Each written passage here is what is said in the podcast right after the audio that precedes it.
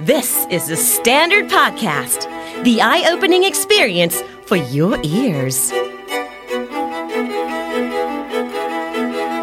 Podcast สวัสดีครับ ผมเฟียสทัชนนท์จารุพัชนีครับ คุณกำลังฟังนักเรียนนอกที่ The Standard Podcast นี่คือพอดแคสต์ที่จะเล่าเรื่องคนไทยที่ไปเรียนต่างแดน แต่ได้กลับมามากกว่าวิชาความรู้ในตำรา นักเรียนนอกของเราในเอพิโซดนี้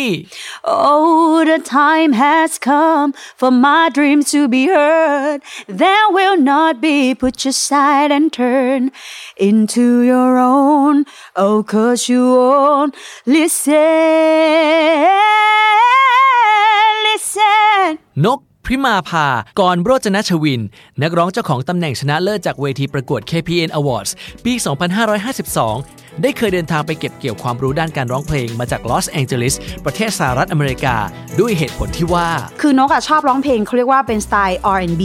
เป็น soul R&B อะไรเงี้ยค่ะ ซึ่งเมืองที่นกเลือกไปไปเรียนเนี่ย เป็นต้นกำเนิดของ R&B soul นักร้องเสียงทองอย่างเธอ จะสร้างความประทับใจให้กับชาวต่างชาติได้หรือไม่ ครูร้องไห้ทุกคนเพราะครูรู้สึกซาบซึ้งมากว่า เธอเป็นชนีเอเชียที่เธอพูดภาษาอังกฤษไม่ได้เลย แต่เธอร้องเพลงได้ดีมาก การฟังเพลงในโรงเรียนไม่ใช่การฟังเพลงเพื่อการสุนทรีต่อไป มันไม่มีความสุนทรีมันเป็นการฟังเพลงที่เครียดมาก ประสบการณ์ไปเรียนต่างแดนของเธอจะเป็นอย่างไร LA บอกกันเลยว่าไม่มีที่เที่ยวอะไรเลย เทอมแรกไม่มีเพื่อนเลย เพราะว่าหนึ่งเราเข้าใจของเราคนเดียวในสิ่งที่เราพูด แต่ไม่มีใครเข้าใจกูเลย ดิฉันพริมาภากรโรจนชวิน นักร้องยอดเยี่ยมแห่งประเทศไทย ประจำปี 2552 ถ้วยพระราชทานพระบาทสมเด็จพระเจ้าอยู่หัว KPN Award Thailand Singing Contest 2009 และนี่คือ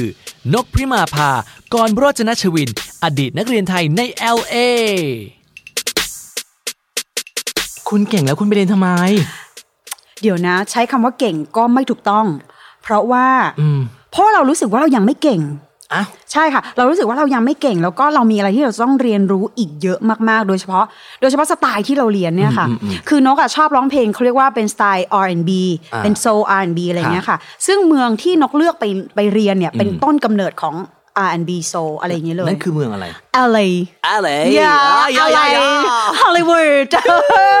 ไม่เดี๋ยวเดี๋ยวก็สิตอน ค่ะ คุณปอตรีคุณก็จบด้านดนตรีมาเนอะ ใช่ค่ะ ใช่จบจบที่มหาวิทยาลัยราชภัฏจันทร์เกษม แล้วแล้วก็คือ พอจบปุ๊บก็ไปประกวดร้องเพลง No ไปทำงานด้านดนตรี โอ้ใช่ใช่ใช่ถูกต้อง ใช่ไหมก็คือตอนนี้ ถูก แล้วก็คิดจะไปเรียนต่อด้วย งค่ะ ใช่ แต่ ค่ะ คือกำลังงงอยู่นิดนึงว่า มันมันก็แน่นอยู่แน่นอยู่นะ แล้วนี่ไปเรียนนี่คือไปไปเรียนปริญญาโทหรืออะไรฮะ เอ่อโปรแกรมที่ไปเรียนเนี่ยค่ะ คือเขาเรียกว่า certificate perform- performing อืม performing หรือ per- performer อะเธอ เนี่ยยังโง่อยู่เลย เออ ภาษาอังกฤ ประมาณนั้ ษ นแหละ เออประมาณนั้นแหละค่ะ ก็ช่างมันเถอะค่ะ ก็โปรแกรมเนี้ยเป็นโปรแกรมแค่หนึ่งปีเท่านั้น เรารู้สึกว่าเราไม่อยากไปนาน อืม กลัวกลัวว่าเดี๋ยวกลับมาจะแบบว่าเพื่อนเพื่อนๆจะหายไปหมดอะไรเงี้ยค่ะก็ connection connection ก็จะหายไปก็เลยคิดว่าเอ๊ะหนึ่งปีก็พอแล้วอะไรเงี้ยค่ะ แต่ซึ่งจริง ๆ แล้วเนี่ยในใจเนี่ยอยากเรียนปีครึ่ง เป็นโปรแกรมที่เขาเรียกว่าเอ่อเหมือนเป็นเหมือนอนุปริญญาค่ะ ก็คือถ้าเราเรียนต่ออีก 6 เดือนเนี่ยเราจะได้มีความรู้เราจะได้มีความรู้เกี่ยวกับเรื่อง business อ่า ทางด้านดนตรีด้วย แต่ว่า อ๋อ แต่ว่าขอทุนเข้าไปแค่นั้น อ๋อ อืมได้ทุนไป อ๋อได้ทุนไปอีกนะฮะ นี่ก็เป็นคนเก่ง เขาก็เลยสนับสนุน เธอเป็นอัจฉริยะ ใช่ค่ะ คือเรื่องมีอยู่ว่าเรื่องมีอยู่ว่า ค่ะ ตอนนั้นเนี่ยเราหมดสัญญากับกับ KPN ค่ะ เสร็จปุ๊บเราก็เดินเข้าไปบอกว่า ฮะ เราเนี่ยจะจะอยากไปใช้ชีวิตที่ต่างประเทศบ้างอะไรอย่างเงี้ยค่ะ เจ้านายเราก็บอกว่าจะไปเหรออ่ะออกตังค์ให้ โอ้ยจริงเหรอ โอ้ย คะ แต่แล้วดีงาม โอ้คนรุกทุกเส้นเลยก็เลย อุ้ยขอไปขอไปค่ะ ไปเรียนที่นู่นแล้วก็ ค่ะ เลือกเมืองที่เป็นเมืองคนดำด้วย ค่ะ คือพูดจริงนะถ้าเกิดว่าเป็นดิฉันนะคะ ค่ะ ดิฉันได้ถ้วยรางวัลขนาดนั้น ค่ะ ดิฉันไปถึงที่ห้องดิฉันก็บอกว่า จะมีอะไรจะสอน ฉันละ น่าจะเป็นอารมณ์น่าจะประมาณว่านักเรียนกะไหวายแม่สิไหวายแม่สิเข้าใจ ตอน ปะ แรกเนี่ยด้วยความที่เราเป็นคนเอเชีย เราก็ อ่า อ่อนน้อมถ่อมตัว เออ เออเราก็อ่อนน้อมถ่อมตัวแล้วเราก็รู้ว่าภาษาอังกฤษเราหงิกง่อยแค่ไหน คือก่อนไปเรียนเนี่ยเล่าให้ฟังก่อนว่านกเนี่ยไปเรียนไปเรียนภาษามาก่อนสองเดือน ะคือเรียนที่ไปเรียนภาษาที่นู่นเลย อ่าไปเรียนภาษาที่นู่นเลย ฮะ สองเดือน ฮะ ซึ่งเอาจริงๆแล้วสองเดือนเนี่ยมันไม่ได้อะไรเลย นี่คือการไปเรียนเมืองนอกครั้งแรกของเธอใช่ไหม ครั้งแรกครั้ง โอ้ แร ย ก แต่แล้ว เธอแล้วคือคือแบบว่าขอใช้คำหยาบได้ไหมคะ ได้ค่ะ คือไม่ได้เฮียอะไรเลยกับ โรงเรียน นี้ เพราะว่าอะไรคะ เพราะว่าเวลาเราไปเรียนเนี่ยค่ะเราจะสอบวัดเลเวล คุณคะเฮียที่โรงเรียนหรือเฮียที่เด็กคะ ยี่ที่ เราเนี่ยแหละค่ะ คืออีโรงเรียนที่เราไปเรียนเป็นโรงเรียน ค่ะ ที่ดีมาก ค่ะ โรงเรียนที่ดีมาก แต่ว่าเวลาเราสอบวัดระดับอะค่ะ ค่ะ ก็ จะมีเลเวลใกล้ๆกับเราอ่ะ เออ คือเขาก็สอนเราไม่ได้เราก็สอนเขาไม่ได้ต่างคนก็งงงงแงก เออ แล้วมาแบบเพื่อนส่วนมากก็จะเป็นประเทศเอ่อซาอุดีอาระเบีย ซาอุดิอาระเบีย Good morning คือแบบมึงรัวลิ้นมึงจะกระดกลิ้นหากูทำไม คุณคะ ภาษาก็แย่ เราไปเรียนกับเพื่อนเราหวังว่าจะให้เพื่อนช่วยเรา เพื่อนก็กระดกลิ้นใส่เราแล้ว กระ ก็ ดกลิ้น เอ้ยก็ไม่ได้อะไรปะวะ ถ้าฉันเห็นเขากระดกลิ้นใส่ฉันก็ขมอนเลยนะ ไม่ได้ไม่ได้ไม่ได้เรา คุณแขกเราหล่อเพียบเลยอะ โอ้โห ก็หายใจหายใจขัดขมคอมกันนะ ผมคออยู่เหมือนกัน มขมคออยู่เหมือนกันค่ะ นะครับก็ ค่ะ พอไปเรียนภาษาไม่ได้ แต่ก็ไปเรียนร้องเพลงรู้เรื่อง ไม่รู้เรื่อง ไม่รู้เรื่อง จริงๆ คือนี่นี่ อีนกคะ นี่ค่ะ ทุกคนค่ะเล่าเล่าแล้วมันตลก แต่ ค่ะ พอตอนจริงๆที่นกไปอยู่มันไม่ตลก เทอมแรกไม่มีเพื่อนเลย อาย ไม่มีเพื่อนเลย เพราะว่าหนึ่งเราเข้าใจของเราคนเดียวในสิ่งที่เราพูด แต่ไม่มีใครเข้าใจกูเลยที่เราพูด เออ เอออย่างเช่นเราซื้อกาแฟเราจะเอาอันนี้ เออ แต่ได้ชาเขียวมาอะไรอย่างเงี้ยมันแบบทำไมมึงไม่เข้าใจกูวะ เออ แต่ตอนแรกแรกๆก็รู้สึกว่าเฮ้ยไม่ได้ภาษาอังกฤษเราง่อยง่ายมากกลับมานั่งแปลทุกทุกตัวเลยในหนังสือ เออเออเออ อะ เออ มาว่ามันแปลว่าอะไร อืม แต่หลังเริ่มหลังๆเริ่มขี้เกียจเราก็รู้สึกว่าเฮ้ยมันเป็นหน้าที่มันนี่หว่าที่มันต้องเข้าใจ เรา เออ เนี่ยค่ะ ก็เลยเออไม่เข้าใจก็เรื่องของมึงกูเข้าใจของกูอะไรอย่างเงี้ย ก็ก็บอกว่าก็คือเขาเรียกว่าแบบดันดันๆไปเรียนไปดันไป ดันไปเรียนไป กระเสือกกระสนไป กระเสือกกระสนไปค่ะ เออ ก็ก็เดา โถ่ มากอะไรบ้าง ถ้ฉันอยู่ LA นะฉันไม่เครียดเลยคนไทยเยอะ ทำ จะ ไม ตาย ไม่ ฉันก็ไปหมกตัวอยู่คนไทยฉันก็อยู่ได้แหละไม่เห็นผมพูดภาษาอังกฤษเลย ในโรงเรียนมันไม่มีคนไทยเลย ในโรงเรียนตอนที่นกเรียนมีคนไทยอยู่แค่สองคน เออ แล้วก็เรียนคนละคนละวิชาเอกกัน โอ้ย โอ้ก็ไม่เกี่ยวกุ้งอะไรกันเลยค่ะ ทำไมอ่ะทำ ไม่ได้ไม่ไม่ได้เกี่ยวกุ้งอะไรกันเลย น้องน้องที่ไปเรียนก็คือเรียนเป็นซาวด์เอนจิเนียร์โนไม่เลยโนโนโนโน เทอมแรกผ่านไปไม่เกี่ยวกุ้งกันแล้วเป็นไงคะคุณ ก็ก็เริ่มค่อยๆพูด ฮะ ก็ก็เริ่มค่อยๆพูดเซฮายฮัลโหลสวัสดีอะไรอย่างเงี้ยก็เริ่มรู้สึกว่าอืมภาษาอังกฤษมันก็ง่ายนิดเดียวอะไรอย่างงี้เออเริ่มแบบว่าสั่งกาแฟแล้วก็ได้กาแฟอย่างที่เราอยากกินแล้ว อ่า เราก็เริ่มเฮ้ยมั่นใจขึ้นอะไรอย่างเงี้ยซึ่งการไปเรียนที่เนี่ยค่ะ มันทำให้นกรู้สึกว่าไม่เกรง อืม เพราะว่ามีทุกชาติ อืม อินเดีย จีน ญี่ปุ่น เกาหลีเอ่อฝั่งยุโรปอะไรเงี้ยมารวมที่โรงเรียนนี้หมด อืมอืม อะไรอะไรอย่างเงี้ยค่ะก็เลยทำให้เรารู้สึกไม่ไม่ไม่ไม่เกรงมากเท่าไหร่เพราะว่าเราว่าภาษาภาษาอังกฤษเราแย่แล้ว เออ มีบางประเทศแย่กว่านั้น เราก็รู้สึกว่าอุ้ยฉันก็เก่งเหมือนกันอะไรอย่างงี้ เออแต่ ก็เลย อืม ค่ะ มันก็เลยทำให้เราค่อย ๆ เริ่มปรับปรับ ค่ะ ตัวได้มากขึ้น และเราเนี่ยจะคิดว่าฝรั่งเก่ง อืม มันจะฝังอยู่ในหัวของคนไทยเลยว่าฝรั่งมันจะเก่งกว่าเรา เราไปที่นี่คนดำมันร้องเพลงดีมาก โอ้ เจอเพื่อนคนดำวิ่งเข้าหาค่ะ เออยังไงครับ วิ่งเข้าหาแล้วเราก็รู้สึกว่า เอ้ย เราอยากเป็นเพื่อนกับเขาอะไรอย่างเงี้ยเรามันจะมันจะต้องแบบ ดูดความ เออดูดความรู้ แน่เลย อะไรอย่างเงี้ย เออเออเออ เสร็จปุ๊บ พอเข้าห้องมาเรียนด้วยกัน คือแบบ มึงเพี้ยนมาก มึงไม่มีเฮียอะไร มึง เล เพี้ย ย นมาก ทำไม เออ เราก็เลยเลิกคบเพื่อนคนนั้น เฟลมากเลยมึง ใช่ เออ ไม่ใช่ว่าเขานิสัยไม่ดีเขาน่ารัก แต่เรา เออ นิสัยไม่ดีเรารู้สึกว่าเฮ้ยไม่มีประโยชน์เลยเพื่อนคนนี้เออเราไม่คบ เออแต่ละ เออ เริ่มเห็นแล้ว เริ่มบเริ่มทบาทเริ่มกลับกันละ เริ่มเริ่มใช่ใช่ นะครับ แล้วก็ค่อยๆ เริ่มปรับตัวทีนี้ เราก็จะเริ่มมีชื่อเสียงแล้ว อืม ดังมากในหมู่เพื่อนๆและในหมู่ครู ว่า ว่าเอ่อเพื่อนๆเพื่อนๆเพื่อนๆจะเรียกมันว่า PK อ่า PK ชื่อชื่อ เป็น ชื่อ ชื่อ คือพริมาภากรโรจนชวิน อ่า คือไม่มีใครออกเสียงชื่อเราได้ในเวลาเช็คชื่อ เออ เออเขาก็เลยเรียก PK แล้วกัน PK เออ PK อืม อะไรอย่างนี้ ทุกคนจะรู้ว่า PK เนี่ยทำให้เพื่อนๆ และคุณครูแบบเซอร์ไพรส์อะไรอย่างนี้ตลอด เชื่อไหมว่าวิชา private เรานะ เออ ครูร้องไห้ทุกคน ทำไม ครูร้องไห้เพราะครูรู้สึกซาบซึ้งมากว่า เธอเป็นชะนีเอเชียที่เธอพูดภาษาอังกฤษไม่ได้เลย แต่เธอร้องเพลงได้ดีมากตบมือตบมือให้พี่แค่นี่ใช่ใช่ใช่จริงๆแล้วเราไม่ได้ร้องดีขนาดนั้น แต่ว่า เขาแค่แค่เขาแค่เขาแค่รู้สึกว่า amazing ที่แบบ อ๋อ มึงพูดภาษาอังกฤษไม่แตกเลย แต่ว่าอุ้ยถ้าร้องได้ร้องดีอะไรอ เธอย่างเพอร์ฟอร์ม เงี้ย ดีมาก ดีมากอะไรอย่าง ฉั เงี้นยนึกว่า ค่ะ ขู่เครียดจะร้องไห้ ไม่ไม่ อะร ไม่ งี้ย ไม่ไม่ นะ เราสอนง่ายมากเวลาครูพูดอะไรปุ๊บคลิกแป๊บเดียวเราได้เลยอะไรเงี้ยครูก็จะครูก็จะรู้สึกแบบเลิศมากและตอนจบได้รางวัล outstanding นะคะ เฮ้ย ตบมือค่ะ ในหนึ่งเทอมที่จบมีคนเดียวที่จะได้ นั่นก็คือพริมาภากรโรจนชวินได้ม หรือว่าพี่แคนั่นเองค่ะ พอค่ะผ่านมาเป็นปีแล้วนี่ รายการนี้ทำได้ฉันเจ็บคอมกันนะคะเนี่ย เพื่อนๆแต่ละห้องในในห้องเนี่ยเขายังไงมันมีอารมณ์แบบแข่งกันหรือว่าช่วยกันแต่ว่าพอถึงเวลามีแบบปาดขา ปาดขา ให้สะดุดส้นตกอะไรอย่างนี้มีไหม อืมเราเราต้องเป็นคนเขาเรียกว่าอะไร เราต้องไนส์อะ อืมอืม พอเราไนส์ปุ๊บมันมีมันมีเพื่อนบางคนที่รู้สึกว่า อืมชะนีเอเชียหัวดำเพราะว่าเราเราจ่องจ่องๆอะ อืม เราเราแบบเรามันทำให้เราเรียนรู้ได้ว่า เวลาไปอยู่กับชาวต่างชาติ อย่าจ่อย เออ เรียบร้อยได้แต่อย่าแบบ อย่าจ่อยอะ อืม เพราะว่าถ้าเรายิ่งจ่อยอะเขาก็ยิ่งกด อะไรอย่างเงี้ยแต่เราเรารู้สึกเราไม่แคร์เราก็ เราก็ไม่ไง แต่พอตอนขึ้นบนเวทีกูฟาดมึง หรือ นะ กูเอาตาย เอา เลยนะ ตายนะมึงอะไรอย่างเงี้ยใช่ก็ก็จะมีอาการถามว่าแข่งไหมอาจจะมีเล็กๆ แต่เราไม่รู้สึกเพราะว่า อืม เราเนี่ยเราตั้งใจเราไปเรียนจริง อืม ๆ เราจะไม่แข่งกับใครเพราะว่า เด็กในห้องเนี่ยค่ะเพิ่งจบไฮสคูลอ่ะ อืม ซึ่งเราแก่แล้วเธอเราก็ โอ้ พี่เฟย์ค่ะเราเราแก่มากถ้าถ้าจะเทียบกับอา เรียกยุเขาว่า นี่ ลู ยนะ กได้เหรอ เออเรียกเขาว่าลูกได้จริงๆ คือคือถ้าเป็นเด็กแก่แดดมีลูกแต่สิบห้าเนี่ยลูกฉันเท่าเธอ ลูกเลยอะ ม เออ จริงจริงๆจริงๆ เราก็รู้สึกว่าเราเราเราไม่ไฟท์กับใคร แล้วก็ตอนหลังหลังหลังๆมาเนี่ยเพื่อนที่เคยชอบเหยียดเรา อ่าๆ เคยหัวเราะใส่เราอะไรอย่างเงี้ยกลายเป็นว่าพีเคเธอสอนฉันหน่อยสิ ฉัน โอ้ย รู้สึกว่าอืมเป็นไงล่ะ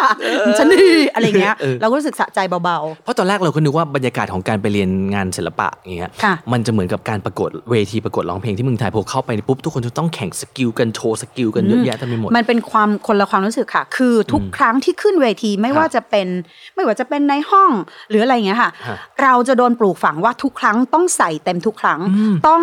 ต้องเพอร์เฟกทุกครั้ง เพราะครูบอกว่าเธอเธอจะรู้ได้ยังไงว่าคนที่มันนั่งดูในห้อง เออ หรือแม้กระทั่งคนที่ที่ที่มาสกูทัวร์หรือ ฮะ คนที่ ฮะ เดินเข้ามาเปิดประตูห้องเข้ามาชะโงกดู ฮะ เธอจะรู้ได้ไงว่าเขาเป็นโปรดิวเซอร์หรือเปล่า เออ เขาเป็นคนที่มีชื่อเสียงหรือเปล่า เพราะฉะนั้นทุกครั้งที่เพอร์ฟอร์มเตรียมตัวมาให้ดีและและเต็มที่ทุกครั้ง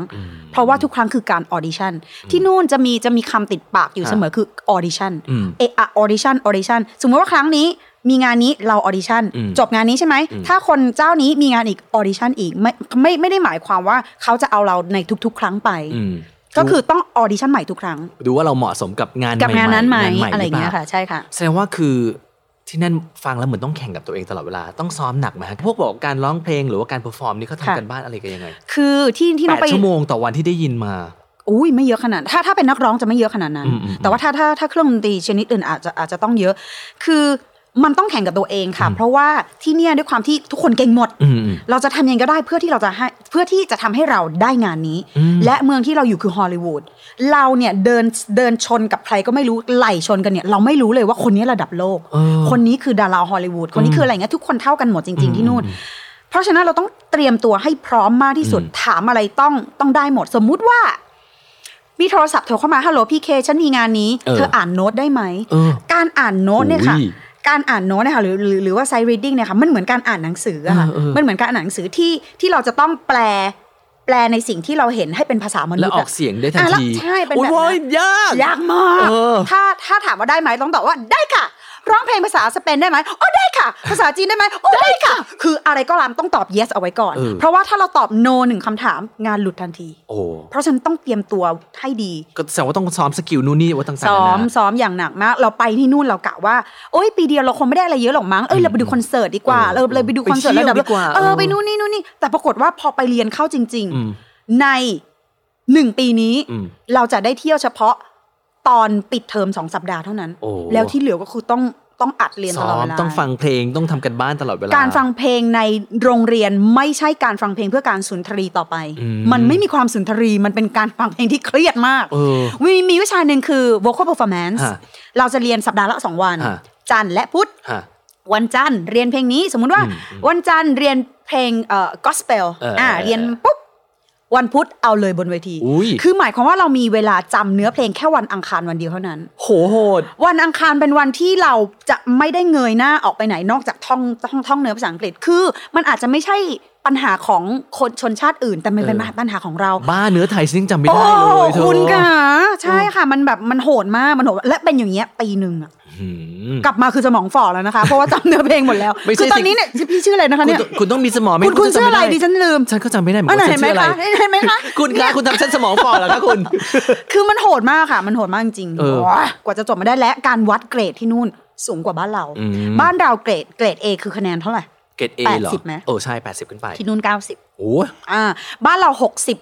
6 ต่ำกว่า 60 ตกเนี่ยนะ อืม บ้านเขาต่ำกว่า 70 ตก อืม เนี้ยมันจะจะขึ้นไปอีก 10 คะแนน โอ้ย โหดนี่แล้ว A ยังไม่แล้วใจ ค่ะ มึงจะ A บวกทำไมวะ มี A แล้วมึงมี A บวกมึงมึงเป็นเป็นเลือด เป็นอะไร มึงเป็นเลือดบวกเหรอ เออมึงเป็น ย่างนั้น อะไร ใช่ค่ะ เออ ก็คือ 95ถึง100 ก็คือ A บวก เท่าที่ฟังคุยกับนกมา ค่ะ ไม่หนุกเลยอะ ไม่หนุกเลย พราะถ้า ฮะ เขาจะไป LA อ่ะเขาอยากไปแร ด มันมีผับ คุณค่ะ มันชื่อว่าแอบบี้ผับ นี่สิคุยกันได้ไหมอย่างเงี้ยอย่างเงี้ย now we're talking พาไปเที่ยวหน่อยสิคะ I'm lost without you. Can't help myself. เคใน LA บอกกันเลยว่าไม่มีที่เที่ยวอะไร เลย ยกเว้นตรงที่ที่นกเรียนนั่นแหละ คือโรงเรียนนกเนะคะจะอยู่เขาเรียกว่าฮอลลีวูดตัดกับไฮแลนด์ เออ ฮอลลีวูดตัดกับไฮแลนด์คือตรงที่เขาประกาศรางวัลออสการ์ออสการ์กันเออ เออ Oscar กัน เออเออตรงนั้นเลย เออ เออ Chinese Theater เออ คือถ้าเสาร์อาทิตย์เนี่ยมึงไม่ต้องไปแถวนั้น เพราะว่า อ่านั นักท่องเที่ยวจะเยอะ มาก โอ้ถ่ายรูปคนจีนชงเชงนู่นนี่อะไรเงี้ยคนไทยก็ชงเชงเหมือนกัน เออ ก็ก็จะเป็นที่ที่ส่วนมากเขาจะไปกัน คือ ไปที่นู่นนะคะที่เที่ยวมันจะน้อยมากเขาไม่ไม่เหมือนบ้านเราที่มีที่ให้แฮงนู่นนี่มากมาย อ้าว มีไนท์มาร์กงมาร์เก็ตไม่ไม่มี ที่นู่นจะมีไนท์มาร์เก็ตก็ต่อเมื่อหน้าร้อนจะมี นี่มัน หา ผิด หาว กับภาพลักษณ์ที่ฉันดูในหนัง นี่ มาก นี่ เลยนะ นี่นี่ ไม่เออ นี่ ฉันจะต้องบอกว่าไป ม่ Fast เลย and Furious ไม่ you เล know ยไม่เลย ถ้าเป็นนิวยอร์กคิดว่าน่าน่าจะเลิศกว่านี้ อ๋อแสดงว่า ใช่ LA เป็นเมืองที่แบบเขาเขาเรียกว่าเป็นเมืองที่มันกระจายกว้างๆ ใช่กระจายกว้างๆใช่ค่ะ ใช่ไหม ใช่ใช่ อืม จะไปห้างแต่ที่นู่นขับรถออกไปเลย20 นาทีกว่าจะถึงห้างอะไร แต่ ย่าง เธอ เงี้ย ก็ไปนะ ก็ไปค่ะถ้าถ้าถ้าถ้าแบบถ้ามีเวลาก็ไปก็อยากสำรวจเมืองบ้างเนาะ พบนกได้ตามเอาเล t เลยนะฮะ โอ้ถูกต้องถูกต้อง โอ้ที่นั่นดีที่นั่นดี โอ้เป็นยังไงบ้างเธอเล่าเรื่องช้อปปิ้งนิดนึ เล่าง สิ เล่าเรื่องช้อปปิ้งก็คือที่นู่นจะเป็นการช้อปปิ้งที่เมามันมาก ฮะ คือไปอยู่หนึ่งปีเนี่ยเรารู้สึกเราเราเอียนกับ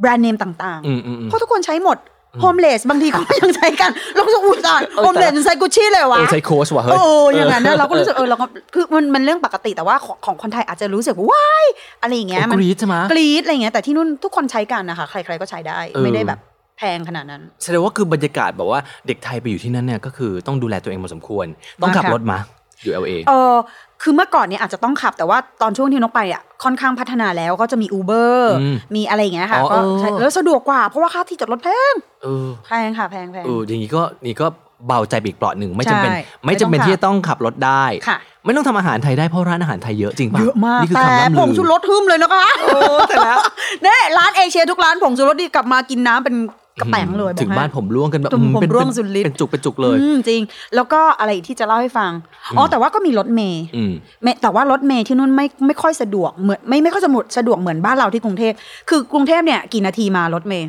สาม เออ นาทีห้านาทีไหม แล้วเออแต่แล้วแต่ละ ไม่ ติ เคยนั่งเหร อ ก็คือสามนาทีห้านาทีแต่ว่าที่นู่นเนี่ยครึ่งชั่วโมงมาค่ะ ครึ่งชั่วโมงมาคัน โอ้คือมันไม่ไม่สะดวกสบายค่ะ ถ้าจะต้องนั่งรถเมย์นะ เออ เขาถึงนิยมมีขับรถกัน ขับรถกันหรือไม่ก็อุบงอุเบอร์อะไรก็ว่า ใช่ กันไป สะดวเนาะกกว่าสะดวกกว่า นะ ค่ะ บรรยากาศถ้าสมมุติว่าไม่เคยไปต่างประเทศมาก่อนเล ค่ะ ย แล้วก็ต้องไปโรงเรียนที่ LA ค่ะ ฉันจะต้องปรับตัวยังไงบ้าง เพราะฉันคิดว่าคนไทยเยอะ ฉันน่าน่าจะปลอดภัยไม่ต้องปรับตัวอะไรเยอะอะ อืมอย่าไว้ใจคนไท ย จริงจริงๆ จริงเหรอ นี่นี่นี่คือ คือน้องน้องน้องไม่ได้น้องไม่ได้เจอแบบเรื่องเลวร้ายระหว่างเรากับคนไทย เออ แต่ว่าเราเราเห็น อ่ะ เราเห็น อ่ะ ว่าเกิดอะไรขึ้นในระหว่างคู่กรณีอะไรเงี้ย เออ มัน เออ มันมันมีค่ะมันมี คือมันไม่ใช่เกี่ยวกับชาติหรอกแต่ว่าในบรรดาคนไทยที่เราคิดว่าปลอดภัยเนี่ยมันมีเรื่องอย่างนี้เกิดขึ้น มันมีมี เช่น ความแบบพูดคำหยาบได้ไหมคะ เมาส์มาสิคะ มีความจุกจิกอย่างเงี้ยคนไทยอ่ะ จริงเหรอ มันมีความแบบขี้อิจฉาขี้เมาเนอะอะไรอย่างเงี้ย อย่างนี้เลยซับเล่ามาเลยค่ะ You better think you about what's trying to do to me. Think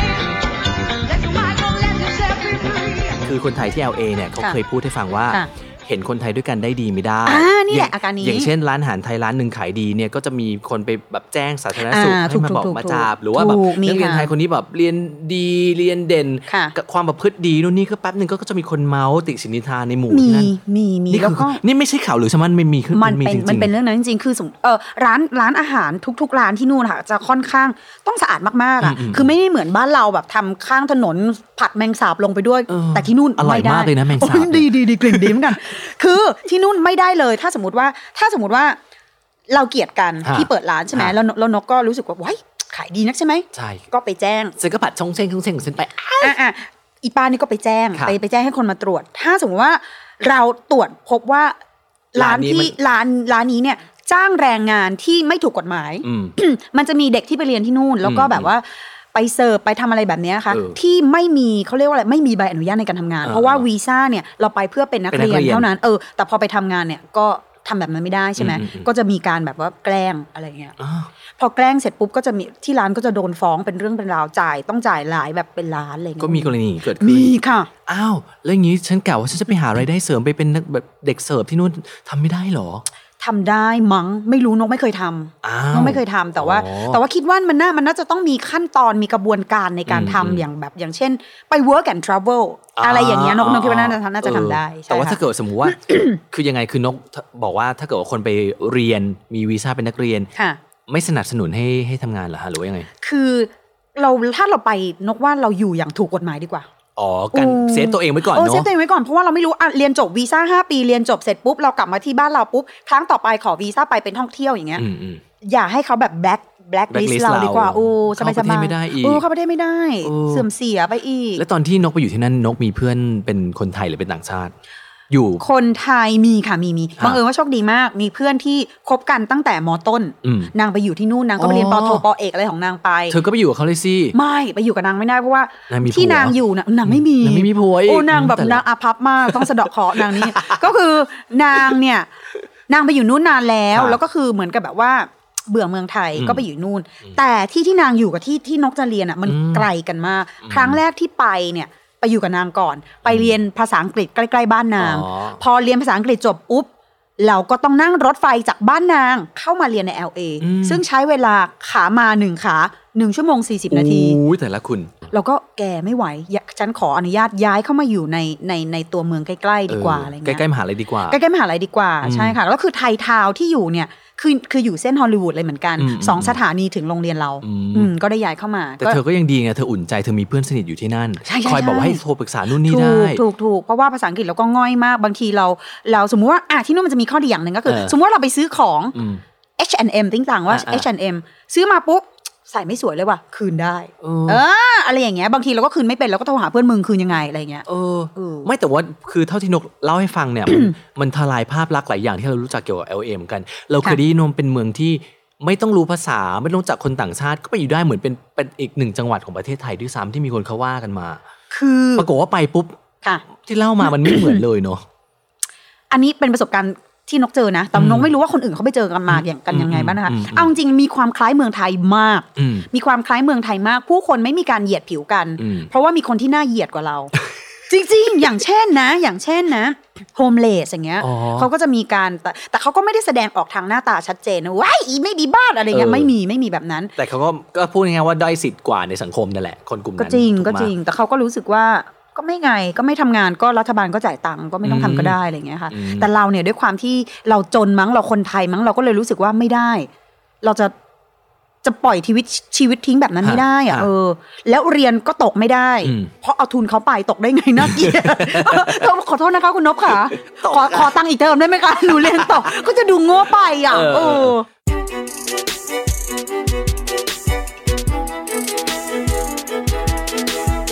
คุณกำลังฟังนักเรียนนอกพอดแคสต์เอพิโซดนี้เราคุยกับพี่นกพริมาภา นักร้องใฝ่เรียนที่ถึงกับถอไปเรียนร้องเพลงที่ LA แต่ก่อนจะฟังกันต่อเฟียสอยากแนะนำพอดแคสต์อีกรายการหนึ่งที่น่าสนใจมาก โดยเฉพาะอย่างยิ่งคนที่ค่อนข้างมั่นใจว่าภาษาอังกฤษของเราเนี่ย โอ้โห ก็สตรองพอสมควรเลยเนี่ย นั่นคือ We Need to Talk Podcast Talk Show ภาษาอังกฤษกับโบสาวิตรีนะฮะ ซึ่งนางจะชวนเซเลบต่างๆ มากมายมาเมาส์มอยเป็นภาษาอังกฤษแบบไฟแลบกันเลย ท้าทายสกิลการฟังมากๆ แต่ก็ฟังเพลินๆ สนุกทุกตอนเลย ติดตามฟังนะครับ We Need to Talk Podcast กันได้ที่ thestandard.co ตอนใหม่ Publish ทุกวันพุธนะครับ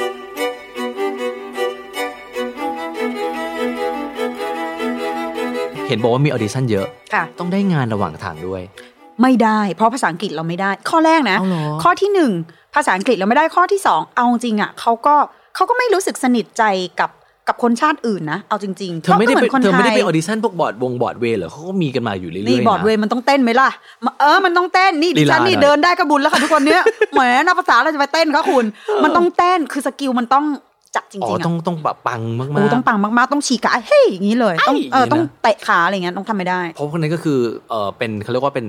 เขาเรียกว่าแอคเตอร์ ค่ะ นักแสดงเนี่ย ใช่ ก็ต้องซึ่งเราจะเห็นนักแสดงเสิร์ฟอาหารกันอยู่ตาม โอ้ยเย ใช่ อะ ไหม แยะเยอะแยะค่ะมีมีมีมี แบบว่ากลางกลางคืนเสิร์ฟอาหารแต่กลางวันไปออดิชั่นนู่ อ๋อนมี นี่ ค่ะมีมี ไป LA เนี่ยพูดจริงคนอยากไปก็คืออย่างที่บอกภาพลักษณ์คน Hollywood ไทยฮอลลีวูดไปแบบโอ๊ยไปแบบแรนแตรกันอยู่ที่นั่น อืมอืม แล้วก็ได้เป็นบิ๊กสตาร์เป็นดารา ค่ะมันไม่ง่ายขนาด อ นั้น ยากจะแบบไม่ง่ายหรอ ไม่ มันไม่ง่ายขนาดนั้นค่ะ มันไม่ง่ายเลยจริง อืม ๆ ทุกคนเก่งหมด โอกาสทุกคนมีเท่ากันหมด อืม ขึ้นอยู่กับว่า เอาจริงนกว่าเก่งอย่างเดียวไม่พอ มันต้อง ต้องเฮงด้วยมา โอ้ มันต้องมีจังหวะแล้วโอ ใช่ กา มัน ส มันต้องมี ถูกไ จังหวะแล้วโอกาส ใช่ค่ะ อืม ก็ไม่แน่เขา ถ้าถ้านกเก่งขึ้นไปอีกหนึ่งระดับ อืม อาจจะมีงานเข้ามาก็ได้ แต่ก็เกือบจะมีงานเหมือนกันนะ อืมอืม เคยมีแบบว่า มีโปรดิวเซอร์คนหนึ่ง ฮะ โห หชอบมากๆ เออ เออชอบมาก คือ แล้ว ชอบ ก็แบบ ชอบฝีมือหรือชอบเป็นการส่วนตัวคะ เออเพิ่งมารู้ตอนหลังว่าเป็นแบบนั้น แล้วก็เลยอืมอีดวกหน้าหม้อชะมึง คือแบบแก่แล้วด้วยอ่ะก็เราเราก็รู้สึกไม่เราไม่โอเค แล้วก็อีกอย่างหนึ่งก็มีคนมาจีบนะแต่ส่วนมากจะเป็นพี่มื สว ด ยไงสวย เออพี่มืดก็มาจีบ พี่มืด นู่น ไม่ นี่ ดีตรงไหนพูดเซ ไม่ดีตรงที่ข้อหนึ่งมันดูดปุ้นทั้งวันค่ะคุณผู้ชมค่ะ อ๋อ คือมันสูบกัญชาตลอดนะหนึ่ง เออ สอง เออเออ เข้าใจแล้วว่าทำไมคนเขาถึงชอบเหยียดพี่มืดอ่ะ เพราะว่าเขาจะมีความขี้เกียจ เขาจะมีความขี้เกียจจะมีความกลาง จะมีความเสียงดัง อ่า จะมีความยาวขมอแม่ เออเข้าใจเข้าใจ แต่แบบสมองมึงกลวงหมากเลยขมอนแม น มึงอ่านโน้ตไม่ออกสักตัวเลยอะไรอย่างเงี้ย วันวันๆมึงก็ลอยของมึงไป ก็ลอยไปก็ เออ นั่งหัวเราะไปคนเดียวอะไรอย่างเงี้ย เออ ก็เราก็ลมเราไม่โอเค และขอขอโทษ และนางคิดว่าเราอายุเท่านาง เออ เออนางก็แบบมาจีบอะไรอย่างเงี้ย ถาม เออ พี่เคยูอายุเท่าไหร่เอาสามสิบสาม what ก็แบบหืมเสียงสูงเช่นนั้นมึงเออ what แล้วก็แบบว่าขอดูไอดีอยู่หน่อยสิเราก็โชว์ไอดีอะไรอย่างเงี้ยเออแล้วน้องก็เลยถามว่าขอดูไอดีเธอหน่อยสิพอมาดู what เราก็วัดเหมือนกัน แล้ว what นางอายุเท่าไหร่นางอายุเท่าไหร่ ยี่สิบเอ็ด Oh my god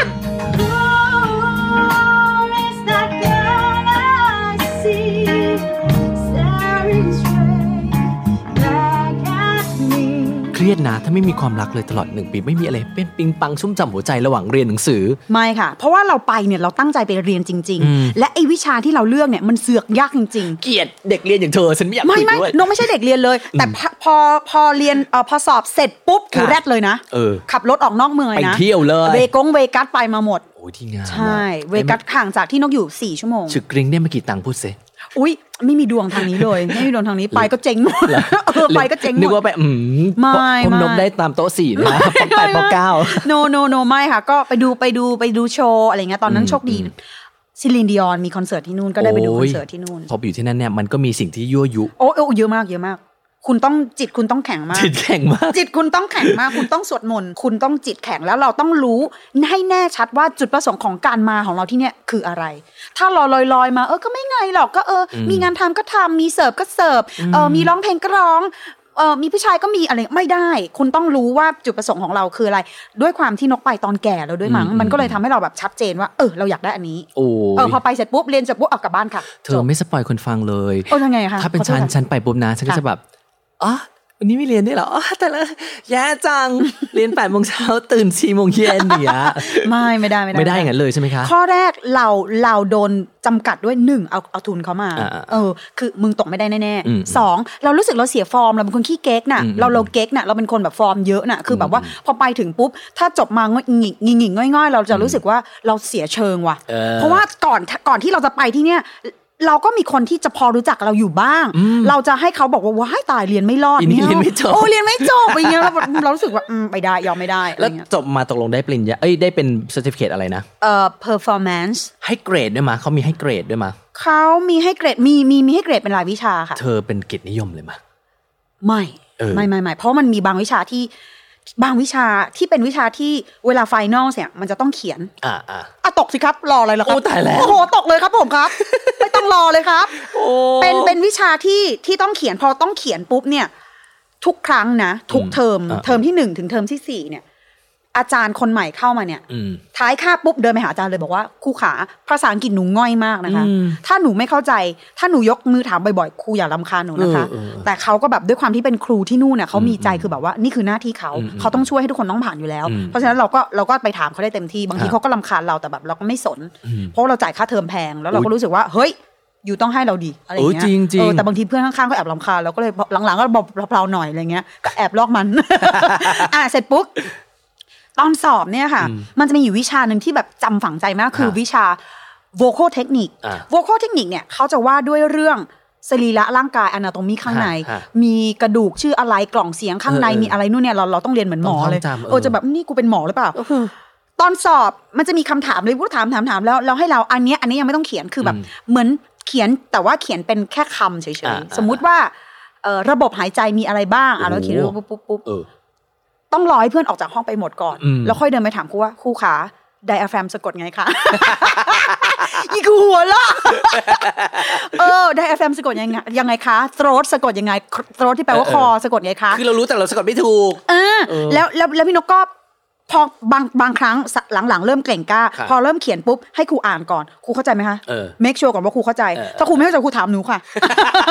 และถ้าและถ้าครูยังไม่เข้าใจอีกหนูพูดแล้วครูก็เติมลงเองนะคะครูครูเติมลงไปในกระดาษเองนะคะเพื่อที่มันจะให้ให้มัน complete อ่ะเฮ้ยแต่เราสู้มากนะเราบอกเลยเราบอกว่าเราฉลาดมาก เฮ้ยตรงนี้คุณ ภาษาอังกฤษเราโง่มากแต่เราฉลาดในการเอาตัวรอดมาก ใช่ มันคือนี่แหละคือสิ่งที่คุณควรเรียนคือ ทักษะในการเอาตัวรอด นี่นี่ คุณไปหน้างานคุณสื่อสารไม่ได้แต่คุณใช้วิธีอื่นนะ ถูก ในการ คือ ทำให้คุณไปถึงเป้าหมายของคุณได้ ถูกต้องและเราไม่ได้ไม่ได้เราไม่โกงอ่ะ เราไม่ได้โกงอ่ะตบมือสิคะรออะไรคะเบอร์ค่ะ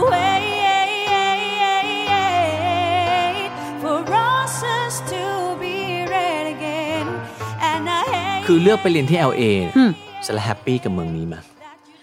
แฮปปี้ไหมเหรอคะแฮปปี้แฮปปี้ในบางอย่าง และไม่แฮปปี้ในบางอย่าง ฮะ แฮปปี้ในแง่ว่ามันอยู่ง่าย อืม อากาศมันอากาศมันโอเคกับ ใกล้ๆบ้านเรา เออ เนาะ ใกล้ๆ ไม่หนาว บ้านเรา เกินไปไม่ร้อน นี่ เกินไป นี่ถ้าล้างเครื่องสำอางออกนะคะ กระบาเต็มเลยเนาะ อุ้ย เนี่ย แต่ละคน เป็นเมืองที่มึงไม่มีเมฆเลยดิมึง โห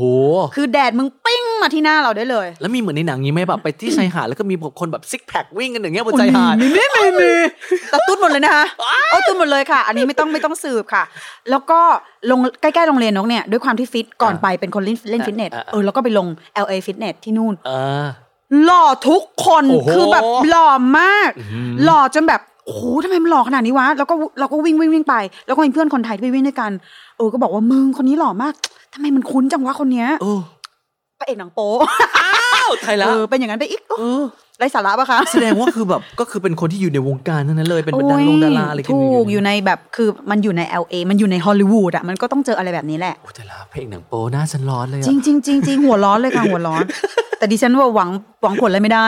แสดงว่าคือมันมีมันมีความเป็นความบันเทิงอยู่ที่นั่น มีค่ะมีมีมี ไม่ว่าจะเป็นกีฬาก็มี ใช่ค่ะใช่ มีทั้งเออหนังมีละครเวที ใช่ มีความบันเทิงต่างๆ ให้ให้เสพเต็มที่เลย ใช่ สนุกสนาน ค่ะ แต่ว่าแต่ว่าฝั่งน้องเนี่ยของน้องเป็นสายดนตรีเราก็อยากจะดูเขาเรียกว่าอะไรดูดู ดนตรี ที่เออที่เป็นเฟสติวัลอะไรเงี้ยเราเออ เยอะมาก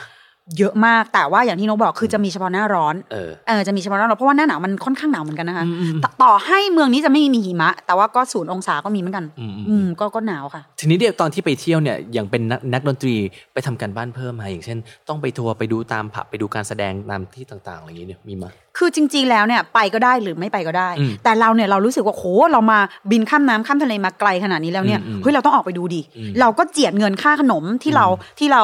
ที่เราได้ได้ได้ทุนมาเนี่ยนะคะ อืม คือทุนจะแบ่งเป็นสองส่วนก็คือส่วนแรกก็คือเป็นส่วนค่าเทอม อ่า ส่วนที่สองก็คือค่าค่ากินกิน อ อยู่ ยู่เออไอ้ค่ากินอยู่เนี่ยเราไม่ได้ขอไปเยอะ อ่า เราก็รู้สึกว่าเออเราเราเราแค่แค่พออยู่ได้ก็พออา เราก็ต้องเจียดไอ้ค่าขนมของเราเนี่ยเก็บเอาไว้ไปดูคอนเสิร์ตที่เรา เออ อ อ ยากจะดูเคยไปดูคอนเสิร์ตไบรอันแม็กไนท์รู้จักไหมคะ อุ๊ยชอบมาก เขาร้องเพลงอะไรคะ เอ่อเอิ่ม เอ่อ ผู้สาวขาเลาะถูกต้องค่ะ ไม่ใช่ค่ะ คนดิฉันกำลังนึกอยู่แบกแอนวานแบกแอนวาน You like a dream come true true ร้องไม่ตรงจังหวะนะคะคุณเนี่ย Just wanna be with you ดิฉันสอนสอนดนตรีให้นะคะ เอาเลยค่ะคุณนกะ คือแบบนี้เราก็เก็บตังค์ไปดูเขา ค่ะ แล้วด้วยความที่พี่พี่ไบรอันแม็กไนท์เนี่ยเป็นคนดำ เออ เข้าไปในหอก็มืดทั้ง คนดำ หอเลย ก็มาดู ใช่ ทั้งนั้นเลย ใช่มืดทั้งหอไปคนเดียวด้วยเปรี้ยวมาก โอ้โหแต่ละ ไม่มีเพื่อน แต่ละ ภาษาอังกฤษก็ง่อยแต่ก็ไป เออ ก็ยื่นบัตรให้ มันถามอะไรมาก็ yes พอจบการศึกษาในคราวนี้นอกจาก ค่ะ ความรู้ที่คุณได้ ค่ะ ทักษะสกิลคุณประเมินตัวเองไหมาว่าการร้องเพลงของคุณเนี่ยจากเริ่มต้นก่อนเรียนและหลังเรียน ดีขึ้นไหมอย่าง เป งี้ ลี่ยน ใช่ ไป ไหม เป็นยังไงบ้าง นกรู้สึกว่าหนึ่งปีน้อยเกินไป อืม อืมนกรู้สึกว่าถ้าภาษาอังกฤษนกดีกว่านี้ อืม แล้วก็เรามีการปรับตัวได้เร็วกว่านี้เนี่ยนกคิดว่านกจะเก่งมากกว่านี้ อืม อันนี้รู้สึกว่าหนึ่งปีมัน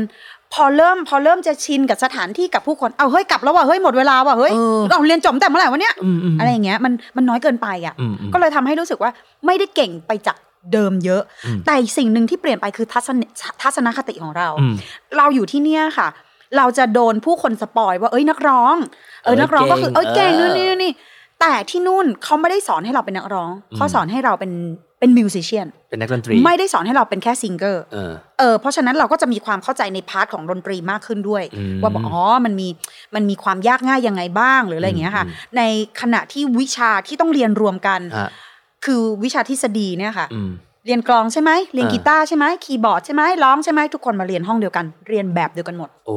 อ่าเพราะฉะนั้นจะไม่มีการเหลื่อมล้ำอะไรทั้งสิ้น เราก็รู้สึกเอ้ย เรามีความเข้าใจมากขึ้นน่ะ ทัศนคติเราดีมากขึ้น อืม ค่ะ นั่นคือในเชิงของดนตรี ค่ะ และด้านอื่น ๆ ที่คิดว่าได้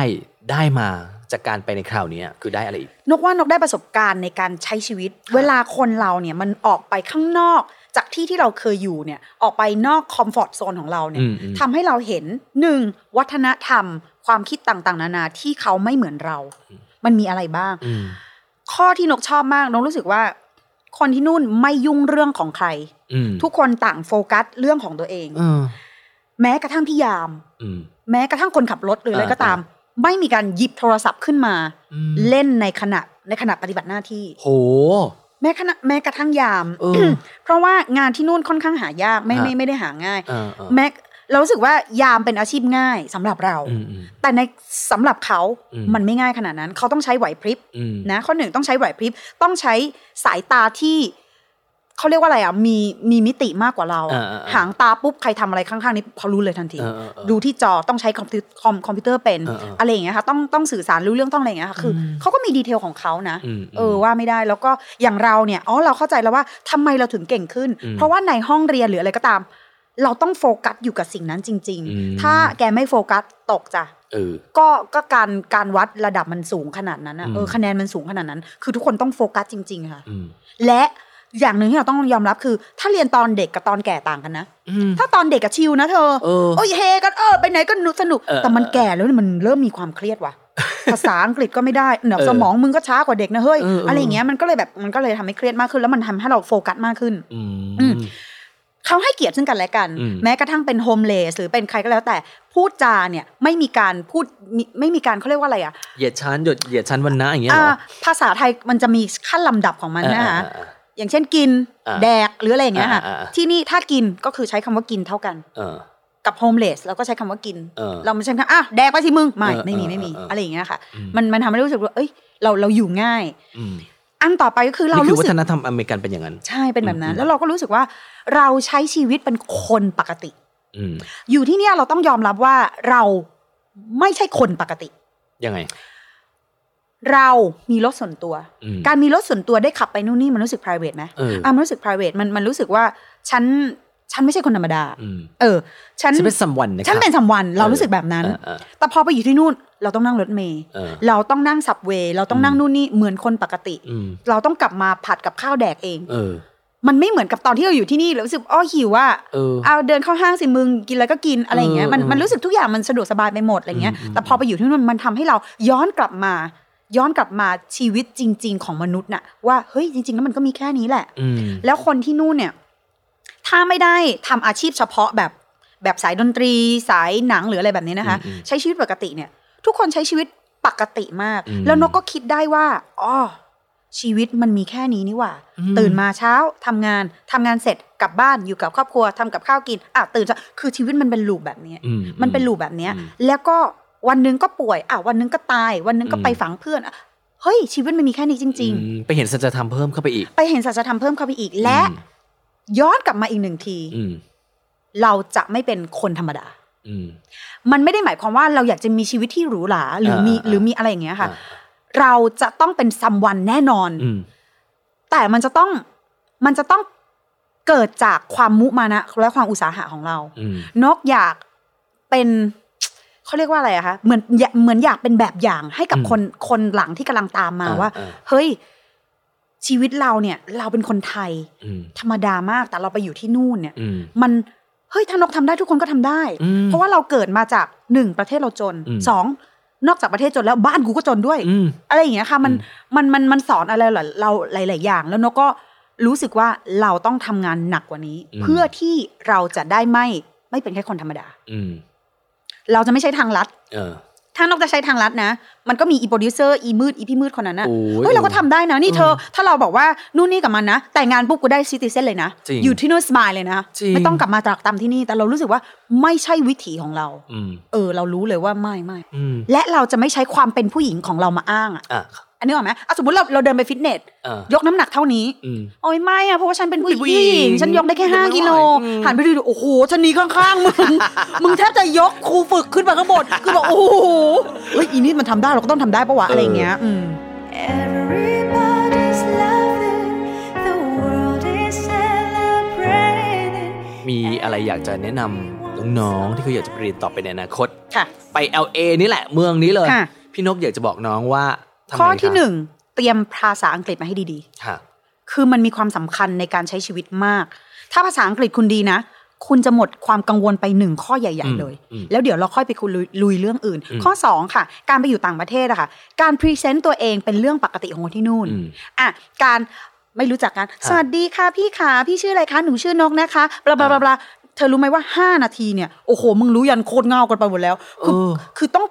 ต้องเขาเรียกว่าอะไรนะต้องต้องสร้าง เหมือน ควา เขา ม สร้าง สัม ค พัอนนธ์ เน็ชันอะ คอนเน็ชันมีเป็น เออ สิ่งสำคัญมาก อืม อันนะคะ ต้องไนส์อะ อืม ไม่ไม่ใช่เฉพาะกับคนที่เรารู้สึกว่า เออ จะมีผลประโยชน์กับเราหรือ เออ หรือเปล่า เออ นะ เพราะเราไม่รู้เลยว่าคนที่เราคุยด้วยเป็น ต้องเป็น ใร คนเปิดอะ เออต้องเป็นคนเปิด พร้อมที่จะแบบรู้จักกับคนอื่นอะ ใช่ อืมอืม ข้อที่สามก็คือ พยายามอย่าเป็นคนเขาเรียกว่าอะไรอะคือต้องง่ายๆเข้าไว้ อืม ไม่ไม่ไม่ใช่แค่แค่แค่เฉพาะกับความสัมพันธ์นะ เออ หมายความว่าถ้าเราจะไปเจออะไรข้างหน้าเนี่ย เอออ อย่าไปคาดหวังว่าเราจะต้องเจออะไร อืม อย่าไปคาดหวังว่าอุ้ยเดี๋ยวเราจะต้องเจอแฟนเจอฝรั่งหล่อๆที่นู่นแล้วเราจะไปแบบว่ามีแฟนที่นู่นไม่อย่าไปคาดหวังถ้ามันจะมามันมาเองไอ้เรื่องแบบนี้นะ เออ เพราะว่าบางคนไปเนี่ย ด้วยความเวลบางครั้งเด็ก ๆ ไปกันเยอะเนี่ยค่ะ อืม ไปทำอะไรมึง แต่งหน้า ในห้องมึงโอ้โห แล้วยิ่งแล้วยิ่งก่อนหน้านี้มันจะมีแบบเครื่องสำอางที่ออกมาใหม่โอ้โหลิปสติกมึงทากันเข้าไปดีปากมีอยู่อันเดียวอุ้ยแกแบบแล้วไม่เราไม่โฟกัสกับสิ่งที่ ตัว ที่ เอง เรียน จะไปทำเออ ใช่ คือคุณต้อง มันมันมันไม่เกี่ยวว่าอายุเท่าไหร่นะนกว่านะ มันเกี่ยวกับความตั้งใจของเราว่า เราจะไปทำอะไรที่นั่น จริง อย่าคิดว่าไปตกทอง อย่าคิดว่าไปชุบตัว ไปเป็นโรบินฮูดค่ะ เอออะไรอย่างเงี้ย อย่าอย่าอย่าอย่าคิดแบบนั้น เรานกเป็นคนไม่ไม่ถนัดกับทางลัดอะ I wish I could mean this, but here's my goodbye. นี่คือพอดแคสต์ที่จะเล่าเรื่องคนไทยที่ไปเรียนต่างแดน แต่ได้กลับมามากกว่าวิชาความรู้ในตำรา นักเรียนนอกของเราในเอพิโซดนี้ อย่างที่เราได้ยินคนพูดถึง AI คือเราเรียนวิธีที่จะคิดว่าจะทำให้คอมพิวเตอร์มันคิดยังไง แต่คนส่วนใหญ่จะคิดว่าเอ้ยไปเรียนคอมไซ เขียนโปรแกรมหรือเปล่า ไปช่วยประกอบคอมหน่อยดิอะไรอย่างเงี้ย เออ การ์ดจอเสียอะไรอย่างเงี้ย เออเออ คือมันคนละเรื่อง ซึ่งรัฐภูมิตู้จินดา หรือดรไปป์ได้ทุนรัฐบาลไปเรียนต่อที่สหรัฐอเมริกานานถึง ก็ 12 ปีครับมัธยม6จนถึงจบปริญญาเอก ที่มหาวิทยาลัยเทคโนโลยี มลรัฐแมสซาชูเซตส์หรือ MIT ซึ่งเป็นมหาวิทยาลัยด้านวิศวกรรมอันดับต้น ๆ ของโลก จริง ๆ แล้ว MIT ถือว่าเป็นอันดับหนึ่ง อืม ของโลกด้านวิศวกรรม ชีวิตของนักเรียนในมหาวิทยาลัยเทคโนโลยีอันดับท็อปของโลกจะเป็นอย่างไร ใน 3 อย่างเลือกได้ 2 คือเรียนนอนแล้วก็เพื่อน ผมเลือกเรียนกับผมเลือกนอนเพราะจริงๆ ผมเป็นคนที่ต้องนอนวันละ8ชั่วโมงไม่งั้นผมไม่ฟังก์ชัน สมัยก่อนเนี่ยอินเทอร์เน็ตมันยังไม่เยอะ ฮะ ใช่ไหม ฮะ เพราะฉะนั้นเวลาเราอ่านอะไรเราไม่เข้าใจเราก็แบบจะไปถามใครวะฟิโลโซฟีในการสอน MIT คือ เคยเห็นรถดับเพลิงไหมครับบอกเอาท่อดับเพลิงใส่เข้าไปในปากอะมีปัญญาดูดเข้าไปเท่าไหร่ เขาจะมีอะไรมาแนะนำคนที่อยากเป็นนักเรียนนอกกันบ้าง คนที่กำลังจะไปเรียนแล้วต้องห่างจากแฟน ต้องทำตัวยังไง โอ้โหเลิกเถอะ เออ เนี่ยกำลังกำลังจะบอกพอดีลบ เขาอยากจะบอกเราว่าอะไร คุณต้องคิดว่าคุณทำได้ คุณต้องรู้ว่าคุณต้องแลกอะไร ทุกอย่างมันต้องมี sacrifice คุณกล้าที่จะ sacrifice ไหม คุณพร้อมที่จะทุ่มกับมันสุดตัวไหม การจะทำอะไรที่ที่จะต้องแข่งคนอื่น เราต้องมีกลยุทธ์ แต่คนกลยุทธ์ไม่เหมือนกันกลยุทธ์ของคุณคืออะไร Hi this is Ratapum here for the นักเรียนนอก podcast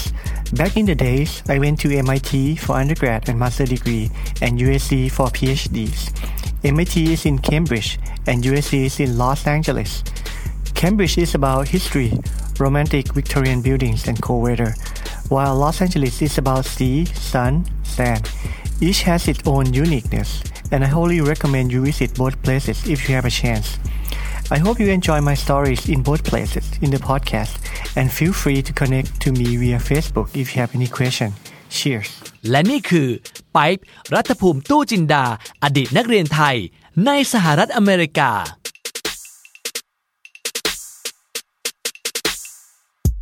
มันเหมือนทิ้งชีวิตทิ้งเพื่อนทิ้งครอบครัวไปเลยนะ อืมมันก็ไม่ถึงขนาดนั้นคือจริงๆ แล้วพี่สาวผมก็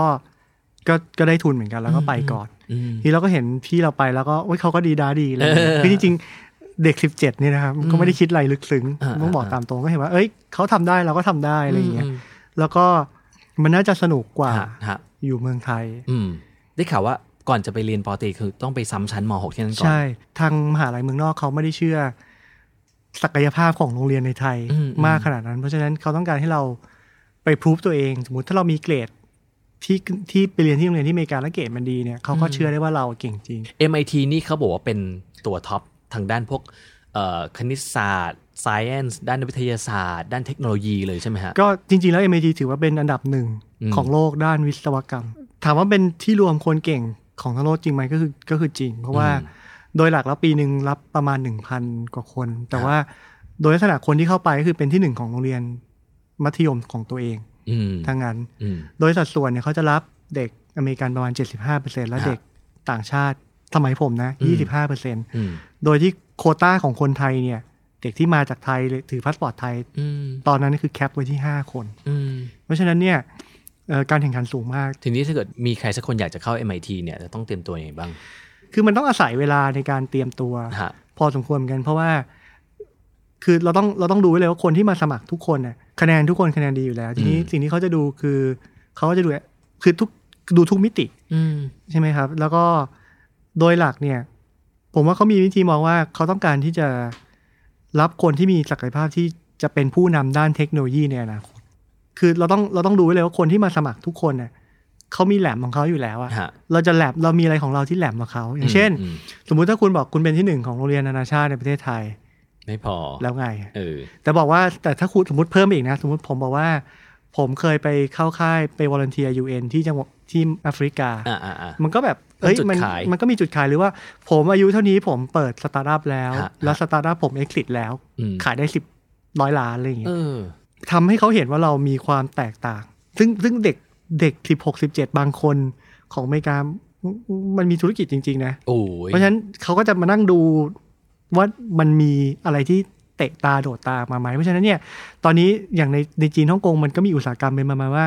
พ่อแม่จ่ายตังค์ให้บริษัท แล้วบริษัทเนี่ยทำการกลูมเด็ก อืม ให้มีโปรไฟล์ที่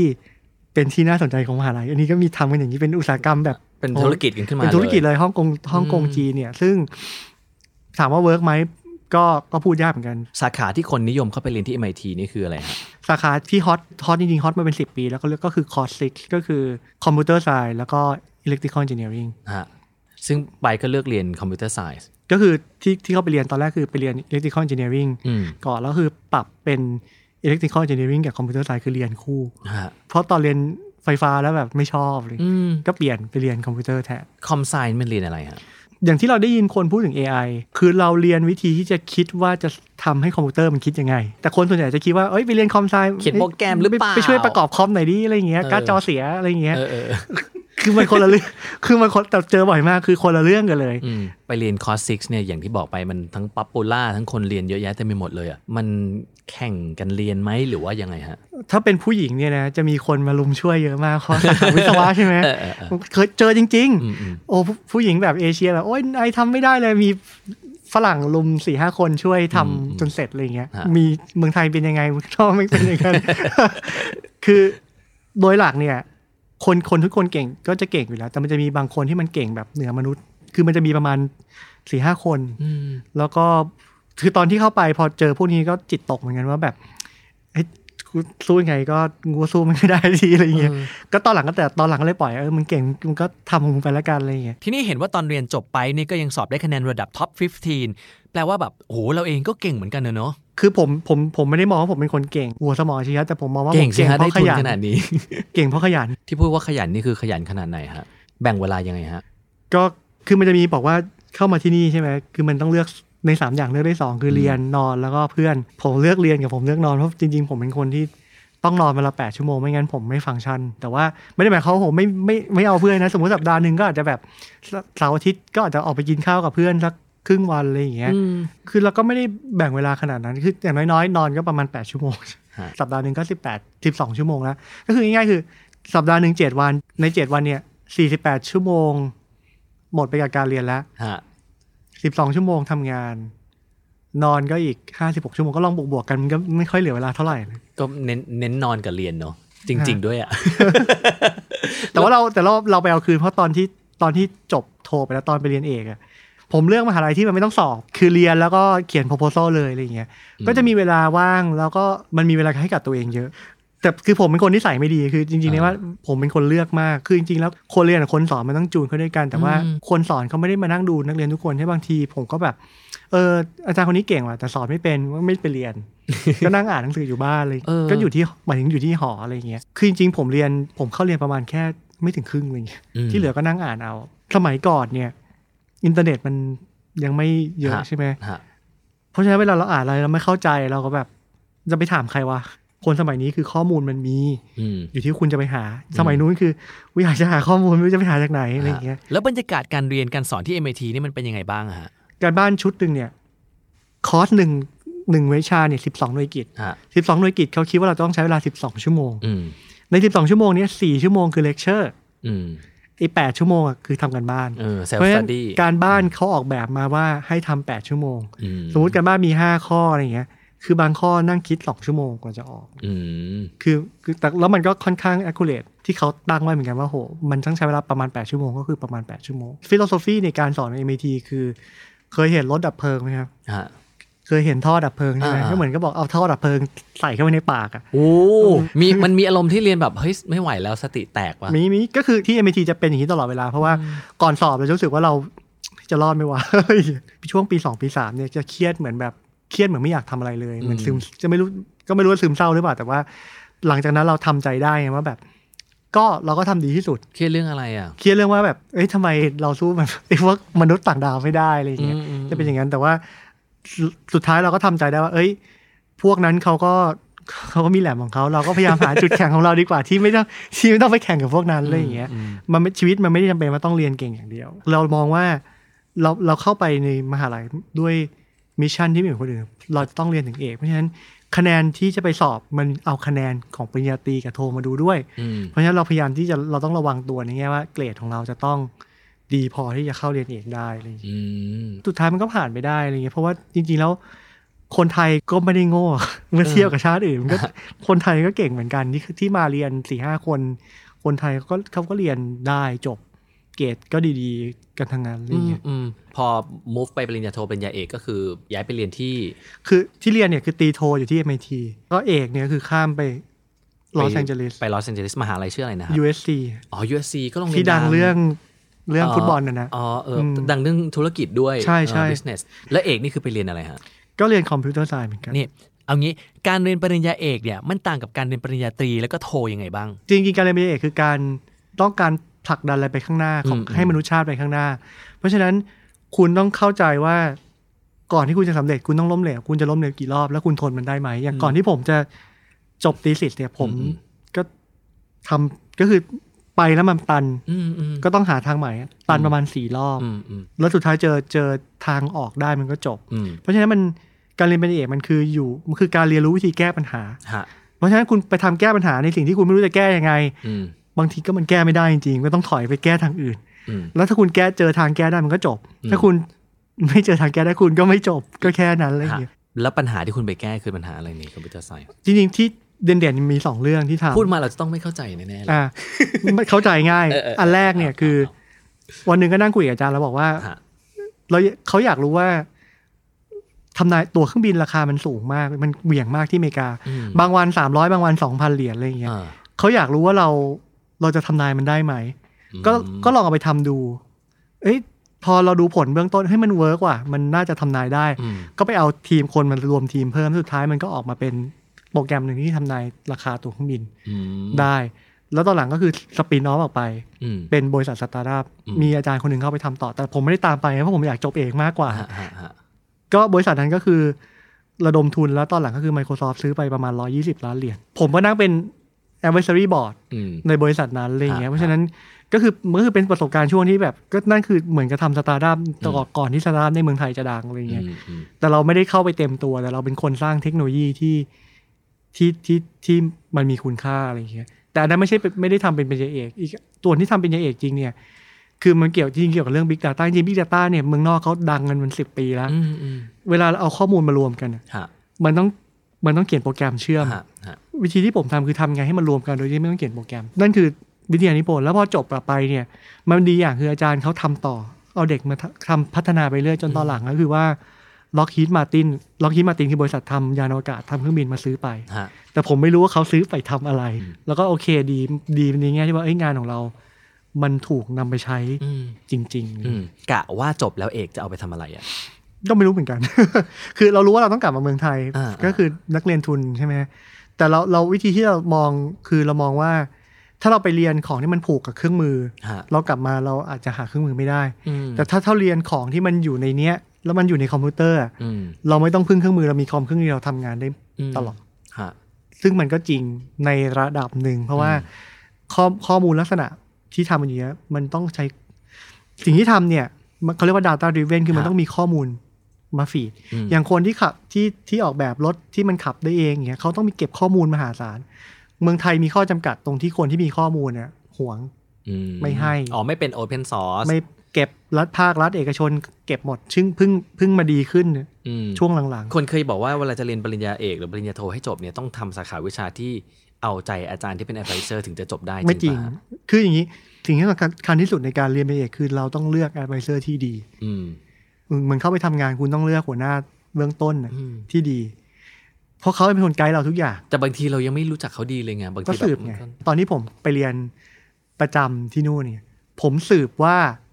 โรงเรียนนี้เป็นยังไง อืม แล้วผมก็อินไซต์ของผมคืออย่างนี้ ผมตอนที่ผมจะเข้า MIT ผมวางกลยุทธ์ผมต้องบอกเราผมวางกลยุทธ์ว่า ผมจะไม่เล่นกีฬา อืม พอเล่นกีฬาแล้วเหนื่อย อืม เหนื่อยแล้วไม่มีเวลามานั่งทำกันบ้านตอนกลางคืน อืม เพราะฉะนั้นผมบอกว่าพอผมเข้าไปผมบอกไม่เล่นกีฬา อืม ผมไม่เรียนภาษาอังกฤษเวอร์ชั่นที่คนฝรั่งมาเรียนกันเพราะมันโคตรยาก ผมเรียนฝรั่งฝฝรั่งอังกฤษเวอร์ชันอินเตอร์เพราะผมรู้ว่ามหาลัยอ่ะเขาไม่สนหรอกว่าคุณจะได้ A ภาษาอังกฤษเพราะเขารู้แล้วว่าคุณเป็นคนต่างชาติ อืม แค่เนี้ยผมเซฟเวลาวันละสามชั่วโมง อืม อืม แล้วผมเวลาไปนั่งเรียน อืม เพราะฉะนั้นเราสืบก่อนว่า เราสืบก่อนเลยว่า อาจารย์ที่โรงเรียนคนไหนมันโหด แล้วแล้วผมก็โทรไปบอกคอนเซลเลอร์ที่โรงเรียนว่าผมขอไม่เรียนกับคนนี้ อืม แล้วเขาก็ทำให้นะ อืมอืม เนี่ยการจะทำอะไรที่ที่จะต้องแข่งคนอื่น เราต้องมีกลยุทธ์ แต่คนกลยุทธ์ไม่เหมือนกันกลยุทธ์ของคุณคืออะไร คือถ้าเราไม่มีกลยุทธ์เราเหมือนกับเรา เราปล่อยให้คนอื่นเขาทุบตีเรา คือเราปล่อยให้ชะตาชีวิตเราขึ้นอยู่กับเฮ้ยวันนี้จะโชคดีซื้อลอตเตอรี่ถูกไหมอันนี้ไม่มันไม่ เอา ใช่ ไม่ได้ละ เพราะฉะนั้น อืม การที่มีกลยุทธ์เนี่ยเป็นการที่เราวางเส้นทางให้กับตัวเราเอง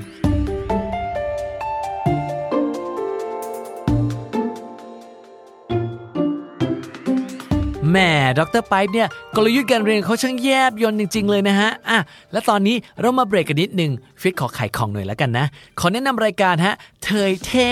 ไอ้ายพอดแคสต์ที่จะพาคุณไปรู้จักกับเหล่าเทยไทยนะฮะที่ทำอะไรเท่ๆ เป็นต้นว่าในรายการเนี้ยคุณก็จะได้ฟังเรื่องราวของเทยวิ่งมาราธอนเทยซ่อมคอม เทยตำรวจ หรือแม้แต่เทยที่ทำงานอยู่บนแท่นขุดเจาะน้ำมันกลางอ่าวไทยกันเลยทีเดียว ว้าว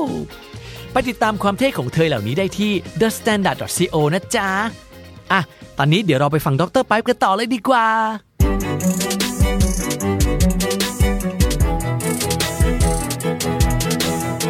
ประสบการณ์ชีวิตระหว่างการเรียนมีการทำอะไรไป บ้างหรือเปล่า จริงๆแล้วตีโทเอกมันมันมีเอลเมนต์ของเรื่องความรักอยู่ด้วย ฮะ อยู่แล้ว เพราะว่าเราไป ฮะ อยู่เมืองนอกเราเหงานู่นนี่นั่นเลยใช่ไหมล่ะ อืม ก็มีอยู่แค่เนี้ย ไม่เรียนก็เรื่องไม่เรื่องเรียนก็เรื่องความรัก งั้นไปเรื่องแฟนเลย โอ้โห คุณไปเจอกันที่นั่นเหรอหรือว่าไงฮะ ตอนก่อนที่ไปเรียนเนี่ย ฮะ มีแฟนอยู่แล้ว อืม คือตอนนั้นเราก็คิดว่า เฮ้ย ไปอยู่สิบปีเองเราก็ต้อง เราต้องคบกันได้สิอะไรอย่างเงี้ย เออ เอ้ามันไม่ไหววะ คือ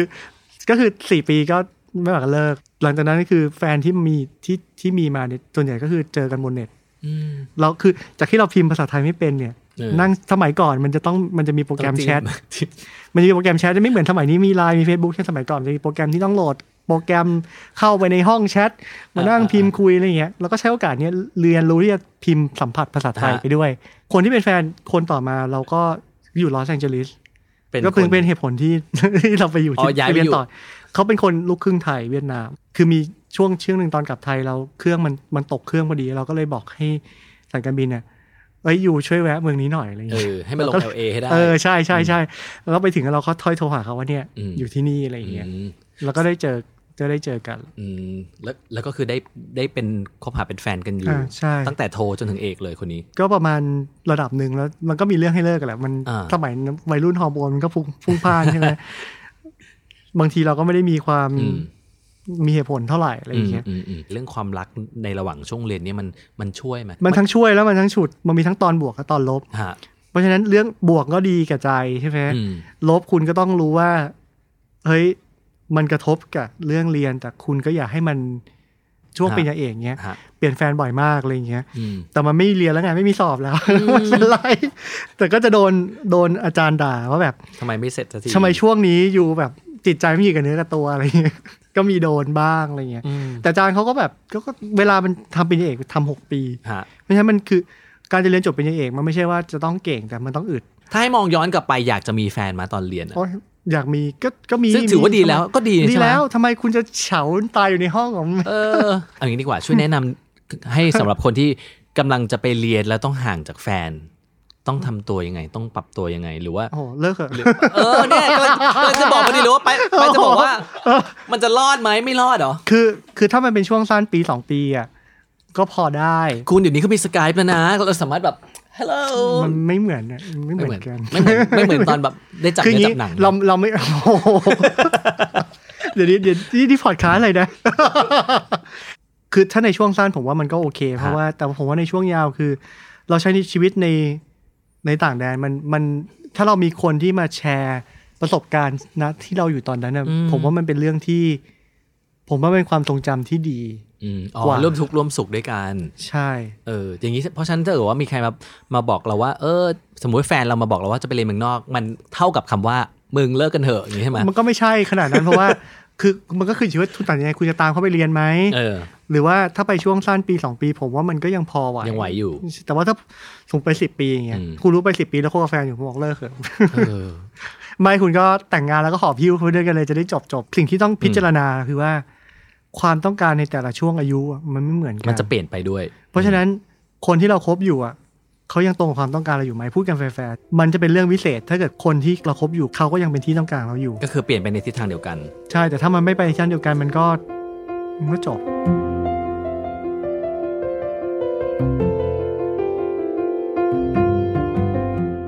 เราขอถามไปถึงเมืองดีกว่าบรรยากาศเมืองที่ตอนที่ไปเรียน คือเคมบริดจ์เนี่ยเป็นเมืองที่ในหลวงรัชกาลที่ 9 ประสูติ ฮะ แล้วก็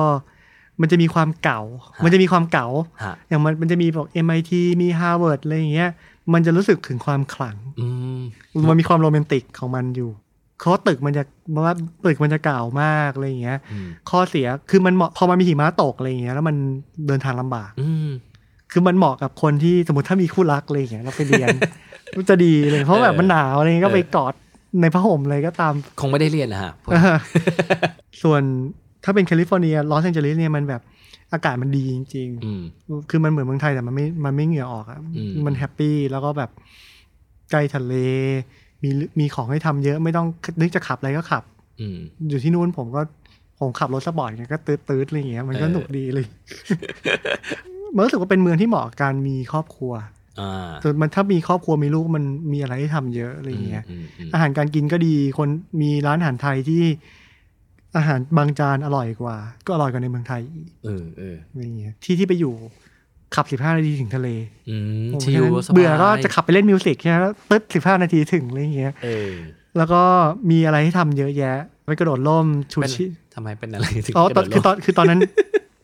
คือคนที่เรียนเป็นเอกจะมีจุดหนึ่งที่รู้สึกว่าตัวเองแบบ ไม่จบแน่ เอ เลย อ ผมจริงๆผมเป็นคนกลัวความสูงไง อืม ผมก็รู้สึกว่า เอ้ยขอช็อกตัวเองให้หน่อยครับไปครับ แล้วก็ไปกระโดดอะไรอย่างเงี้ยแต่กระโดดแบบไม่ได้ผูกกันเป็นแหนม คือกระโดดแบบ แล้วมีคนแค่อยู่ข้างๆอะไรอย่าง อ่า เงี้ย อ่าอ่า ก็ต้องลอง คือมันอธิบายไม่ได้ว่ารู้สึกยังไง คุณต้องไปลองเองอะไรอย่างเลยแล้วควรจะลองตอนที่ยังเด็กๆแล้วแก่ๆแล้วเดี๋ยวมีลูกมีอะไรคงมัน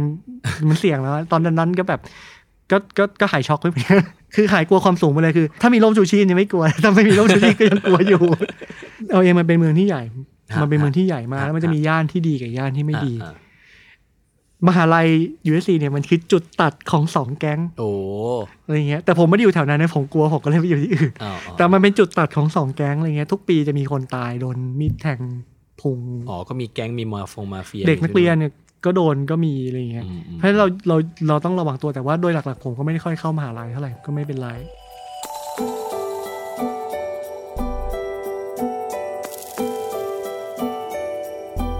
แล้วตอนจบเอกนี่ไม่ได้คิดจะสมัครหรือทำงานต่อที่นู่นเหรอฮะหรือว่ายังไงทุนบังคับให้ต้องกลับมามา ก็ทุนก็บังคับ ไทยหรือไ ให้ต้องกลับมาเหมือนกัน แต่ว่า ตอนนั้นก็เรารู้สึกว่าเรา เราห่างจากพ่อแม่ไปนาน อืม คือพ่อแม่ที่ปล่อยให้ลูกไปเรียนเมืองนอก 12 ปีนี่ก็ อืม ใจโคตรแข็งเลย แต่ได้คือระหว่างที่ไปเรียนคือได้กลับบ้านบ้าง ก็กลับปีละครั้งสองครั้ง ฮะ ซึ่งก็ได้เห็นความเปลี่ยนแปลงของประเทศไทยเนี่ย คือพอเรากลับ เยอะหรือ น้อย เยอะเยอะ เยอะเยอะ สมัยก่อนนะ อืม ผมจำได้เลยมันเป็น ดาวพระศุกร์ สมัยกบสุวรรณันท์เล่น เออ ตอน กลับมา ตอนโดนปล้ำเนี่ยนะ ในฉากในทีวีเนี่ยคือเห็นแค่เนี้เห็นแค่มือ เห็น มือประกบกัน เพื่อเป็นการแสดงออกว่าอืมกำลัง ใช่ โดน ใช่ใช่ อึ๊บอึ๊บอึ๊บอยู่อื สมัยนี้นี่ อือหือ อืม นะ อืมอืม คือเราเห็นความเปลี่ยนแปลงในสิบปีที่ผ่านมาหรอก ฮะ คือในคนมุมมองคนในคนที่อยู่ในเนี้ยในประเทศจะไม่ค่อยเห็นแต่เราเห็นว่าเออมันเปลี่ยนไปเยอะ ใช่ มากเลย บางทีจะดูความเปลี่ยนแปลงมันต้องถอยมาอยู่ถึงจะเห็น ใช่ดูอย่างนั้นเราจะรู้สึกว่าเปลี่ยนเยอะ เออนะฮะแล้วเห็นในฐานะที่ไปเมืองนอก 12 ปีกลับมาแล้วเห็นอะไรเปลี่ยนแปลงที่เมืองไทยบ้างที่หลัก คือผมจะบอกว่าเขาเจอช็อกตอนไปอยู่เมืองนอกเนี่ย ไม่เท่าไหร่เขาเจอช็อกตอนกลับ ๆ กลับ มา มา อยู่ บ้าน เมือ ตัว ง เอ ไทย ง เนี่ย อืม โอ้โหช็อก ช็อกในแง่วิธีคิด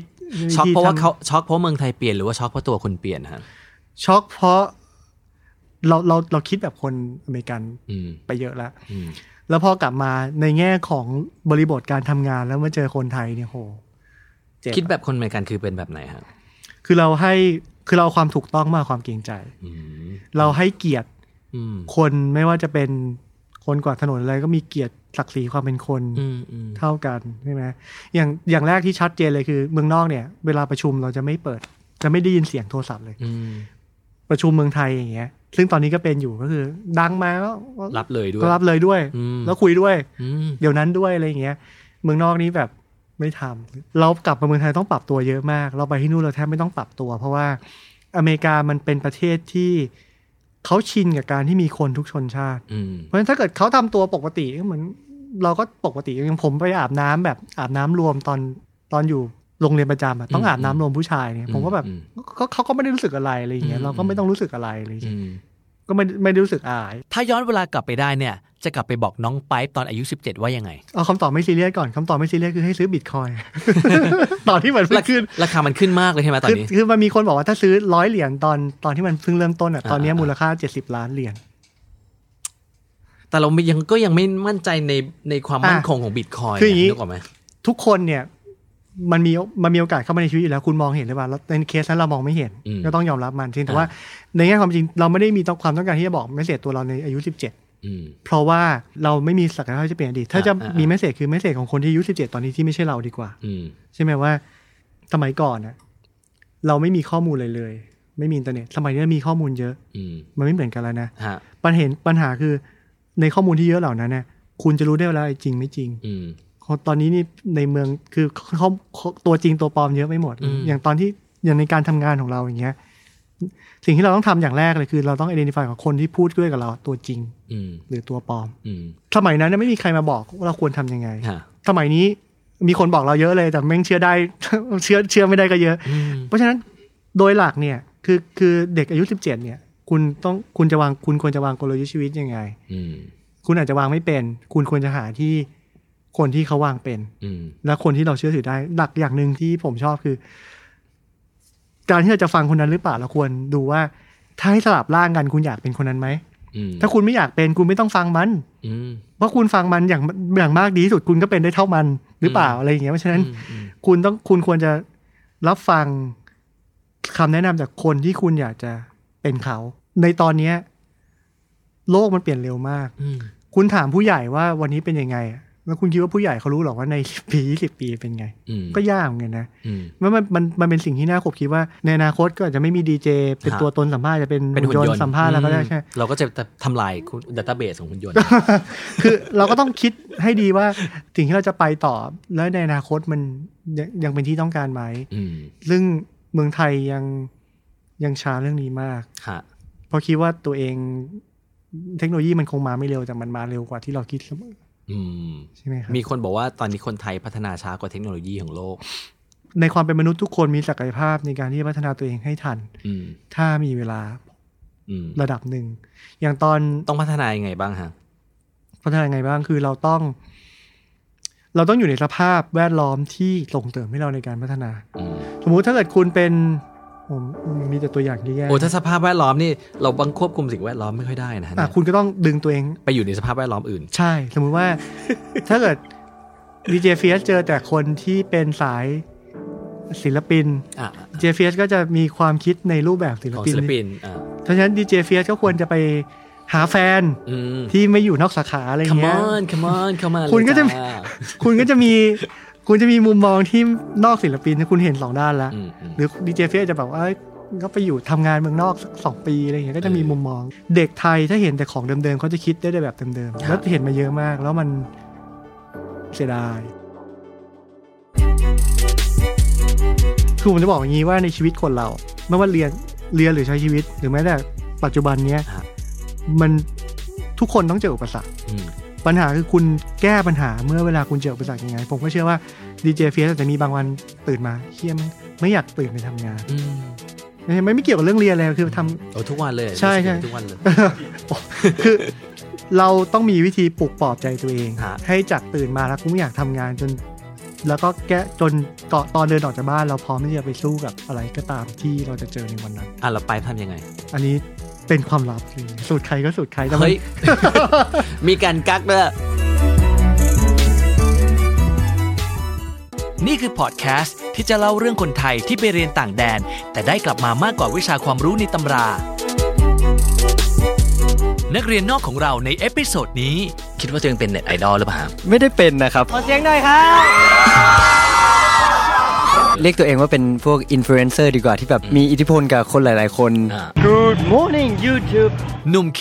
ที่รู้จักกันในชื่อเคยาวายน์เจ้าของแอคเคาท์ YouTube ที่ป๊อปปูล่าสุดๆ ในช่วงนี้ ไปใช้ชีวิตที่สหรัฐอเมริกา มาตั้งแต่เรียนอยู่ม .5 และปัจจุบันก็กำลังเรียนระดับปริญญาตรี อยู่ที่เมืองไวท์วอเตอร์รัฐวิสคอนซินสหรัฐอเมริกา ในสาขาวิชาที่ทำเงินสูงที่สุดในอเมริกา นั่นคือ เรียกว่า actual science ครับ ภาษาไทยก็คือคณิตศาสตร์ประกันภัย ชีวิตในมหาวิทยาลัยตะวันตกของหนุ่มน้อยชาวไทยจะเป็นอย่างไร เราตั้งใจไปแล้วว่าเราจะเข้าทีมอเมริกันฟุตบอลของเขา ตอนก่อนเราไปก็คิดว่า โอเค ภาษาอังกฤษเราก็ได้นิดหน่อย ไปปุ๊บฟังไม่รู้เรื่องเลยครับ ทำไมเด็กม .5 อย่างเค ถึงตัดสินใจไปเรียนต่างประเทศ สมัยนั้นก็ติดเพื่อนเหมือนกันนะครับ แต่เราก็ชอบความท้าทายเหมือนกัน ไปเมืองนอกเราก็รู้สึกว่าโอเค มันท้าทายชีวิตเราเราก็เลยตัดสินใจเออไป สวัสดีครับ ชื่อเคนะครับ ชื่อจริงชื่อว่าเคเลิศสิทธิชัยนะครับ หลายคนถามว่าผมเป็นใคร เออ ผมเป็นใครวะ เป็นคนไทยธรรมดานะครับ ไม่ได้เป็นอะไร แต่อยู่ที่อเมริกามาได้ 4 ปีแล้วครับ และนี่คือเคเลิศสิทธิชัย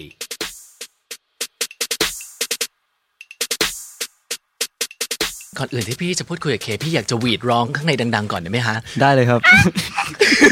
อ่ะ ในฐานะที่เป็นอินฟลูเอนเซอร์คนหนึ่ง ก็อยากจะถามว่าจริง ๆ แล้วเนี่ย เราจำเป็นต้องไปเรียนเมืองนอกจริง ๆ เหรอ เรียนเมืองไทยไม่ได้เหรอฮะเค เราอยากไป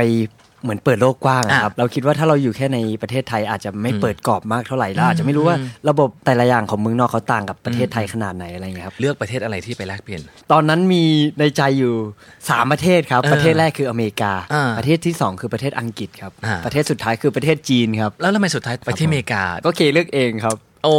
ใช่ แหมไม่งั้นเราจะได้เคพูดเวอร์ชันจีนเลยเนอะตอนนี้ถ้าเกิดแบบไปจีนใช่ไหมไปที่เมือง ไปที่รัฐอิลลินอยครับ ฮะ อยู่ที่เมืองร็อกเฟิร์ดประมาณชั่วโมงหนึ่งจากชิคาโกครับ เด็กมปลายส่วนใหญ่มันจะติดเพื่อน สมัยนั้นก็ติดเพื่อนเหมือนกันนะครับ แต่เราก็ชอบความท้าทายเหมือนกัน ไปเมืองนอกเราก็รู้สึกว่าโอเคมันท้าทายชีวิตเราเราก็เลยตัดสินใจเออไป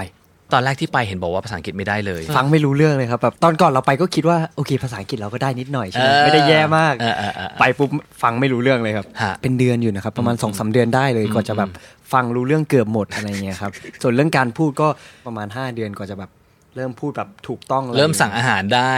ตอนแรก ๆ ต้องจิ้มรูปภาพก่อน แรกๆก็แบบ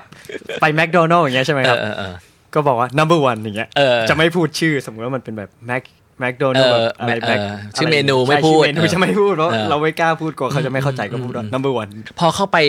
แลกเปลี่ยนบรรยากาศพอไปเรียนกับเพื่อนๆแล้วเป็นยังไงบ้าง แรกๆ อยาก รู้สึ กลั ก บบ้าน อยากกลับบ้าน เพราะว่า เอ เราพูดกับเขาไม่รู้เรื่องอยากได้เราเราเราไม่ได้ เพราะเราไม่รู้จะพูดยังไงเกรงใจเขาโดยที่เราเป็นคนไทยใช่ไหมครับแต่หลังๆแบบสองสามเดือนเริ่มฟังออกเริ่มสนุกเริ่มมีเพื่อนใช่ไหมครับ อืมอืม ก็จนถึงตอนเนี้ยครับยังอยู่อเมริกาอยู่เลยพี่ อืมแล้วแต่ว่าช่วงแรกๆไม่มีโทรกลับมาร้องไห้ที่บ้านเนอะแบบ ไม่มีครับไม่เคยร้องไห้ครับ โอนตังค์มาให้หน่อยนี่มีไหม เรื่องเรื่องตังค์ก็มีบ้างครับ แต่เรื่อง เราไม่มีครับ แล้วเคก็พบว่าบรรยากาศการเรียนไฮสคูลที่อเมริกาก็แตกต่างจากการเรียนที่เมืองไทยจริงๆอะเนาะ โดยเฉพาะเรื่องของตารางเรียนที่ไม่ต้องมีเรียนพิเศษหลังเลิกเรียนอะเหรอ ถ้าที่โรงเรียนเก่าที่เคยเรียนมานะครับ เป็นโรงเรียนไทยใช่ไหมครับ ฮะฮะ แต่ละวันก็จะไม่เรียนเหมือนกันใช่ไหมครับ อย่างเช่นวันจันทร์เรียนเลขวันอังคารเรียนอังกฤษอะไรเงี้ยครับ ก็ทุกวันจะเรียนไม่ค่อยเหมือนกันใช่ไหมครับ แต่ที่อเมริกาห้าวันจะเรียนเหมือนกันทุกวันครับ อย่างเช่น ตอนเช้าเรียนเลขกลางวันเรียนศิลปะตอนเย็นเรียนวิทย์ก็จะเป็นอย่างเงี้ย เจอ ซ้ำซ้ำไปเรื่อย ใช่ครับ อืม ก็คือมันมันเน้นไปเลยเป็นวิชาไปเลย อืม เขา อืม ก็เลยอาจจะไม่ต้องเจอการเรียนพิเศษเท่าไหร่ครับ เพราะว่าเจออาจารย์คนเดิมแล้วก็เรียนวิชาเดิมทุก ๆ วัน อืม แต่ที่ไทยอาจจะแบบเรียนอาทิตย์ละครั้ง ต้องไปเรียนพิเศษเพราะลืม อืม บ้างหรือว่า อืม ไม่มีคนเน้นย้ำบ้างอะไรเงี้ยครับ ตอนม .6 เรียนที่เมืองอะไรฮะ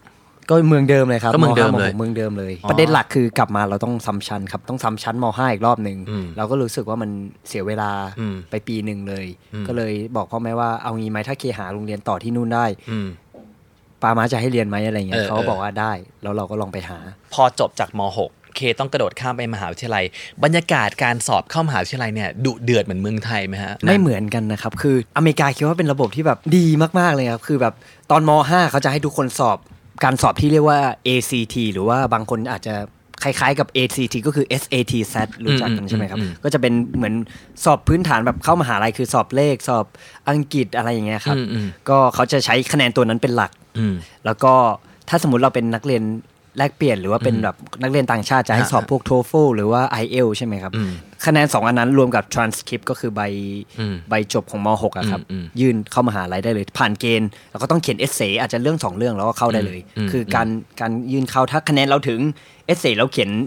ตรงใจกับมหาลัยก็เข้าได้เลยครับ ตอนมหาลัยนี่คือย้ายไปอีกเมืองหนึ่ง ย้ายไปวิสคอนซิน เห็นได้ข่าวว่าได้ทุนต่อเรียนต่อที่มหาลัยด้วย บอกคนที่จะไปเรียนต่อได้ไหมฮะว่า GPA ประมาณสักประมาณเท่าไหร่เราถึงจะมีสิทธิ์ apply หาทุนได้ ส่วนมากก็ 3.4 3.5 ก็ได้แล้วนะครับ อ่าอ่าอ่า ใช่ แต่ที่อเมริกาจะเกรดยากนิดนึงก็คือ ส่วนใหญ่จะเป็น 90%ถึงจะได้ A ครับ อืมอืมพอเข้ามหาวิทยาลัยไปปุ๊บเนี่ย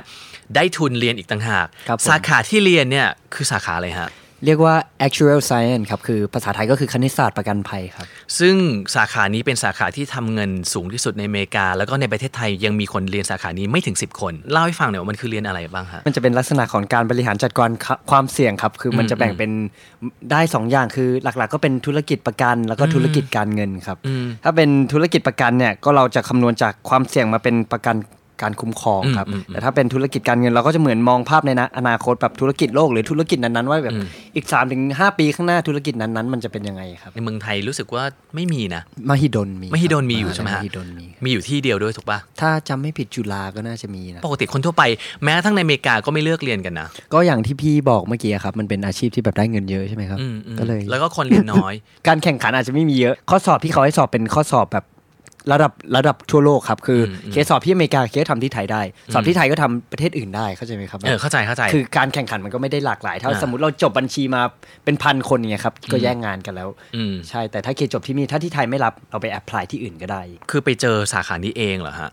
หรื เออ ว่า คุณพ่อครับ อ๋อ คุณพ่อแนะนำมา คุณพ่อแนะนำมา ใช่ อืมคุณพ่อแนะนำดี มาก เรียนยากไหมถามนิดนึงในเมื่อมันเป็นอาชีพที่มันฮอตฮิตขนาดนี้ ยากนะครับ แต่มันก็ไม่เกินความพยายามใช่ไหมครับมันต้องใช้เวลามากกว่าครับ คืออมันจะมีสูตรเยอะมาก อืม เต็มไปหมดเลยก็ อืม ก็ต้องใช้เวลาต้องเหมือนอ่านหนังสือเยอะเหมือนกันครับ อืมอืมพอเข้าไปเรียนคณิตศาสตร์ประกันภัยวิธีการเรียนมันเรียนยังไง คุณต้องแบกเครื่องคิดเลข คุณต้องแบกเอง ใช่ครับ ลูกคิดเข้าไปด้วยอย่างนี้หรือเปล่า ไม่ใช่ลูกคิด ไม่มี ครับ มันมันจะเป็นเครื่องคิดเลขแต่ไม่ใช่เครื่องคิดเลขปกติครับ จะเป็นเครื่องคิดเลขสำหรับวิชานั้นเลยแบบวิชาแบบการลงทุนหรือว่าแบบวิชาเล่นหุ้นเลยแบบ จะเป็นคณิตเอ่อเครื่องคิดเลขเฉพาะเลยครับ อืมอืมอืมนี่ตอนนี้คือเรียนไปประมาณ 2 ปีละ ใช่ครับ โดยประมาณชอบไหมฮะสาขานี้ ก็ คุณพ่อนั่งฟังอยู่ด้านใน ก็โอเคครับก็ชอบนะครับ มันก็ไม่ได้ยากเกินกว่าที่เราคิดไปครับ ตอนแรกเราคิดว่ามันต้องยากมากๆ ที่แบบไม่มีคนเรียนเลยอะไรอย่างเงี้ยครับ อืม หรือว่าเรียนน้อย เราคิดว่ามันจะยากมากๆแต่เอาจริง ๆ มันก็ไม่ได้ยากเกินกว่าที่เราคิดไว้ครับ ฮะบรรยากาศพอเข้ามหาวิทยาลัยละมันต่างจากไฮสคูลไหม ต่างครับ ฮะ คือมาหามาในไฮสคูลเราต้องไปเรียนทุกวันใช่ไหมครับ อืมอืม จันทร์ถึงศุกร์ต้องไปเรียนทุกวัน แล้วก็จะเป็นตอนเช้าเวลานี้ต้องไปเรียน แล้วก็เลิกเวลานี้ทุกวัน อย่างเช่นเรียน8ปดโมงเช้าเลิก4ี่โมงเย็นทุกวันอย่างนี้จะเป็นอย่างนี้ แต่มหาลัยเราต้องมีความรับผิดชอบเยอะมากขึ้นเยอะเลยก็มันจะไม่มีพ่อแม่มาแบบปลุกเราหรือว่าแบบคนบังคับให้เราไปเรียน เพราะว่าถ้าเราไม่ไปเรียนที่อเมริกามันก็ไม่มีใครสนใจอยู่แล้วอาจารย์ก็ไม่สนใจคุณไม่มาเช็คขาดหรือไม่สนใจเลย เราก็ต้องแบบปลุกตัวเองให้ได้ ต้องมีความรับผิดชอบมาก หรือว่ามีโปรเจกต์เนี้ยเราก็ต้องมีการวางแผนล่วงหน้าสมมติเขาให้เวลามาเดือนหนึ่งเนี้ยครับเราก็ต้อง manage time ให้ได้ว่าในเดือนหนึ่งเนี่ยเราต้องค่อยๆทำนะไม่ใช่แบบเหลืออาทิตย์สุดท้ายแล้วมาทำมันก็ไม่ทันครับ เพื่อนๆที่เข้าไปเรียนในสาขาเนี้ยด้วยกันเนี่ยเป็นยังไงบ้างฮะคณิตศาสตร์ประกันภัยมีคนเรียนเยอะไหมฮะ ก็ถ้ามหาลัยเกก็ สามสิบสี่สิบคนนะค สา รั ม บ สิบสี่สิบคนแต่ละคนนี่คือแบบอื้อหือเป็นเนิร์ดเลยป่ะแบบแข่งกันเรียนหรือว่าช่วยกันเรียนหรืออะไรยังไงครับบรรยากาศ ก็ไม่นะครับก็ต่างคนต่างเรียนนะครับ เหมือน ไม่ เมืองนอกเขาไม่ค่อยสนใจ ไม่ไม่ติวกัน ท่าไ เหรอไม่มี ไม่ค่อย ไม่มี ค จั รั บบ กลุ่ม อาจจะมี ติว บ้างสองสามคนแบบที่เป็นเพื่อนกันครับ แล้วในในคณะเนี่ยคือเคสนิทกับใครบ้างป่ะฮะ คือเคดว่าระบบของอเมริกามันไม่ได้แบ่งเป็นคณะ อย่างเช่นแบบ อืม สมมุติว่าเราเรียนคณะนี้เราต้องเป็นเพื่อนกับคนคณะนี้ อืมอืมอืม คือเขาจะแบบเรียนกันแล้วก็แยกกันส่วนมาก อ๋อเพราะว่า เพื่อนเคจะอยู่พวกบิสเนสกันหมดเลย ตอนที่อยู่ที่โรงเรียนเนี่ยคิดว่าบุคลิกของตัวเองเป็นยังไงฮะเพราะจริงๆแล้วว่าเวลาที่แบบคนเอเชียไปเนาะเราก็จะตัวเล็กกว่าเพื่อน ครับผม ฝรั่งมันก็จะตัวแบบตัวควายๆหน่อยแล้วตัวใหญ่ ใช่ มากแบบอื้อหือแล้วเราก็จะดูเป็นลูกกระจองป่ะ ไม่ครับคือก่อนไปเราตั้งใจไปแล้วว่าเราจะเข้าทีมอเมริกันฟุตบอลของเขา อ่า ก็แบบมันเท่เห็นจากในหนังเดินกันเป็นกลุ่มอะไรอย่างเงี้ยครับ อ่าอ่าอ่า เราก็แบบเริ่มไปตีสนิทคนที่แบบดูใจดีก่อน เราก็ไปคุยกับโค้ชว่าเราอยากไป อืม เล่นกีฬาบ้างอะไรเงี้ย นี่คือสาเหตุที่ทำให้ไปเล่นเวทยกกล้าม ใช่ครับ มากมาย ก็คืออ ม ขอเข้าทีมกับเขา อืมอืม อาจจะไม่ได้ไปฝึกซ้อมกับเขาทุกวันไปยกเวทอะไรกับเขาทุกวันเหมือนเขามาเทรนให้เรา อืม แล้วก็แบบเข้ากลุ่มเขาไปแล้วเราก็มีเลเพื่ ย อนด้วยเออ ใช่ครับก็แบบแล้วกลุ่มของอเมริกันฟุตบอลมันจะใหญ่มากใน ฮะฮะ ในโรงเรียนครับ ฮะ เราก็ได้เข้ากลุ่มเขาอะไรเงี้ยครับ ฮะ ถึงตอนนั้นจะไปแค่ยกน้ำก็ ก็ยังโอเค ก็ยัง ใน โอ ที เคครับ อยู่ที่นั่นเป็นเอเชียตัวเล็กด้วยโดน ครับ บูลลี่ไหมฮะโดนรังแกปะ คือคนอื่นก็อาจอาจจะมีโดนบ้างแต่เคไม่เคยโดนครับ อาจจะเป็นเพราะว่าเคอยู่ทีมอเมริกันฟุตบอลครับแล้วเพื่อน เออ จะบอก ฉ ว่า ลาดเนอะ ใช่เพื่อนจะบอกว่าถ้าใครมาแกล้งอ่ะ just let Tell me me know อย่างเงี้ย เอ เอ อ อ อ๋อ แล้วแล้วคนที่สนิทกับเคเป็นกัปตันทีมอเมริกันฟุตบอลเลยครับ อ๋อ ก็คือเขาจะแบบมีอิทธิพลมากในโรงเรียน อืม แล้วทุกคนก็รู้ว่าเราสนิทกับคนนั้นแบบกินข้าวก็กินกับเขาทุกวันอย่างเงี้ยครับ อืมอืมอืม ไม่มีใครกล้ามายุ่งเลยครับ อ๋อเธอก็เอาตัวรอดเนอะเพราะว่ามันมีเด็กเอเชียหลายคนที่จะแบบหรือว่าเด็กที่แบบดูจ่องจ่องๆเนี้ยจะโดนรังแกในโรงเรียน ครับ มันมีใช่ไหมเหตุการณ์อย่างนี้มันมีเกิด ก็อาจจะมีบ้างครับ อาจจะโดนแบบสมมติว่าภาษาจีนใช่ไหมครับ อ่ามี มีคน อ่า จีนไปพูดภาษาจีนกับเพื่อนไม่ได้พูดภาษาอังกฤษ เออ ก็จะมีคนมาล้อเลียนแบบยังยังยังยังแบบ เออ เข้าใจไหมครับ เข้า เห ใจ มือนแบบล้อเลียนเฉยๆอะครับ เออตอนเข้ามหาลัยปุ๊บก็เริ่มถ่ายไอตัววีล็อกนี่ไปด้วยพร้อมกัน ครับ คือตอนนั้นเริ่มเริ่มคลิปได้เพราะว่าแบบรู้สึกว่าเราควรพ่อแม่บอกควรหางานพาร์ทไทม์จ็อบหรืออะไรอย่างเงี้ยครับ เออ จะได้แบบ เออ แบ่งเบาภาระได้มี เออ กินค่าขนมหน่อยอะไรเงี้ยแล้วเราไป อืม แอพพลายแล้วสรุปว่าตอนนั้นไม่ได้ครับก็เลยแบบ ระหว่างว่างก็เลยเริ่มทำ YouTube ขึ้นมา เออเออ แล้วมันก็แบบอยู่ดีคนก็ให้ความสนใจเยอะครับ เออ ก็เลยทำมาเรื่อย ๆ เลยตอนนี้ ชีวิตของเคเป็นไงบ้าง มีไปปาร์ตี้ไปแฮงเอาท์ไปนู่นไปนี่ ก็มีบ้างครับนิดหน่อยอะไรเงี้ย กิจกรรมยามว่างทำอะไรบ้างฮะ ฟิตเนสครับ ฟิตเนส ใช่ นอกจากฟิตเนสแล้วมีอะไรอีก ก็จะมีไปเล่นบาสตีเทนนิสอะไรกับเพื่อนครับ ทุกอย่างมันอยู่ขึ้นอยู่กับการเราเราการ manage time เหมือนบริหาร ฮะ เวลาของเราอะครับ ฮะฮะ อย่างเช่น เช้ามาเรามีเรียนใช่ไหมครับ อืม เรา อืม เราเราต้องเราเป็นคนแบบต้อง manage time ตัวเองให้ได้ไม่งั้นเราก็ทำอะไรไม่ได้ใช่ไหมครับทุกคนคิดว่าก็ต้องอย่างนี้ครับ อย่างเช่นแบบ เราต้อง เหมือนบริหารการเวลาตอนเราไปเรียนใช่ไหมครับตอน ฮะ กินข้าว เวลานอน เวลาทำการบ้านแล้วก็เวลาเที่ยว ถ้าเราคิดว่าเราจะไปเที่ยวอย่างเดียวหรือว่า หรือว่าจะแบบไปเล่นกับเพื่อนอย่างเดียวมันก็ไม่มีเวลาทำอย่างอื่น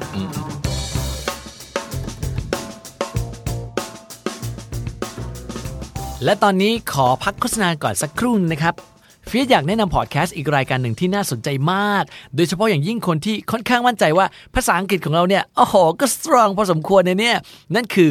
We Need to Talk Podcast Talk Show ภาษาอังกฤษกับโบสาวิตรีนะฮะ ซึ่งนางจะชวนเซเลบต่างๆ มากมายมาเมาส์มอยเป็นภาษาอังกฤษแบบไฟแลบกันเลย ท้าทายสกิลการฟังมากๆ แต่ก็ฟังเพลินๆสนุกทุกตอนเลย ติดตามฟังนะครับ We Need to Talk Podcast กันที่นี่ The Standard co ตอนใหม่ Publish ทุกวันพุธนะครับ อ่ะ มาคุยกับน้องเคกันต่อเลยดีกว่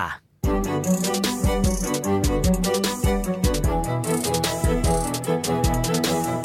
เมืองที่ไปอยู่ชื่อเมืองอะไรนะฮะ เออ white water ครับ ไวท์วอเตอร์มันมันมันเป็นยังไงอ่ะมันมันธรรมชาติเยอะหรือว่ามันมี ธรรมชาติเยอะครับ คือเวสคอนซินจะเป็นเมืองที่มีภูเขาเยอะใช่ไหมครับ แล้วก็ อืม เวลาฤดูหนาวมาหิมะมาก็ลบสี่สิบครับส่วนมากคนจะชอบไปเล่น สกี โนบอร์ดอะไรอย่างเงี้ย เอออะไร ครับ เงี้ย ใช่ก็จะไปเล่นบ่อยเหมือนกัน ชอบแบบนี้หรือชอบเมืองใหญ่มากกว่า ชอบเมืองใหญ่มากกว่า อ่าก็ ใช่ แบบว่าเติบเราเติบโตกับเมืองใหญ่มาเนอะ ใช่ครับ นะฮะเคมีแฟนไหมฮะ ไม่ตอนนี้ไม่มีครับ แต่โพสแฟมิลี่เคมเตือนมาว่าตอนเขาอยู่มหาลัยอ่ะเขาเคยมีแฟน แล้วก็แบบมีมาสี่ปีเลย อืม แล้วเขารู้สึกว่าเขาไม่ได้ใช้ชีวิตสนุกสนุกๆในมหาลัยไป เพราะว่าต้องมาอยู่ ตัว กับ ติด แฟน แฟน ต้องทะเลาะกับแฟนหรือว่าต้องไป อ่า กินข้าวกับแฟน ใช้เวลากับแฟนประจำใช่ไหมครับเขาก็เตือนเรามาว่าชีวิตมหาลัยเนี่ยมันมีได้แค่ครั้งเดียวใช่ไหมครับ ก็จะทำอะไรก็ อยู่กับเพื่อนหรือว่าแบบใช้วิใช้เวลากับเพื่อนดีกว่า ไม่ใช่ไปแฮงเอาท์กับแค่คนเดียวอะครับคนคนเดียว เออ แต่เรา เออ ควรจะไปแฮงเอาท์แล้วก็ใช้เวลากับเพื่อนในกลุ่ม ม ของเรามากกว่า คือเคก็ยังอยู่กับโฮสต์แฟมิลี่อยู่หรือ อ๋อ ว่า ไม่ใช่ครับตอนนี้อยู่หอแล้วครับ ชีวิตหอเป็นยังไงบ้าง มันมีแบ่งเป็นหอชายหอหญิงใช่ไหม ในหอมหาลัยจะเป็นหอรวมครับ อาจารย์อยู่ในนั้นด้วยไม่อยู่ ไม่อยู่ครับ มีแต่ จะเป็นแค่นักเรียน ถ้ามันหอที่เพื่อนมันแบบปาร์ตี้ดังมากเดี๋ยวก็ซ้อมดนตรีเดี๋ยวก็ชูดบาสกระแทกกำแพงในห้องมันก็มีป้ามีอย่างงี้ป้า คือในหนังอาจจะเป็นอย่างนั้นใช่ไหมครับแต่เรื่องจริงในหอจริง ๆ มันจะมีคนดูแลอยู่ก็เขาจะเรียกกันว่า RA ก็คือ resident assistant ใช่ไหมครับ อืม จะเป็นคนที่บอกว่าห้ามเล่นกีฬาในฮอลเวย์นะ หรือว่ามันจะมี quiet hour นะว่า เออ เกินเวลานี้เกิน3ามทุ่มเกิน4ี่ทุ่มทุกห้องต้องห้ามดังเกินเท่านี้อะไรอย่างเงี้ยเขาจะเป็น อืม น็อกประตูถ้าสมมติว่าไปบอกไปเตือนแล้วไม่ฟัง อืม ก็จะเรียกตำรวจมา อืมแสดงว่าเขาค่อนข้างสตริกอยู่ ใช่ครับผมไม่ได้แบบในหนังที่แบบเป็นแบบเด็กที่ได้อะไรประจำ จริงเหรอ ใช่ครับ นึกว่าแบบจะเฮี้ยวๆแบบอยู่ในหอมีแต่แบบวัยรุ่นอยู่ข้างในนะฮะบรรยากาศตอนช่วงแบบหน้าเทศกาลในหอมันน่าจะสนุกเนอะอย่าง ก็ครับ อย่างที่พี่ไปตอนฮาโลวีนอ่ะบางทีก็เอา อืม กระดาษทิชชู่โยนอยู่บนต้นไม้เป็นแบบ ใช่ครับ ผีมาหลอกมานู่นนี่เยอะแยะเต็มไปหมดอะไรเงี้ยบรรยากาศในหอสนุกไหมฮะ ก็สนุกนะครับเขาก็จะมีตกแต่งอะไรในหอหรือว่าแบบเอาของมาไว้ในห้องแล้วก็เปิดประตูไว้แล้วก็แบบติดอะไรหน้าห้องเต็มไปหมดเลยก็เหมือนแบบอินไว้เหมือนชวนชักชวนคนเข้าไปในห้องอะไรอย่างเงี้ยครับ มาดูบรรยากาศงานหรือว่าแบบแต่งตัวอะไรสนุกสนุกๆกัน ถามเรื่องเกรดได้ไหมอะเกรดเป็นยังไง ได้ครับ บ้าง ก็เทอมที่ผ่านมาได้สามจุดเจ็ดสามจุดเจ็ดสี่ครับ จบ4ปีเคอยากจะได้เกรดประมาณขนาดไหน ก็อยากได้เกียรตินิยมครับ ต้องเท่าไหร่อะถึงจะได้เกียรตินิย เกียร ม ตินิยมอยู่ประมาณ 3.4 3.5 ที่อเมริกาเขาจะเรียกว่า honor program ต้องเป็นเกียรตินิยมเพื่ออะไรฮะ ก็ตอนรับปริญญาก็ดูเท่กว่าคนอื่น เออ แล้วเวลาเรา Honor แอปพลายไปเขียนในรีสูเม่สมัครงานเนี้ย ฮะ ก็เราก็เขียนได้ว่าเราเป็นเด็กออเนอร์แล้วก็เป็นดีลิสอะไรเงี้ยครับ ทีนี้เนี่ยแสดงว่าตอนนี้เคมองเป้าว่าอย่างแรกคือต้องจบด้วยการเป็นเกียรตินิยม ครับผม มองไปถึงปริญญาโทปริญญาเอกหรือยังฮะ ก็มีคิดคิดไว้บ้างครับ อยากเรียนปริญญาโทครับ แต่ อืม ปริญญาเอกอาจจะอยู่ไกลไปหน่อยยัง ด ยัรงไม่ได้ เค คิดครับ เอ ใช่ อนะฮะแต่ตอนนี้ชีวิตเคมาถึงจุดที่มันมีทางเสริมขึ้นมา คือตอนนี้เคเป็นที่รู้จักในโลกไซเบอร์ แล้วก็มีชีวิตนักศึกษาไปที่อเมริกา แต่ชีวิตทางฝั่งเมืองไทย แล้วก็มีแบบเอ่องานเกี่ยวทางด้านมีเดีย ครับผม เอ่อวงการบันเทิงอะไรอย่างเงี้ยฮะวางตัวเองอะไรยังไงบ้างฮะ เคเริ่มต้นจากการที่แบบเคชอบทำคลิปอะครับแบบ อืม เราคิดว่าการทำคลิปมันเป็นการทำศิลปะอย่างหนึ่งตอนนั้นแม่เรามาคุยกับเราว่าแบบเออเคก็ไปอยู่อเมริกามานานแล้วนะตั้ง อืม สองสามปีแล้วทำไมไม่ทำแบบคลิปออกมาเหมือนเล่าประสบการณ์ที่เรามีมาทั้งหมดเพราะว่าประสบการณ์ที่เราไปเจอมาก็เยอะหลากหลายมาก ๆ เลย แล้วก็มีคนชอบมาทักทายทักถามเราว่าแบบประสบการณ์เป็นยังไงบ้าง ชอบให้เราเล่าเรื่องประสบการณ์เนี่ยครับเราก็ ขี้เกียจที่จะแบบตอบหลาย ๆ คน อืม หลาย ๆ รอบใช่ไหมครับ เราก็คิดว่าแบบเออถ้าเราทำคลิปออกมา แล้วก็ส่งให้รุ่นน้องดูไปเลยดีไหม อืม อะไรเงี้ย อืม เราก็เลยเริ่มทำคลิปออกมาคลิปแรก อืม แล้วปรากฏว่าแบบคนดูแบบเป็นแสนเลยครับ ตอนนั้นก็ อืม ตกใจแล้วก็เลยเป็นแรงผลักผลักดันให้เราทำคลิปต่อมาเรื่อย ๆ เลยครับ ตอนนี้ทำมากี่คลิปแล้วครับ โอ้สามสิบกว่าคลิปแล้วครับ อันไหนที่คิดว่าเป็นตัวไฮไลท์เลยแบบต้องพูดเรื่องนี้เลย ประสบการณ์แลกเปลี่ยนแบบ culture shock อะไรอย่างเงี้ยครับ วันนี้เคก็เลยจะมาพูดเรื่อง culture shock นะครับ culture shock แปลว่าอะไร ถ้าแปลตามตรงตัวเลย culture ก็แปลว่าแบบวัฒนธรรมใช่ไหมส่วน shock ก็คือที่เขียนบอร์ดที่อาจารย์เอ้ย ไม่ใช่แล้ว shock ก็คือเหมือนการตื่นตกใจ เวลารวมกันแล้วก็เหมือนเป็นแบบการตื่นตกใจทางวัฒนธรรมนะครับ เป็นเรื่องของห้องน้ำครับ อืม ห้องน้ำที่นู่นเขาจะมีแบบช่องระบายอากาศเยอะมาก เออเออ แบ เอบ อ คนเดินผ่านเราเห็นหมดเลยอะแล้วก็จะมีรูช่องข้างๆอะครับ เออ แบบ เออ เราสามารถเห็นคนข้างนอกได้เลยอะเราก็ไม่ชินกับบรรยากาศอย่างนั้นนะครับ เออ เรื่องนั้นก็เป็นเรื่อง culture shock มากๆเลย เดี๋ยวลองแกล้งเพื่อนข้างๆดีกว่าใช่ไหม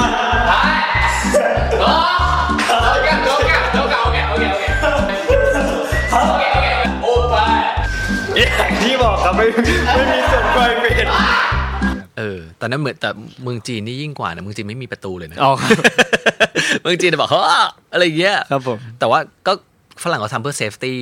ความปลอดภัยละมั้งน อาจจะใช่ครับ กลัวคนเป็นลงเป็นลมเขาน้ำแล้ว ใช่ครับ เป็นลมมองไม่เห็นหรือว่าคนข้างนอกมาอ้าวมีคนใช้อยู่อ่ะก็ไม่สนใจ ครับ ก็ผ่าน ผม ไปอะไรประมาณอย่างนั้นนะฮะมีประสบการณ์อะไรที่มันประทับใจอ่ะ อืมอาจจะเป็นเรื่องของกฎหมายของเขาครับ อย่างเช่น เราขับรถใช่ไหมครับ ถึงถนนนั้นอาจจะแบบ4ี่ห้าทุ่มไม่มีใครเลย แต่ถ้ามี stop สายทุกคนก็ต้องไปจอดหยุดตรงนั้นสักสามวิแล้วค่อยไป กฎหมายเขาแรงมากครับ แล้วก็ทุกคนเคารพอยู่ภายใต้กฎหมายทุกคนเลย มีกล้องหรือเปล่าเขาเลยหยุด ถ้าไม่มีก็หยุดเหมือนกันครับ ใบสั่งเขาแพงแล้วก็ใน driver license คือใบขับขี่ มันจะมีแต้มทั้งหมด 12 แต้มครับ อืม ถ้าเราโดนใบสั่งมันก็จะหักแต้มไปเรื่อยๆ แล้วก็จะทำให้ค่าประกันลดสูงขึ้นไปเรื่อยๆครับ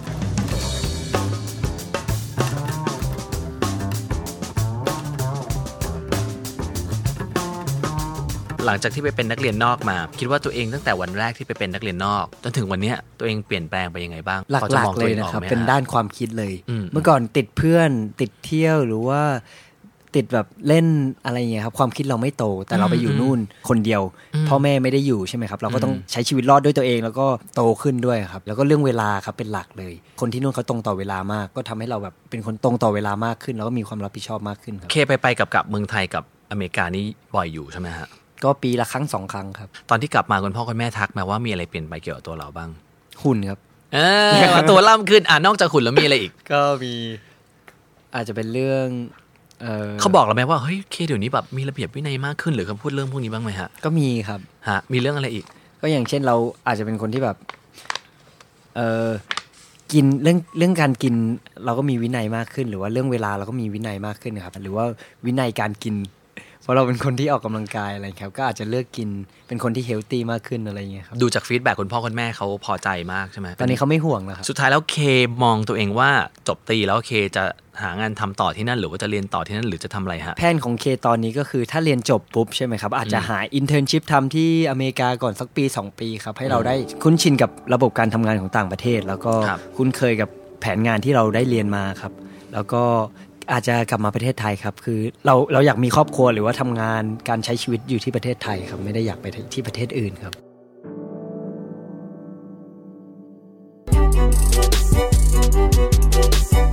สำหรับคนที่อยู่ไทยนะครับเราก็อยากมาเรียนที่อเมริกาอย่าให้แบบการกลัวกังวลอะไรเงี้ยเป็นสิ่งที่หยุดเราแล้วก็หยุดความฝันเราที่ไม่อยากให้มาเรียนอเมริกา เช่นแบบเออจะมีเพื่อนไหมจะอยู่ได้ไหมแบบไม่มีพ่อแม่แล้ว พ่อแม่อยู่ไทยอย่างเงี้ยแล้วเราต้องไปอยู่หอ จะมีคนซักผ้าให้ไหมจะมีคนนู่นนี่ให้ไหมจะมีคนส่งเงินให้ไหมคือเรื่องพวกเนี้ยมันเป็นปัญหาที่แบบเล็กมากๆเลยนะครับ อยากให้เรื่องพวกนี้มันเป็นสิ่งที่แบบ ขัดเราไว้แบบฉุดเราไว้ไม่ให้เรามาเรียนที่อเมริกาหรือมาเรียนที่เมืองนอกไม่ใช่แค่ที่อเมริกานะครับอาจจะเป็นเรียนที่ออสเตรเลียอังกฤษหรือว่าประเทศไหนๆก็ตาม เคเป็นกำลังใจให้นะครับเคก็ผ่านจุดๆนั้นมาแล้ว มันก็ไม่ได้ยากมากไม่ได้ยากอย่างที่คนเคยเล่ามาหรือว่าสิ่งที่เราคิดมันไม่ได้ยากแบบนั้นเลยเคก็เป็นกำลังใจให้นะครับ นี่คือพอดแคสต์ที่จะเล่าเรื่องคนไทยที่ไปเรียนต่างแดน แต่ได้กลับมามากกว่าวิชาความรู้ในตำรา นักเรียนนอกของเราในเอพิโซดนี้ ไปตั้งแต่อายุ 12 ค่ะ นักร้องนักแสดงมากความสามารถ หรือที่เราคุ้นเคยกันในฐานะโฮสต์พอดแคสต์รายการ We Need to Talk ของ The Standard Podcast ตอนโบเด็กๆเนี่ยโบคิดว่าตัวเองเป็นคนเรียนเก่งฮะ ได้ไปเรียนซัมเมอร์ภาษาอังกฤษแน่นแกมมาปึกเลยโบแคปไม่ต้องห่วง จนตอนอายุ 12 ขวบ ได้มีโอกาสไปเรียนต่อที่อเมริกา ตอนแรกไปเอาตรงๆโบแบบ lost มาก แล้วพอเราเจอครูที่เขาพูดเร็วเขาไม่ได้แคร์แล้วแล้วก็เจอเพื่อนที่เขาก็พูดภาษาอังกฤษเป็นอยู่ภาษาเดียว ออแต่ใช้เวลาไม่นานโบก็ปรับตัวได้ จนพูดภาษาอังกฤษคล่องปลอยอย่างที่พวกเราเนี่ยได้ยินกัน ความสนุกมันเริ่มต้นขึ้น ตอนที่เข้าเรียนมหาวิทยาลัยนี่แหละ เธอไปเข้าสมาคมอะไรนะ sorority ก็คือเป็นสมาคมหญิงที่แบบเต็มไปด้วยชะนีน้อย หอยสัง ไม่น่าเชื่อ ยังกันในหนังเลย เหมือนเคยดูหนังเรื่อง legally blonde ไหมคะ มันก็ไม่ได้สวยกันไปวันๆจริงป่ะ มันก็มีสาระอยู่บ้าง หรือเปล่า บ้านเรามี GPA เกรดเฉลี่ยที่สูงที่สุดนะคะ Hello, my name is Bo Savitri Sutishanon. I used to live in the United States for 10 years and I attended University of California Irvine or UCI and our mascot is an anteater. Zot, zot, zot, zot, school pride! My favorite part about living in Orange County is one, we have a lot of great malls. Two, we're really close to the beach. So, you know, when you're on a break from school, you can just go down to the beach and chill. And most importantly, in Orange County, we have Disneyland! Need I say more? และนี่คือโบสาวิตรี อดีตนักเรียนไทยในแคลิฟอร์เนีย ฮัลโหล สวัสดีโบแหมสัมภาษณ์คนกันเองเขินจังเลยอะ ใช่ปกติเราคุยกันไงไม่ได้มานั่งสัมภาษณ์กันอย่างนี้นะฮะอ่ะ ค่ะ วันนี้โบก็มาเป็นนักเรียนนอกอีกคนหนึ่งของเราในวันนี้ด้วย ค่ะ นะครับแต่ว่าโบเนี่ยไปอยู่เมืองนอกไปตั้งแต่เด็กใช่ป่ะตอนอายุเท่าไหร่ฮะ ใช่ค่ะไปตั้งแต่อายุ 12 ค่ะ นี่คือไปด้วยความสมัครใจหรือว่าโดนส่งไปหรืออะไรยังไง จริงๆ ก่อนหน้าเนี้ยโบไปทุกซัมเมอร์เลยค่ะ อ่าอ่า ก็ไปเฉพาะช่วงซัมเมอร์แล้วก็เหมือนไปลองเชิงว่าแบบโอเคไหมอะไรอย่างเงี้ย เป็นไอเดียของคุณพ่อคุณแม่ แต่ อ่า ก็พร้อมกับความสมัครใจของเราด้วยค่ะ ไปทุกซัมเมอร์นี่คือคุณพ่อแม่คือมีญาติอยู่ที่นั่นเหลือ ใช่ค่ะมี อ๋อ คุ ก็ ณ คื ลุ อง ไปอยู่กับญาติตอนซัมเมอร์ ใช่ค่ะ อ๋อไปตั้งแต่อายุประมาณเท่าไหร่ฮะ น่าจะสักสิบขวบอะไรอย่างเงี้ อ๋ ย อ ค่ะใช่ ทีนี้พอตอนไปซัมเมอร์ตอนก่อนที่จะไปเรียนแบบจริงจัง ค่ะ ตอนอยู่ที่นั่นต้องฝึกพูดภาษาอังกฤษอะไรอย่างงี้ไหมหรือว่าไม่ต้องคือไปอยู่กับลุง ฝึกค่ะ ต้องฝึกอยู่ ใช่ค่ะ ก็คือเหมือนไปเรียนแบบคอร์สซัมเมอร์หรือว่าเอ่ออยู่ที่บ้านเนี่ยก็ต้องพูดภาษาอังกฤษค่ะ อ๋อ ก็กึ่งกึ่งบังคับให้พูดภาษาอังกฤษที่บ้านอยู่แล้วค่ะ แสดงว่าอังกฤษก็เริ่มพอจะได้ละตรงนั้น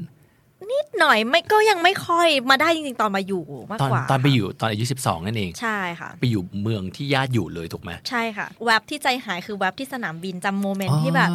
หันมองหน้าคุณพ่อคุณแม่แล้วแบบน้ำตาคลออะไรเงี้ยเออ ใครคลอใครคลอ ดูทั้งคู่ทั้งหมดทั้งสามคนพ่อแม่ลูก ไม่แล้วพ่อแหม พ่อ ส แ มัยนั้นแบบที่ดอนเมืองเนาะมันจะมียักษ์ ใช่ใช่ ที่มียักษ์ ยักษ์คู่ ยักษ์คู่ ตรงนั้นน่ะคือตรงแบบต้องแบบต้องพรากจากกันต จุ ร ด ง จา นั้ ก นจุด ลา นั้นอะไรเงี้ยแล้วจำโมเมนต์นั้นได้ว่าแบบใจหายว่าแบบ เออ เฮ้ยจะดีหรออะไรเงี้ย อืม แต่เราก็คิดว่าเออไม่เป็นไรหรอกไปเรียนไม่ชอบก็ก็กลับก็ไม่เป็นไร แสดงว่าตอนนั้นก็ยังไม่รู้ว่าจะไปเรียนนานเท่าไหร่เนอะก็ไปลองเรียนดูก่อน ค่ะ ตอนโบไปเรียนเนี่ยมันเริ่มมาจาก อ่ะงั้นไปแบบเอาให้จบไฮสคูลจบไฮสคูลก็อ่ะอีก 4 ปีคอลเลจอ่ะยูนิเวอร์ซิตี้อีก 4 ปีก็อ้าวทนทนๆไปอะไรเงี้ยมันก็แบบค่อยๆ ทีละยึกทีละยึกอย่างเงี้ยค่ะ ค่อยๆขยับไปทีละนิดนะฮะ ใช่ค่ะ ตอนไปเรียนเนี่ยถามถึงเรื่องภาษาหน่อยอย่างที่บอกไป ตอนแรกก็น่าจะพอได้เพราะไปเรียนซัมเมอร์ แต่ว่าคงยังไม่แน่นถึงขนาดแบบโอ้โหแบบด่าทอต่อปากต่อคำกับชาวบ้านได้ที่นั่น ใช่ แล้วจริงๆ จะบอกว่าตอนแรกที่ไปอ่ะ มั่นใจมาก เออ เพราะว่าโรงเรียนไทยเราแกมมาเราแน่น แน่น เราเป๊ะมากเลย เออ แกมมาเรื่องโบแคปเราอุ้ยแบบไปเร็วโบแคปเราแบบสูงชั้นสูง ฉันแรกอ่า คิดว่าไปถึงเราต้องรู้เรื่อง อ่าอ่า ไปถึงเจอสำเนียงฝรั่งเออรับประทานค่ะ จริง คืองงคือสำเนียงเมกันอะแล้วเขา เออ พูดเร็ว เราไม่ชิน อ่า จำได้เลยว่านั่งจ้องหน้าทุกคนเงี้ยแบบนั่งจ้องหน้าครูครูสอนแล้วก็นั่ง เงี้ย แล้วจดทุกอย่างคือครูเขียนอะไรบนกระดานไม่รู้มันแปลว่าอะไรจดลงทุกอย่างเพราะว่า คิดว่าถ้าเขาใส่บนกระดานแสดงว่ามันต้องสำคัญ ๆเออเออ ก็เลยจดทุกอย่างแล้วก็กลับบ้านมาเปิดดิ่งเอาอะค่ะ อืม เอ่อเพราะว่าตอนแรกไปเอาตรงๆโบแบบ lost มาก เออเออ คืองงงวย เออ แบบฟังไม่รู้เรื่องจริง ฮะฮะ ๆ คือถึงแม้ก่อนหน้านั้นไปซัมเมอร์แต่เราเรียนแบบ ESL อะค่ะ เรียนโรงเรียนภาษา อ๋อ มันก็จะไม่ได้แบบเหมือนเข้าไปอยู่ในในโรงเรียนที่มันมิงโก้ ที่เออ ที่มัน ที่ ปะ เป็น ป เด็ก น ฝรั่ กับ งทั้งหมดจริงๆ เออแล้วพอเราเจอครูที่เขาพูดเร็วเขาไม่ได้แคร์เราเขาไม่ได้มาพูดช้า เพราะว่าเขารู้ว่าเราเป็น ESL นี่ถูก เอ ไหม อ คะ แล้วก็เจอเพื่อนที่เขาก็พูดภาษาอังกฤษเป็นอยู่ภาษาเดียว เออ มันก็เลยต้องรีบอัดแอปตัวให้ทันนะคะ เขาสอนเราราวกับว่าเราเป็นเด็กที่นั่นไปเลยอะ ใช่ ถูกไหม ค่ะ ฮะ ใช่ค่ะ ใช้เวลาอัดแอปนานไหมอะ ประมาณ 3 เดือนค่ะ ประมาณเดือนจริงเดือนหนึ่งก็เริ่มโอเคละ แต่สักสักสามเดือนเนี่ยเริ่มคล่อง เริ่มคล่ ปี อง หนึ่งนี่ปลอเลยค่ะ อืม อืม ขออนุญาตสคิปเลยกระโดดเข้ามหาวิทยาลัย ขั้นตอนการเข้ามหาลัยที่อเมริกามันต้องทำไงบ้างฮะ ค่ะการสมัครจริง ๆ ต้องบอกก่อนเลยว่าสำหรับใครที่แพลนที่อยากจะไปเรียนต่อต่างประเทศนะคะ ฮะ เมืองไทยเราค่อนข้างให้ความสำคัญกับเกรด แล้วก็การสอบ entrance ใช่ไหมคะ เมืองนอกเขาก็ให้ความสำคัญนะกับเกรด แล้วก็ SAT คะแนน SAT อ่าอ่า แต่นั้นไม่ใช่สิ่งเดียวที่เขาดูที่มหาลัยดู มหาลัยเขาจะดูเรื่องของ involvement ของเราในโรงเรียน อืม ว่าเรามีเขาเรียกอะไรอะมีการ ทำกิจกรรมอะไรบ้างหรือเปล่า อืมอื่นๆ นอกจากการเรียนไหม เพราะ อ่า ว่ามหาลัยที่นู่นอ่ะเขาก็จะดูว่า คุณเป็นคนที่ครบเครื่องหรือเปล่า อืม คุณสามารถโตไปคุณเป็นผู้นำได้ไหม คุณเล่นกีฬาได้ไหม คุณมีความความเป็นผู้นำสูงหรือเปล่า อ่าอ่า เพราะว่าเขาอยากผลิตคนคุณภาพ ฮะฮะ ให้เป็นชื่อเสียงแก่มหาลัยเขา อืม ต่อต่อไป ซึ่งตอนแสดงว่าตอนสมัครเข้าไปนี่คือเราก็ต้องส่องพอร์ตโฟลิโอไปแบบเต็มสตรีมเลยถูกไหม กึ่งกึ่งเหมือนเรซูเม่ค่ะ อ่า ต้อง ฮะ ทำเรซูเม่ส่งไป แล้วก็ต้องมี personal statement อ่า ซึ่ง personal statement นี่ก็ต้องเขียนเกี่ยวกับตัวเราเหมือนขายของค่ะ เออ เป็นช่วงเวลาขายของ ช่วง อยาก ขาย จะ ของ เขียนอะไร ค่ะ เกี่ยวกับตัวเราก็เขียนไปเลยค่ะ อ่ ส่วนใหญ่สตอรี่ที่จะแบบว่าได้ใจก็จะแบบมีแบบมีดราม่าหน่อย อ๋อ ๆ ก็ดีอะไรอย่างเงี้ย เออ เอออย่างเราเราก็ต้องพูดถึงเรื่องความ struggle ของเราที่แบบมาเป็น ESL แล้วเราต้อง adapt กับความอยู่ในโรงเรียนอเมริกันอะไรอย่างเงี้ยเราก็ต้อง เราก็ต้องใช้ตรงนี้ให้เต็มที่ มั สต เป็น อรี่ของเรา มันเป็นเดี๋ยวก่อนนะมันเป็นจุดแข็งหรือเปล่ากับในในเรื่องที่เราเป็นเขาเรียกว่าเราเป็นชนกลุ่มน้อย อย่างเช่น ถ้าสมมติว่าเราระบุไปเลยว่าเรามาจากประเทศอื่นนะ ค่ะ เขาจะมีโควต้าพิเศษให้นักเรียนนอกไหมฮะ จริง ๆ ก็อาจจะมีแต่ตอนนั้นโบเป็น resident นะคะโบเป็น โบ ไม่รู้จะโชคดีหรือโชคร้าย เพราะว่าพอเป็น resident มันก็เลยนับเหมือนเป็นเด็กที่นู่น อ่า เราก็เลยจะไม่ได้โควต้าเหมือนเด็ก อ๋อ foreign student เขาก็ตัดสิทธิ์ออกไปว่าแบบเอ้ยเธอจะมาเอาสิทธิ์ ใช่ ของ ค่ะ เด็กต่างชาติไม่ได้นะ ใช่แต่ว่าในขณะเดียวกันเนี่ยในเด็กเด็กอย่างเด็กในในแคลิฟอร์เนียเนี่ยค่ะ อ่า เขาก็จะมีโควต้าพิเศษให้ อ๋อ สมมุติว่าถ้าเราเป็นท็อป 4%ของโรงเรียน ฮะ เขาจะการันตีให้เลยว่า 1 UC ต้องรับอยู่แน่นอน โห ใช่ค่ะ ฮะ แล้วตอนนั้นปอนสมัครเนี่ยก็มี 2 3 UC ที่ส่งจดหมายมาว่า เออถ้ายูสมัครมาแบบการันตีเลยว่ายูเข้าได้แน่นอนอะไรอย่างเงี้ยค่ะก็ อ่า UC ในที่นี้คือมหาวิทยาลัยอะไรฮะ ยูอ่า University of California ค่ะ ซึ่งเป็นมหาวิทยาลัยที่มีชื่อเสียงที่นู่นด้วยใช่ไหม ใช่ค่ะ ที่ ฮะ ที่ดังๆ ที่เราได้ยินกันบ่อยๆ ก็จะมี UC Berkeley อ่า แล้วก็ UCLA อืม UC พี่นาวินต้า UC Davis อ่า อย่างโรงเรียนโบอกก็ UC Irvine นะคะ ฮะ มี Riverside อะไรเงี้ยคือจะ UC Santa Barbara คือมันจะมีหลายสาขาเป็นมันเครือเดียวกันนะคะ อ๋อเครือเดียวกัน ใช่เป็น UC เหมือนกันค่ะ อ๋อ ได้ข่าวว่าเข้ายากมากด้วยแต่ว่าในที่ ค่ะ สุดก็โบก็ได้เข้าไปอยู่ที่ UC ของ Irvine ค่ะ เออร์ไวน์ไปเรียนอะไรฮะ จริงๆ ตอนแรกเลยอ่ะโบกสมัครเข้าไปอ่ะ อืม เข้าไป undecided undeclared อ่านั่ นั่นก็คือเป็นคนไม่มีเมเจอร์ เฮ้ย ยังไม่ดีแคลร์อะไรทั้งนั้น เพราะเรายังไม่รู้ตัวว่าเราต้องการทำอะไร แสดงว่าเราสามารถสมัครเข้ามหาวิทยาลัยโดยไม่ระบุคณะได้ด้วย ใช่ เฮ้ย ค่ะ มันเจ๋งมากเล มัน ยอะ คือข้อดีแล้วมันเป็นจุดที่โบรู้สึกว่าทำไมเมืองไทยไม่ทำแบบนี้ า โบไม่ชอบที่เมืองไทยบังคับว่านักเรียนต้องเลือกสายวิทย์หรือสายศิลป์ตั้งแต่ม .4 เด็กอายุขนาดนั้นเราไม่รู้ตัวหรอกว่าเราจริงๆอะอยากทำอะไรใจเรารักอะไร อ๋อ ที่อเมริกันนี่ยังไม่มีเลือกสายเหรอฮะ ไม่มีการเลือกต้องเรียนทุกอย่างค่ะ อ๋อ ต้องเรียนทุกอย่างถึงจะจบได้ แล้วแล้วเขาไปเริ่มแบบมีทิศทางแบบที่เขาอยากจะเลือกได้ตอนไหน เนี่ยค่ะก็ก็พอเข้ามาหาลัย ฮะ จริง ๆ บางคนเขาก็เลือกปีหนึ่งเนี่ยเขาก็จะเลือก declare major กันละ อ่า ส่วนใหญ่เขาจะรู้ละ แต่อันนี้ อ่ายั ยังไม่รู้ไง ก็แบบยังหลงทางอยู่ว่าอืมจะไปทางไหนดี พอเข้าไปเนี่ยมันจะมีเขาเรียก breadth classes ก็คือมันก็เหมือน general class อะไรอย่างเงี้ย ฮะ ที่ทุก ฮะ คนจะต้องเรียนมันจะเป็น category ว่าสมมติจากจากวิทย์คุณต้องเลือกจำนวนคลาสเท่านี้จาก อืมอืมอืม จาก history คือทุกอย่างต้องเรียนทุกอย่างอะ อ่า ค่ะ อ่าอ่า ปีแรกเนี่ยก็เลยเป็นปีเหมือนของการทดลอง เออเออ เราก็เรียนเบสิ c คลาสของแต่ละกรุ๊ปเนี่ย อืม แล้วเราดูว่าเราชอบอันไหน เออเออ โบก็เลยได้ดึงดูดเข้าไปทาง social science แล้วก็เมเจอร์แรกที่ดีแคลร์ก็คือ political science อืม ก็คือรัฐศาสตร์ มันจะมีมอจูล ฮะ มันก็เหมือนแบบโฟกัสเรื่องอะไรอะค่ะ แล้วโบก็ ฮะ โฟกัสเรื่อง law เพราะว่าตอนนั้นโบอยากเรียนกฎหมายต่ออ อ๋อ อ่าแล้วก็ที่อเมริกาเนี่ยมันจะไม่มีตรีคือเรียนกฎหมายเลย มันต้อง อืม โทเท่านั้นใช่ไหมคะก็จะ อืม ฉะนั้นเราก็เลือกตรีที่สามารถเตรียมตัวเราเพื่อจะเรียน law school ต่อได้ อืม แต่พอเรียนไปก็เหมือนได้เรียนคลาสอื่น ๆ ที่เกี่ยวกับเหมือนความสัมพันธ์ระหว่างประเทศ international studies ค่ะ อ่า ก็เลยรู้สึกว่าเออจริง ๆ ถ้าเราเพิ่มอีกเมเจอร์มันก็ยังได้แล้วลองคำนวณเวลาว่าเออยังยังจบทันนะ ก็เลยเพิ่มเป็น2เมเจอร์ อ๋อ ก็คือ political science กับ international studies ค่ะ แล้วผลการเรียนเป็นไงบ้างฮะตอนเรียน ปีแรก บอเธอต้องเรียนเก่งฉันเชื่อว่าเธอเป็นคนเรียนเก่ง คือจะบอกว่าปีแรกมันเป็น culture shock มาก เออ ตอนอยู่ไฮสคูลนี่แบบ 4.0 เออ 4.0 ตลอด เออ ใช่ไหม เออ พอเทอมหนึ่งของมหาลัย อ่า เป็นปีแรกที่ไปอยู่ด้วยตัวเองไง อืม อยู่หอไง อ้าว อยู่กับเพื่อนจะนอนเมื่อไหร่ก็ได้ ไม่มีเบสไทม์ อ่า จะกินเมื่อไหร่ก็ได้จะเที่ยวเมื่อไหร่ก็ได้ ช่วงปล่อยผี ช่วง ปล่อยผีได้เกรดกลับมา ได้ประมาณ2.7อะ สองจุดเจ็ด ร้องไห้เป็นบ้าเลยอะ ร้องไห้แบบช็อกมากว่าแบบ เกิดมาแล้วลองโทรหาแม่แบบเราเกิดมาชีวิตนี้ไม่เคยได้แบบต่ำกว่า 4.0 ไม่เคยได้ต่ำกว่า 3.9 อะไรเงี้ย เออเออเออ ร้องไห้แบบทำไมอะไรเงี้ยฉันโง่หรอหรืออะไร ก็มารู้ตัวก็มารีเฟล็กดูตัวเองว่าเออ ไม่ได้โง่หรอกแค่ขี้เกียจแล้วก็เพลินไปหน่อย อืม คือเหมือนกับปีแรกอะค่ะ เราก็ยังเพลินยังกับการความตื่นตาตื่นใจใหม่ ๆ รอบตัวเรา อ้าวแล้วเพื่อนๆที่อยู่ปีหนึ่งเขาก็น่าจะเป็นอย่างนี้เหมือนกันหมดนะ ส่วนใหญ่ ถูกปะใช่ไหมทุกคนต้องบอกเฮ้ยบอกเฮ้ยที่นี่มีนี่โอ้มีแบบมีบาร์โอ้ตรงนี้มีแบบกีฬามีอุ้มอะไรอย่างเงี้ย มีบาร์อยู่บนแคมปัสอะค่ะ เออ เอ้ยมีผับเขาเรียก The Pub อยู่ใน เออ แคมปัสเลยค่ะ ที่ แต่ว่า เด็กๆไปแฮงเอาท์กันนู่น ใช่ นี่ แต่ว่าคือถ้าเราอายุต่ำกว่า 21 เราก็ดื่มไม่ได้หรอก คือเรา อืม ก็ไม่ได้ดื่มด้วยอะ ฮะฮะ แต่ว่าพอสักเทอม 2 เนี่ย เราก็เริ่ม adjust ได้ละ เทอม 2 เทอม 3 แล้วก็พอปี 2 เนี่ย ก็ก็ประมาณได้ประมาณ 3.7 อะไรเงี้ย โอ้ ขึ้นไปก็โอเค หลังพอไอ้ได้ไอ้สามปีหลังเนี่ยทำมาฉุดเกรดเฉลี่ย ขึ้นหลัง เออ ๆ เออ ขึ้นมาหน่อย แต่ปีแรกนี่ถ่วงไปเยอะเหมือนกัน ไม่แรงโทรเย อะแบบช็อกมาก แต่ปีแรก เฉพาะเทอมแรกเทอมแรกเนี่ยแบบช็อกสุดละ เออ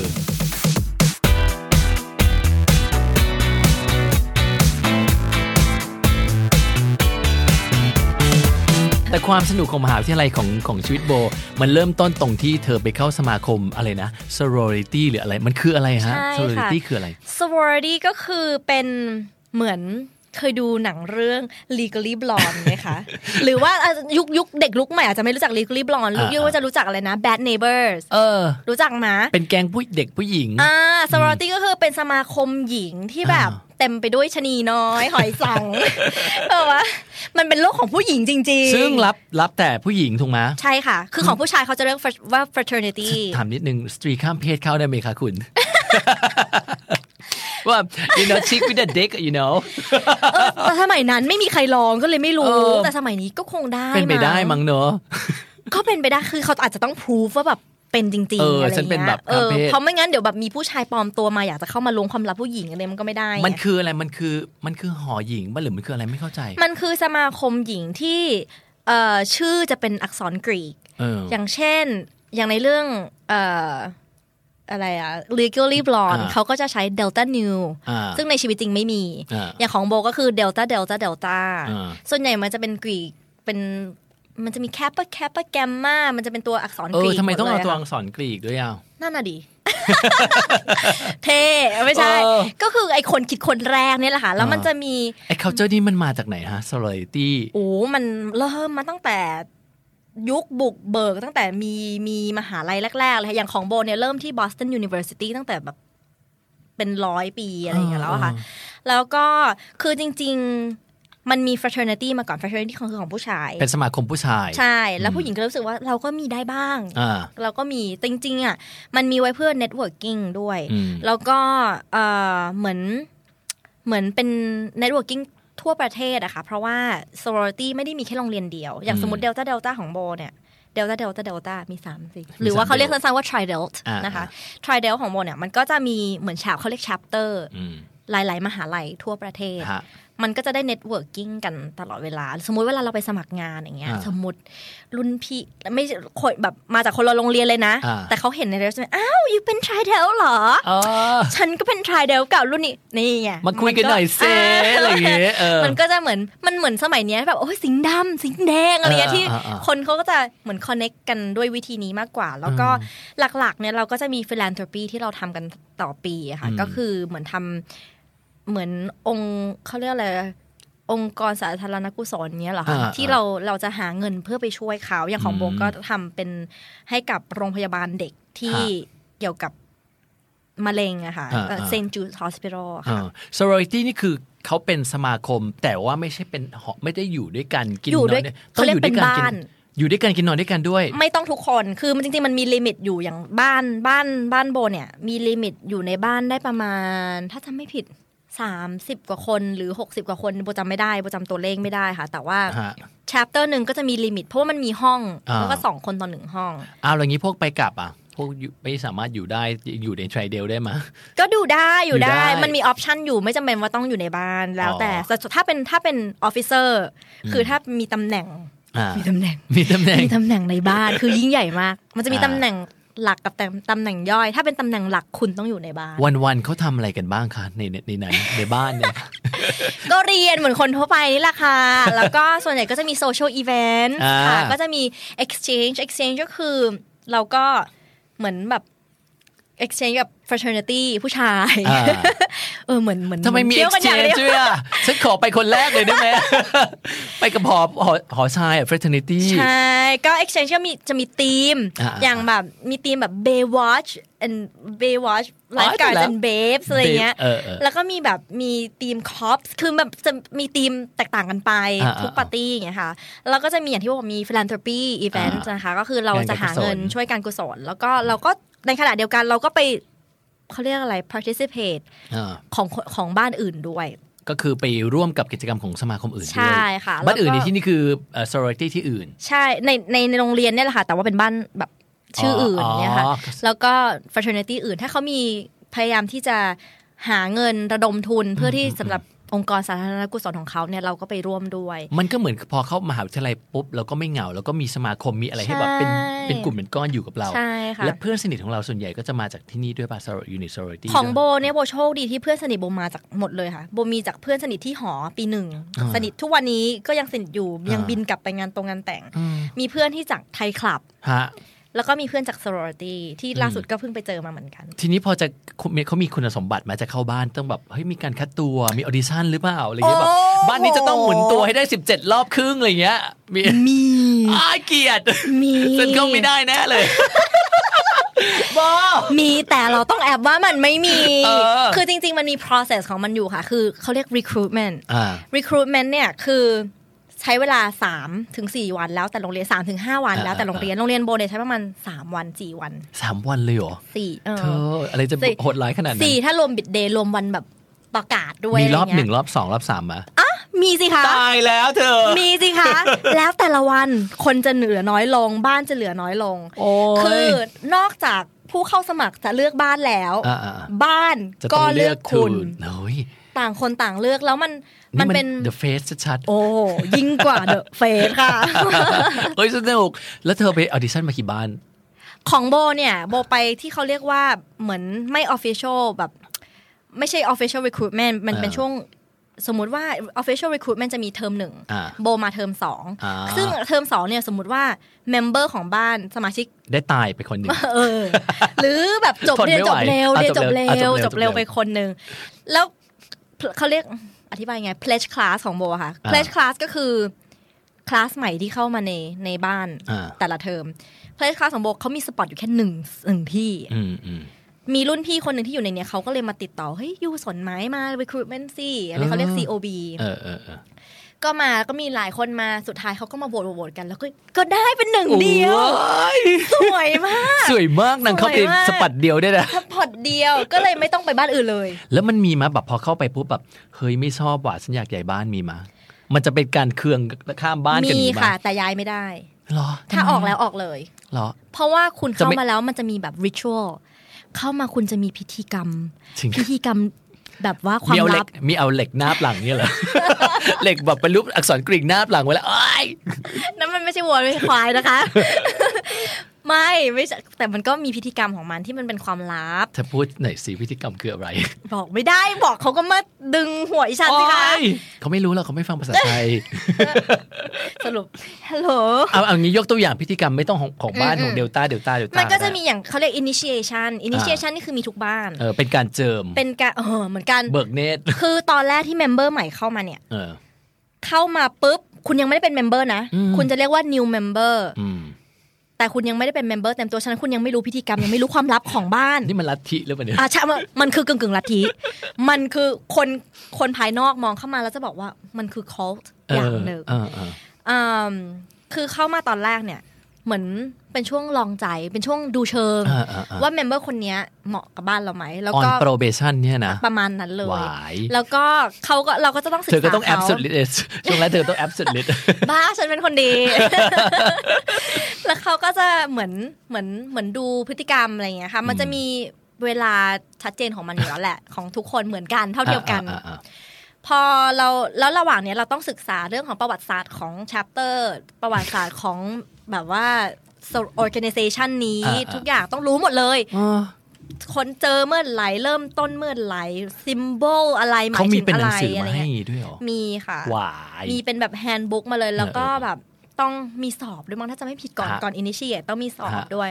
แล้วก็พออินิเชียชันพอเราผ่านจุดทุกอย่างเนี่ย เราก็ได้อินิเชียชันอินิเชียชันแต่ละบ้านจะไม่เหมือนกัน อืม บางบ้านเข้าไปจะแบบทุกคนใส่ชุดดำ เออ จุดเทียนอะไรเงี้ย ผ่าเล็บดำ บางบ้าน ปดำ ก็จะแบบขาวหมด เออ อย่างบ้านโบขาวหมด อันนี้บอกได้เพราะว่า อ่า คน อ่า เห็นอยู่แล้วแหละเวลาแต่งตัวขาวหมดเอออีพวกนี้ต้องมีอินิเชียชันแน่นอน เออเออเออ แต่งตัวขาวหมดทุกอย่าง คือเข้าไปในห้องนั่งเล่นของที่บ้านอะ ฮะ ไม่เหมือนปกติเลย คืออ ม มันต่างกันเลยจะมีแบบ ของตกแต่งที่ อ่า แบบดูแปลกไปอะไรอย่างงี้ม โอ้ยมันฟังแล้วแบบเป็นชีวิตมหาวิทยาลัยที่สนุกมากเลยนะ ใช่ คือก่อนเข้าห้องไปมีตติ้งอ่ะ จะต้องพูดพาสเวิร์ด มี Secret Handshake จริง ๆ มันจะมีแบบ มีแบบ Secret Handshake แล้วก็ต้องพูดแบบพาสเวิร์ด คือมันจะมีคนหนึ่งที่อยู่หน้าประตู อ่าๆๆ เป็นเหมือนแบบ เป็นเหมือนเป็น ยมทูเกตตคีเปอร์เออเออ เหมือนเป็นเกย์คิปเป อร์ยมทูต ย นะ มทูต ยืนรออยู่หน้าประตู อ้าวแล้วถ้าเราแบบเราอยู่ในบ้านนี้จริง ๆ แต่เราไม่รู้พาสเวิร์ดเราก็เข้าไม่ได้อย่างเงี้ยเหรอ เข้าไม่ได้สิ เพราะอะไรคือสมมติ แต่ ว่า ถ้าคุณไม่รู้พาสเวิร์ดคุณคุณไม่สมควรที่จะอยู่ในชัปเตอร์นี้ค่ะ คุณออกไปเลยค่ะถ้าคุณไม่รู้พาสเวิร์ดคุณเข้ามาได้ยังไงคะ รู้เลยว่าเป็นสปายมานะฮะ เออ เวลาที่คือพอกิจกรรมอ่ะคือพออยู่ในมหาวิทยาลัยคนที่มีสังกัด กับ ค่ะ คนที่ไม่มีสังกัดมันต่างกันมา เราเธอมีคำศัพท์เรียกคนที่ไม่มีสะไม่มีสารอยู่มา เธอต้องเรียกเขาว่าสัมภเวสีเลยสักอย่าง ถูกปะ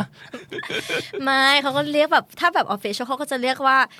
คนที่มีสังกัดเขาจะเรียกว่า affiliated อ่า แต่ถ้าไม่มีสังกัดเขาจะเรียก non affiliated ก็ อ่า คือแบบไม่มีสังกัด แล้วมี ก็ อ แปล ภิ ตรงๆ แล้วอภิสิทธิ์คืออะไร ตอนอยู่ในในมหาลัยที่ฉันฉันอยู่ไทรเดียวนะจ๊ะ มันไม่มีอภิสิทธิ์อะไรเลย อ่าๆ ไม่มีเลย ไม่มีจริงๆ แต่ แล้ว ว่า ก็ ก็อาจจะมีแบบ มันจะมีอีเวนต์ อ่า อย่างบ้านโบ มันจะมี อ่า อีเวนต์เรียกว่า Apple Polishing อ่า ชื่อก็บ่งบอกแล้วว่าจะต้องแบบ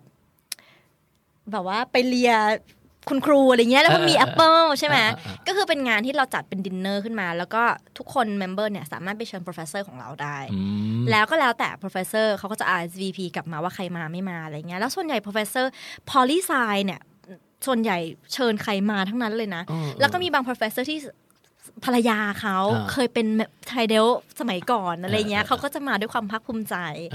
แล้วก็มีแบบ congressman มาดินเนอร์ที่บ้านมาแบบ โอ้ มาพูดคุยอะไรเงี้ย ก็คือแบบเหมือนกับมาสอนประสบการณ์ว่าแบบเอ้ยตอนที่จบไปแล้วเป็นยังไงบ้าง ใช่ ได้แนว ค่ะ อาชีพได้แนวการ ใช่ เรียนอย่าง แล้ว เงี้ย ก็ เนาะ เหมือนมามาทำความรู้จักกับนักเรียนมากขึ้นอะไรอย่างงี้ด้วยค่ะ อืม แต่ว่าถ้าถามว่าอภิสิทธิ์อะไรในแคมปัสอื่นๆ ไม่มีหรอกจริง อืม ๆ ก็แค่ดูเป็นกลุ่มเป็นก้อนเวลาใส่เสื้อเสื้อหนาวแล้วแบบ แล้วก็มีอักษรกรีก letters มีอักษรกรีกเหมือนกันเดินอะไรอย่างเงี้ยเขาจะเรียกว่า sorority girl effect แบบเหมือน cheerleader effect อ่าอ่าอ่า คล้ายๆกันเขาบอกสมมติถ้าเราเห็น cheerleader อย่างเงี้ยหนึ่งคนเอ้ยยืนอยู่กลุ่มหนึ่งด้วยกันเนี่ย อ่า ดูรวมๆหูดูโคตรฮอตเลยดู อ่า สวยมาก แต่พอแยกกันดู เฮ้ย มันก็ไม่ได้สวยอย่างนั้นนี่หว่า sorority girl effect ก็คล้ายๆกัน คล้ายๆกัน เพราะว่าเห็นแบบโอ้ผู้หญิงเดินดูอยู่ด้วยกันเยอะแยะโอ้สวยจัง แต่พอดูรวมๆอยู่แยกกันมันก็อาจจะไม่ได้สวยอย่างนั้นก็ได้ ไง คนมโนไปเองว่าเหมือนจะสวยเพราะเป็นผู้หญิงหมู่หมู่ๆยืนอยู่อย่างนี้ เออแต่ว่าคือมันทำเข้าไปแบบแล้วเราเหมือนมีเพื่อนมีกลุ่มเป็นกลุ่มเป็นก้อนอย่างเงี้ยเนาะ ใช่ เพราะไปไปจอยสมาชิกด้วยกัน จริง ๆ ตอนแรกที่โบจอยนะ อืม เหตุผลเลยเพราะโบอยากเป็นเน็ตเวิร์ก อืม คืออยากอยากรู้ว่าเป็นยังไง คือเราเห็นจริง ๆ ตอนแรก against มากนะ อืม ยังไงก็ไม่เอา อืม แบบรู้สึกว่า เฮ้ย มันเป็นการซื้อเพื่อนอะ เออ เพราะว่าค่าค่าสมาชิกก็แพง เอามีค่าสมาชิกด้วยเหรอ อ้าว มีสิคะ เข้าเดี๋ยวก่อนนะ คือค่าหอก็ต้องจ่าย ใช่ค่ะ ไม่เป็นหอมหาลัยใช่ไหมฮะ เอ่ออย่างของของโบโรงเรียนอื่น บางที่ก็ไม่เกี่ยวค่ะ แต่ของ อ่า โบเนี่ยอยู่ในพื้นที่ของแคมปัสค่ะ ก็คือจ่ายให้มหาลัยไป ใช่ค่ะ แต่ต้องจ่ายค่าเมมเบอร์อีก จ่ายทุกคนต้องจ่ายค่าเมมเบอร์แต่ว่า อ๋อเออเข้าใจละ ใช่ ไม่งั้นมันจะเอาเงินมารันกิจกิจกรรมได้ยัง เพ ไง ราะเรามี ถูไห กุ๊กนะคะ เออ เรามีกุ๊กที่บ้านเรามี เฮ้ โก ย สตรีรวมคือเขาซื้อโกสตรีเข้าบ้านรวมเลยนะ อ๋อแสดงว่าเงินส่วนนี้ก็คือไปซื้ออาหารรวม ด้วย จ้างกุ๊กมาทำเลยเหรอ ใช่ค่ะ วายเป็นสีมากเลย อะ มีกุ๊กว่าทำอาหารให้อะไรอย่างนี้ เฮ้ยมันแบบดีงามมากเลยอะมีแม่บ้านเดียวมีเมดเดียวมาทำความสะอาดห้อง มี เฮ้ยจริงเหรอ มีแต่เมดนี้ของโรงเรียนเขาให้มาอยู่แล้ว นี่มันเซอร์วิส a พาร์ตเมนต์ชัด คุณคะมันมีแบบอย่างที่บอกไป คือมันย้ายพอมันย้ายบ้านไม่ได้อะไรอย่างเงี้ย แล้วมัน ค่ะ มีแบบคอมเมนต์กันไหมอะมันแบบหืเนี่ย มี เธอ ค่ะ เธออยู่บ้านที่ดีกว่าฉันอะไรอย่างเงี้ยหมันไส้อะไรเงี้ย มีมี มียกพวกตีกันไหมยกพวกตี โอ้ กัน ไม่ขนาดนั้น เพราะเราเราต้องภายนอกเราทำหนูเหมือนว่าเราคลาสซี่ อ่านี่คือภาพลักษณ์ของสโรยที่คือจะต้องอย่างนี้ถูกป่ะแบบ มันก็นิดนึงมันก็มีความแบบ ก็แบบแอนแดะอะความแบบก็แบบ ฉันสวยอะ ฉันสวยอะ อ่า มัน ก็จะมีความอย่าง ฉันสวย นี้นิดนึงแต่แล้วแต่บ้านไง อ่า อย่างสมมติอย่างโรงเรียนโบมีเจ็ดแปดบ้านมั้ง อ่า ผู้หญิง มันจะมีท็อปเฮาส์ประมาณสามบ้าน ฮะ ถ้าใครได้อยู่สามท็อปสามเฮาส์นี่คือรู้เลยว่า โอ้โห นี่แบบท็อปเกิร์ลส์ ยังไง พวกนี้เขาท็อปท็อปยังไงคะ ก็เอาจ ป็น ริง ๆ ก็ เป็น คื ดาวโรงเรียนใช่ไหมดาวโรงเรียน ก็ไม่เชิงแต่ว่าคนภายนอกมองเข้ามาแล้วรู้สึกว่าบ้านนี้ดูดี ดาวมหาลัยเอออ อ่าบ้านบ้านนี้บ้านนี้สวย บ้านนี้ผู้หญิงเล่นกีฬาเก่งอะไรเงี้ย มันก็จะมีมันก็จะ มันมีแบรนดิ้งของบ้านอยู่ แบรนดิ้งของบ้าน แล้วแบรนดิ้งของบ้านเธอคืออะไร ทอบลอนด์ t a l l blondes แล้วดูหนู You're so blonde แล้วดูหนู ไม่แต่พอรุ่นหลังๆเนี่ยเขาก็เริ่มแบบคนเอเชียก็เพิ่มรุ่นหลังๆ รุ่นโบเนี่ยเอเชียเพิ่มขึ้น เนี่ยกำลังจะถามอยู่พอดีแล้วว่า sorority เขาเขาแคร์เรื่องชาติพันธุ์ผิวภาษา ไม่ ori- ไม่แคร์ orientation มา ไม่แคร์เลย เป็นเลสเบี้ยนเข้าได้มา เขาได้ เหรอ ไม่แคร์ เข้าได้ มันมีบ้านอื่นมาที่เขาเป็นแบบโอ้ยแบบบ้านนี้เป็นแบบ black ทั้งบ้านหรือบ้านนี้เป็น white ทั้งบ้าน มันจะ อย่างเงี้ย มีมันจะมีเหมือนเขาเรียกเหมือน African American sorority อ่า นะคะ อ่า แต่บนแคมปัสโบไม่มีเพราะว่าคนบนแคมปัสโบจำนวนประชากรของ มัน African American หลากหลาย มันน้อย อ่า ใช่ เขาก็เลยแต่พวกโรงเรียนที่แบบประชากร African American เยอะๆเนี่ยเขาก็จะมีบ้านของเขาเลย แล้วเขาจะแบบเหมือนในหนังเคยเห็นที่เขาสตอมแบบตบ เออเออเออเออเออ นี่แหละ ส่วนใหญ่เขาจะแบบมาหนักแน่นแบบเท่ๆเลยอะไรเงี้ย เออเออ แต่โรงเรียนโบจะมี Asian เป็น Asian fraternity แล้วก็ Asian sorority เออ มีแยกเลยแต่ของโบอ่ะเขาเรียก Panhellenic Panhellenic ก็คือเป็น national อืม แต่พวก Asian คือมันไม่ได้เป็น national อืมคือเท่าที่ฟังเนี่ยเหมือนโบจะรู้เรื่อง sorority ลึกมาก เธอเป็นออฟฟิเซอร์ในนั้นด้วยใช่ไหมมีหน้าที่ตำแหน่งใช่ไหม ฉันว่าแล้วใช่ไหม ไม่ ไม่ เป็นเป็นแต่แบบ เธอต้องมีตำแหน่งแน่นอน ไม่ได้เป็นตำแหน่งหลัก อ่า แต่รูเมทคือรูเมทที่ผ่านมาคือเป็นตำแหน่งใหญ่โตกันหมดเลยนะ เออเออเออ แต่นี่ไม่เอาเพราะโบจริงๆโบอินวอลในแคมปัสมากโบไม่มีเวลาที่จะมา อ่า ทำอะไรตรงนี้เลยโบก็เลยเพื่อนก็เลยมาขอร้องว่าเออยูช่วยเป็น sunshine chair ให้หน่อย คืออะไร sunshine chair ดูกะโหลกกะลามากเลยค่ะ คุณเป็น รูเมทดิฉันเป็น president โอ้ย รูเมทดิฉันเป็น VP admin โอ้โห คือ sunshine chair ก็คือเป็นคนที่ เชียร์แขก จะประมาณนั้น ตัวเชียร์แขก ประมาณนั้นคือวันเกิดใครเราก็ต้องทำโปสเตอร์แฮปปี้เบิร์ดเดย์ สมัยก่อนมันไม่มีโซเชียลสมัยนี้ลองเข้าไปดูในอินสตาแกรมนั่งใช้โซเชียลเน็ตเวิร์กสมัยก่อนฉันต้องไปทำโปสเตอร์ เออเออเออ แล้วด้วยนี่ก็เป็นคนที่กิจกรรมเยอะไง เออ ไม่ค่อยมีเวลาก็รู้สึกว่าเป็นซันชายแชร์ที่หวยที่สุ ด ที่แชปเปอร์เคยมีเพราะว่าไม่มีเวลาทำอะไรเลย อืม แต่ คือ ก็ทำบ้างแหละ ก็คือเหมือนเป็นคล้ายๆเป็นแผนก PR สร้างสีสันให้กับ ประ บ้า มาณ น นั้นประมาณนั้น มันต้องไปรีคูดคนเพิ่มเข้ามาในบ้านด้วยไหมอะแบบแบบเวลาแบบ ช่วงจริง ๆ ช่วง recruitment เนี่ยเขาห้าม อืม ห้ามเราไปชักชวนผู้หญิงอื่นเข้ามาในบ้านเหมือนห้ามไปหลอกล่อเด็ก อ่าอ่าอ่า ว่าหนูแบบสมมติไปเจอปาร์ตี้ มาสิ โอ้ คะ ยเนี่ยมาเลยคุณ หน่วย ฉั ก้านดี ฉันเป็นไทรเดลนะ ฉันเป็นไทรเดลผิดกฎ เออ ถ้าโดนถ้ารู้ปุ๊บ โดนปรับเลย อืม คือทางบ้านโดนปรับ ปรับ เล ยังไงอะ ก็คือเขาจะมีการฟายมีมี มหาลัยไฟน์เหรอ แพทเทเลนิกแพทเทเลนิกที่เป็นเหมือนเป็น เป็นสมาคมที่คุม ที่ควบคุม sorority อ่า ที่เป็น national อ่า ทั้งหมดของมหาลัย อืม ก็จะโดนแพทเทนิกปรับ แล้วก็อาจจะโดน probation คือโดนแบบมีบทลงโทษอะไรอย่างเงี้ยค่ะ แล้วก็ซึ่งเราก็เลยไม่อยากจะเสี่ยงด้วยกันอย่างนั้น โดยการที่พา พอเราเข้ามาในมหาลัยปุ๊บอะก่อน recruitment เริ่มอะเราก็จะไป retreat กันไกลๆเลย ไปซานดิเอโกไปแบบไปที่อื่น เพื่อที่จะเราจะไม่ต้องอยู่แถวแคมปัส เพื่อที่จะไปเสี่ยงเจอเด็กใหม่อะไรอย่างเงี้ย เออเออเออ อืม อืมดูทุกอย่างมีการวางแผนไว้หมดเลยอะ โอ้โหยิ่งมีการซ้อมด้วย เยบแลน อีฝั่งฝั่งฝั่งรีคูแบบรีคูเตอร์เนี่ย เออ ก่อนที่จะแบบก่อน ไม่ ที่ แต่ จะ ว่า เจอ มัน เด็ก ว่า ใหม่ต้องซ้อมก่อนนะ เรากำลังคิดอยู่เลยว่า ถ้าเราเจอแบบเหมือนเราต้องหานิวทาเลนต์เหมือนกันเนอะ อือหือ แบบเอาเข้ามาในบ้านแล้วแบบ โอ้โห อีนี้ทำให้บ้านเน่านี่ก็ไม่อยากได้นะ เอาแน่นอนเราก็ต้องโหวตโนค่ะ เออ เราต้องโหวตโนมันมีการโหวตค่ะ เออ ทุกวันอย่างที่บอกว่ามันมี 3 4 วันใช่ไหม recruitment วันแรกมาถึงเนี่ย เจอจะเจอคนเยอะสุดเลย เราก็จะโหวตละ สมมติเราเจอใครเราก็จะโหวตแล้วเราจะเอาหรือไม่เอาเขา เออเออ แล้วตอนตอนพอประชุมเนี่ย เราก็จะมีการดิสคัสกับเพื่อนว่าคนเนี้ยทำไมเราถึงคิดว่าไม่ควรจะมาอยู่บ้านนี้ อืม ดิสคัสกันอย่างนี้เลย แล้วก็พอวันต่อมาก็จะครึ่งเหลือครึ่งหนึ่ง เออ ทางเขาก็จะเลือกเหมือนกันเขาจะแรงค์บ้าน แต่ว่าถ้าเกิดว่า แรงค์บ้านแล้วบ้านไม่เลือกเขาเขาก็ต้องไปลำดับต่อไป เออ การเข้า sorority มีมีผลกระทบเกี่ยวเรื่องการเรียนไหมฮะ ก็จริง ๆ อย่างบ้านโบก็ภูมิทุกคนก็จะภูมิใจกับการขายของว่า บ้านเรามี GPA เกรดเฉลี่ยที่สูงที่สุดนะคะ อ๋อ เราก็พูดได้ด้วยความภาคภูมิใจอะไรเงี้ยแล้วเราก็สปอร์ตเราก็เป็นแชมป์นะคะ อืม มีเล่นละครเวทีเราก็ได้ลำดับที่ดีนะคะ แล้วก็คือแต่ละปีมนก็ไม่เหมือนกันไง พูดอย่างนี้เนี่ยพ่อแม่เด็กเนี่ยอยากจะดันเด็กเข้า sorority กันเลยนะเนี่ย ใช่ค่ะ มีบ้าง เพราะว่าส่วนใหญ่บางคนเขาก็จะเป็นเลก a ซี่ อ่า คือแม่เป็น ถ้าแม่ เส้นหรอ เป็น ส้ เนี่ย หรอ เออถ้าแม่เป็นแล้วถ้าผ่านมารอบถึงวันที่ หญิงย่าเป็น สามอ่ะ หรือ ใช่ ยิ่ง ถ้า แย่ เป็น บอกว่าเอาเข้ามาเลยค่ะ ถ้าเป็นถ้าเป็นเลก a ซี่ถ้าหลุดมารอบวันที่สามอ่ะ ถ้าเขาจะเอาเราเราต้องรับเขาแล้วนะ อืม เราห้ามปฏิเสธเขาถ้าปฏิเสธต้องปฏิเสธตั้งแต่วันแรกคนเป็นเลก a ซี่เพราะไม่งั้นเราจะไม่มีสิทธิ์ปฏิเสธเขาแล้ว โอ้ยแสดงว่าก็คือ ต้ ต้ อ อง ง รับ มีการสืบประวัติ นางก็จะระบุไว้เลยว่าแม่ฉัน ใช่ ย่าฉันเคยอยู่ที่นี่ค่ะ ใช่แล้วแล้วก่อนนางจะคือมันจะเป็นรอบที่เข้ามาในบ้านน่ะ อืม จะเป็นรอบ ก่อนจะเข้ามา president กับ VP member เนี่ยเขาก็จะเดินมาบอกแล้วว่า รอบนี้มีคนนี้หน้าตาแบบนี้ชื่อนี้เป็น legacy นะ ทุกคนถ้าคนเจอคนนี้คนนี้คือ legacy พยายามไปรู้จักเขาให้ดีนะ ว่าเราอยากได้เขาหรือไม่ เออเออเออ เขาจะอย่างนี้เลย เพราะว่าถ้ารอบต่อไปเดี๋ยวปฏิเสธไม่ได้แล้ว ใช่ ไปรู้จักก่อนในรอบแรก ใช่ ๆ มันมีคุณสมบัติอะไรพิเศษปะที่แบบโอ้โหเป็นที่โหยหาว่า เฮ้ยอย่างนี้แหละ sorry ที่อยากได้เด็กอย่างเงี้ย แบบโอ้ตาโตเลยพอเด็กเงี้ยเข้ามา ไม่อยากบอกไม่เอา ทำ เลย อะโบอ่ะ come on เหมือนฉันก็เลยเผาเธอเอาความลับออกมา ก็คืออยากได้คนที่ well rounded อ่า แต่สิ่งแรกเลยอะ อืม ลุคก็มีความสำคัญ อืม แต่ว่าไม่ใช่ทุกอย่าง อ่า ไม่ใช่ทุกอย่าง บางคนถ้าลุค มาแล้ว personality ไม่ได้ก็ไม่เอา คือเท่าที่ฟังมารู้สึกว่ามีแต่แบบด้านสดใสสนุกสว่างเหลือเกินสนุกสนาน อือฮึ มันไม่มีด้านดาร์กบ้างเหรอคะคุณ มันมีการขับไล่ออกจากบ้านมา เออ ไม่เชิงขับไล่ แขวน ต่า คอมีไหมแขวน สุดค อ โอ้โห Hang her วิชันมากเลยค่ะ ก็คือไม่เชิงไม่เชิงขนาดนั้น แต่ว่าก็จะมีบางคนที่เขารู้สึกว่าเขาอยู่แล้วเขาก็ไม่ชอบ อืม เขาก็จะ deactivate ออกไป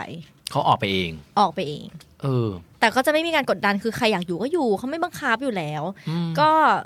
ส่วนใหญ่อะคืออย่างที่โบบอกว่าแต่ละบ้านมันจะมีเคมีของมันเองอะค่ะ อืม เวลาเวลาสมาสมาชิกใหม่เข้ามาเนี่ย อืม เราจะเซนได้เลยว่าคนเนี้ยมันเหมาะกับบ้านเรา เพราะว่าเขาเข้ากับเราได้ อืม เพราะเรามีความคล้ายกับเพื่อนเรา ฉะนั้นเขาก็น่าจะเข้ากับเพื่อนเราได้ มันไม่ใช่ว่าแบบว่า เออ คนนี้แบบ แบบสวยต้องอยู่ที่นี่เท่านั้นอะไรเงี้ยมันมันอย่างที่โบบอกมันก็ต้องดู personality ด้วย อืมนะในที่สุดก็บางคนก็ แต่ เลือกตามความชอบ ใช่ แต่เรื่องดาร์กไซด์มันก็มี อืม มันก็มีแบบอย่างบางบ้านไม่ใช่บ้านโบนะ อ่ะ อย่างบางบ้านก็เห็นมีแบบทะเลาะแย่งแฟนกันอะไรเงี้ยทะเลาะกันเอง แต่บ้านโบก็มีทะเลาะกันเองนะ แต่ไม่ใช่เรื่องผู้ชายคือทะเลาะกันเรื่องตุกตุกจิกจิกๆอะไรเงี้ยค่ะ มันก็มี มันเป็นธรรมดาของมนุษย์ที่อยู่ร่วมกัน ก็คือเป็นหอเนอะก็คืออ ม สภาพเป็นอย่างนั้นแหละ ใช่ค่ะ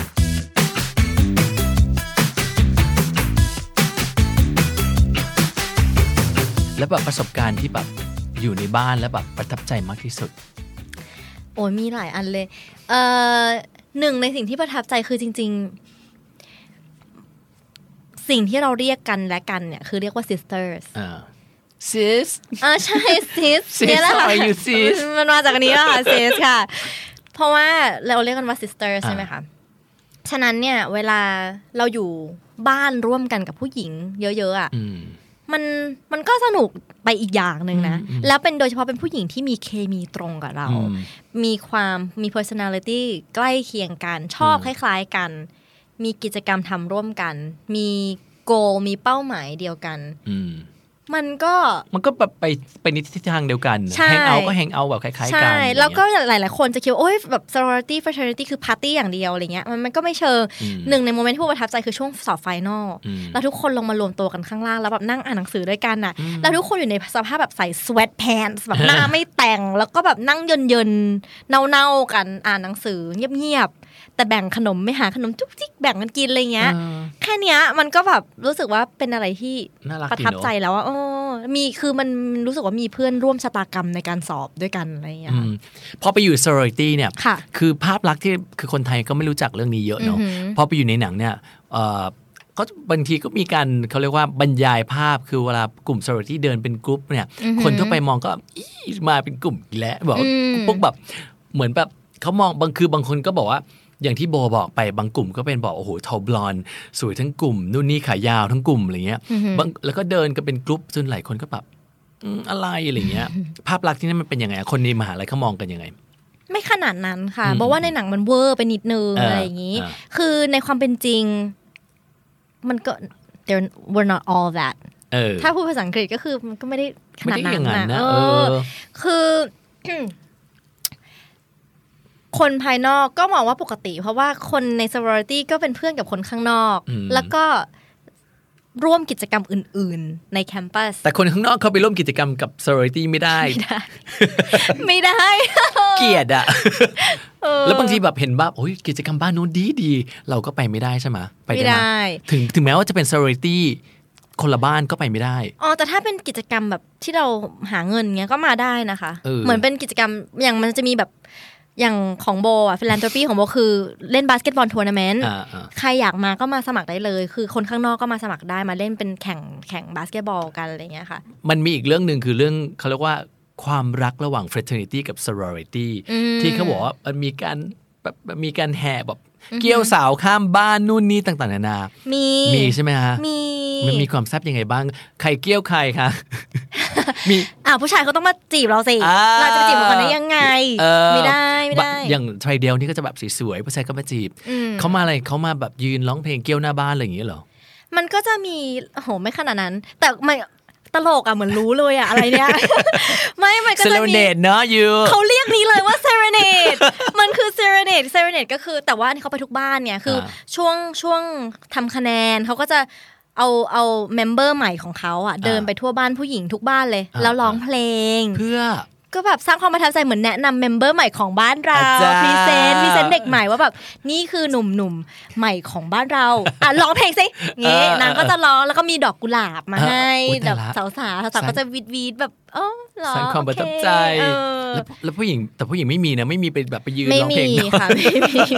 เรามีศักดิ์ศรีในตัวเอง เราก็ยืน ค่ะ มองจากหน้าต่าง แต่ เบา แต่มีเพื่อนโบอ่ะเนี่ยล่าสุดโบเพิ่งเจอเลย ๆอ่า เป็นแฟนตั้งแต่ตอนเรียนมหาลัยจนตอนนี้แต่งงานลูกสามแล้วค่ะ โอ้ยน่ารักมากแสดงว่าเป็นแฟนกันตั้งแต่ตอนนู้นเลย ใช่ โอ้โหน่ารักยาวนานมากเลยอ่ะ ใช่ กิจกรรมเรามีแบบไปแข่งกับ fraternity อะไรอย่างงี้บ้างไหมคือ มี ไอ้ยข้ามละข้ามลีกไปอยู่ มี กับผู้ชายแล้ว มันจะมี exchange หนึ่งอย่างของบ้านแล้วแต่บ้านเลยอะ อ่า โบทุกอย่างที่โบพูดนี่คือเบสออนบ้านตัวเอง อ่าอ่า มันมีกิจกรรมหนึ่งที่เรียกว่า spy versus spy ซึ่ง อ่ะ มันก็คือบ้านโบกับบ้าน fraternity อีกบ้านหนึ่ง อันนี้ ซึ่ เราเลือก บ้ เองเหรอ clubhouse หรือว่าหรือว่า ใช่ จับฉลากอะไร ก็คือเลือกคือ social share ของแต่ละบ้านคุยกัน อ๋อ ก็คือไปทำแบบมีเป็นข้อตกลงร่วมกันว่า โอเค งั้นเดี๋ยวเรามาทำกิจกร มา รม exchange กัน อไร นะ ก ส่วน อย่าง ใหญ่เขาก็จะ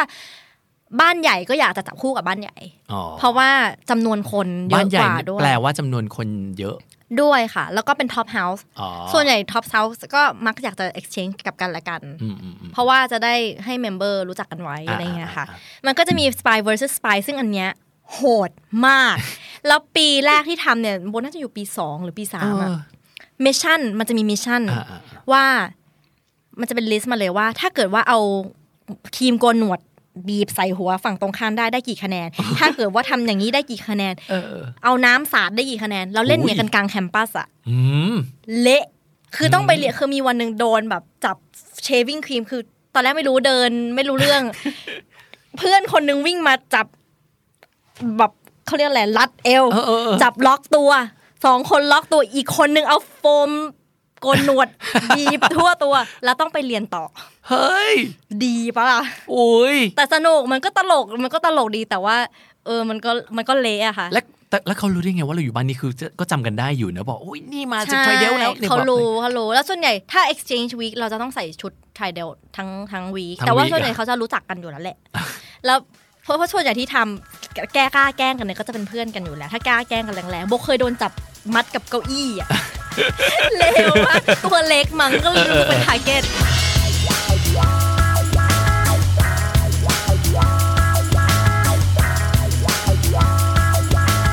จะว่าไปแล้วเนี่ย sorority ตอนนี้กับในตอนที่โบเคยเป็นนักเรียนอ่ะ ค่ะ มันเปลี่ยนแปลงไปบ้างไหมฮะ บอกว่าก็เปลี่ยนในระดับหนึ่งค่ะ เออ เพราะว่าเอ่อสมัยนี้มันมีโซเชียลมีเดีย อืมอืมอืม โบเองก็ยังตามโซเชียลมีเดียของ chapter ที่โรงเรียนโบอยู่ เออ แล้วก็โรงเรียน เขาก็จะขยันลงรูป แล้วมันก็จะดูเหมือนทุกอย่างดูเป็นแบบโลกของ Pinterest เหมือนแบบภาพทุกอย่างมันดูไม่ค่อยจริงอะ่ะ เออ มันก็ดูปั้นๆหน่อยแต่ว่า หลาย ๆ อย่างก็คงคงคล้าย ๆ เดิมแหละค่ะ น่าจะคล้ายๆเดิมก็คือยังมี อืม ความสนุกสนานกันอยู่ อ๋อใช่แน่นอน ถ้าเกิดว่าสมมติมีเด็กจะไปเรียนต่อ ค่ะ ที่มหาวิทยาลัยที่นู่น ส่วนใหญ่เนี่ยถ้าเกิดว่าจะได้อยู่ใน sorority อยู่ใน fraternity ก็จะเป็นเด็กปอตรีถูกปะ ใช่ค่ะ ต้องเป็นปอตีเท่านั้นค่ะ ถ้าเป็นปอโทก็ไม่มีละ ไม่ได้ เขาก็เลิกเป็นผู้ใหญ่ไปทำอะไรของ ต้องเป็นอ ขาก็ ลั ละ มนายค่ะ ต้องเป็นอลัมนายเท่านั้ ใช่ น เขาก็จะมีเป็นอลัมนาย association ของเขาไป อ่าคือ แล้วอลัมนายสามารถกลับมาช่วยในบ้านได้ อ๋อแต่ก็คือโตเป็นรุ่นพี่เป็นเสร็จเก่ากันไป ใช่ค่ะ ถ้าเกิดว่าได้ไปเรียนต่อปอตรีที่นั่น โบแนะนำไหมว่าควรเข้า fraternity หรือว่า sorority ก็แนะนำว่าจริงๆบอกว่าก็น่าจะลองลองดูค่ะ คือถ้าไม่ชอบเราก็ไม่ต้องจอยก็ได้ แต่ว่าลอง อ่า ไปดูเพื่อเพื่อเอาประสบการณ์ก็ได้คือมันมันเป็นหนึ่งในประสบการณ์ที่โบรู้สึกว่า ดีใจที่โบได้ทำแล้วก็รู้สึกว่าดีใจที่ตัดสินใจที่สมัยอย่างที่โบบอกไปว่าตอนแรกโบคิดว่ามันเป็นการซื้อเพื่อน ไม่อยากจะเข้าไม่อยากจะไปจอยอะไรแบบนี้เลยอะไรเงี้ยค่ะ แล้วพอดีโบไปเจอ พี่ที่เขาเป็น discussion leader ในคลาสหนึ่งของ อ่า โบอะแล้วเขาเป็น member ของ chapter เนี่ยโบก็เลยรู้สึกว่า เฮ้ย เขาก็ไม่เหมือนในหนังนี่หว่า ไม่ใช่เหมือนใน legally blonde ไม่ใช่แบบดำ bimbo blonde นี่หว่า อ่าอ่า เขาก็เรียนเก่ง เขาฉลาด เขาสวย เขา เฮ้ยเขา มันไม่มีความหยิ่งยโสอะไรเลยที่แบบเราเห็นในหนังเลยอะ แล้วพอได้เจอหลาย ๆ คนจากใน chapter เนี้ยค่ะ อ่า จากใน t r i d e l เนี่ย ก็เลยยิ่งรู้สึกว่า เออ หรือว่ามันก็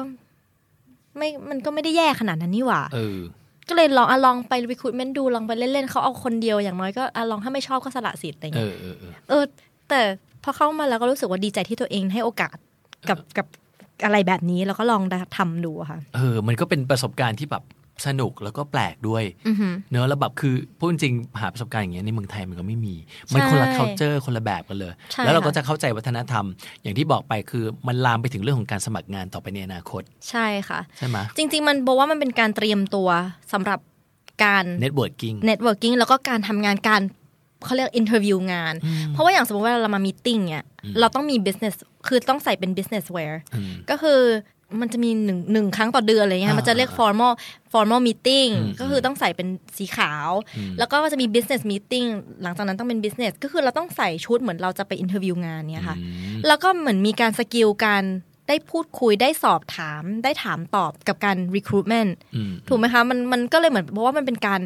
เตรียมตัวเราเพื่อที่เราจะเข้าไปในสู่โลกของการทำงาน เพื่อที่จะพบปะ เพื่อที่จะไปพบปะกับคนที่เราไม่เคยรู้จักมาก่อน แล้วเราต้องเริ่ม conversation กับเขาเพราะว่ามันก็เป็นการเตรียมตัวสำหรับโลกภายนอกโลกของการทำงานได้ดีอย่างหนึ่งเลยค่ะ sorority เปลี่ยนชีวิตโบยังไงบ้าง อืมมันเปลี่ยนให้โบ มองกว้างขึ้นมั้งคะ ฮะ แล้วก็ไม่จัดคนแค่ลุกค่ะ อืมอืม เพราะว่าอย่างเราคิดอย่างที่โบบอกว่า พอเวลาเราเห็นคำว่า sorority หรือเห็นผู้หญิงที่อยู่ใน sorority เราจะคิดว่าอ่ะต้องเป็นแบบโง่ๆแบบ ดิดซี่แบบอเมริกาอะไรอย่างงี้ใช่ไหม เออเออ เราจะนึกภาพแบบ really น่ะแบบโง่ เอ ๆอ่ะ อ แต่จริงๆแล้วแบบก็เราก็ต้องมานั่งคิดด้วยว่า เฮ้ยเขาเขาเข้าโรงเรียนเราได้อะ อืม มันก็คงไม่ได้โง่ขนาดนั้น เออ แล้วก็เราอย่าไปจัดเขาแค่ว่าอืมโบมีเพื่อนคนหนึ่ง ฮะ เหมือนลีก l รีบลอนเลยนะ แบบผมยาวบลอนสูงสวยแบบ มีหมาชิวาว่าถือกระเป๋า เออ แบบอันแดะอันแดะแต่นางเรียนจบตรีสามปี อืม แล้วไปต่อ law school เหมือนลีก l รีบลอนแต่ตัวจริงนางไม่ได้โง่เลยอะ เออ คือ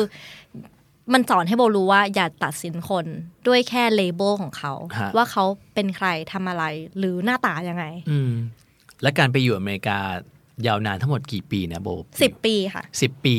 เปลี่ยนโบเป็นยังไงบ้าง อืมโอ้ยเปลี่ยนเยอะเลยค่ะ จากเด็กหญิงเป็นนางสาว โอ้โหก็มันทำให้โบโตขึ้น โตเร็วขึ้น อืม แล้วก็อินดิพ n เดนต์มากขึ้น อืม เป็นตัวของตัวเองมากขึ้น กล้าคิดกล้าทำกล้าแสดงออกมากขึ้น กล้าพูดมากขึ้นอ่าแล้วก็มันทำให้โบ เป็นคนโบอยากจะพูดตัวเองเป็นคน well rounded นะ อืม เพราะว่าด้วยไม่ใช่แค่ที่โรงเรียนค่ะ แต่ที่บ้าน คุณลุงโบเนี่ย ให้ทำทุกอย่างเลย เพราะเขาบอกว่าอยู่ต้องทำให้ได้หมด เออ อยู่ต้องใส่รองเท้าส้นสูงต้องเดินให้เป็น อืม อยู่ต้องเล่นกีฬา อืม อยู่ต้องบอลเลนเทียอยู่ต้องไปช่วยคนโฮมเลส อืม เขาให้ทำทุกอย่าง แล้วโบเลยรู้สึกว่าอันเนี้ยมันทำประสบการณ์เนี้ยสิปีเนี้ย อืม มันทำให้โบเป็นคน well rounded person อืม เป็นคนที่มีหลายมุม อืม แล้วก็มันทำให้สิ่งสำคัญเลยนะ ที่บอกว่าการไปอยู่ที่อเมริกา ฮะ สอนโบก็คืออเขาเรียกอะไรอ่ะ การแบบ PC อ่ะ politically correct คือ โบจะไม่ชอบเวลาคือพอกลับยิ่งเวลากลับมาเมืองไทยจะเห็นชัดมากเลยคนไทยชอบเล่นมุกแบบโอยอีอ้วน เออเออเออ หรือแบบ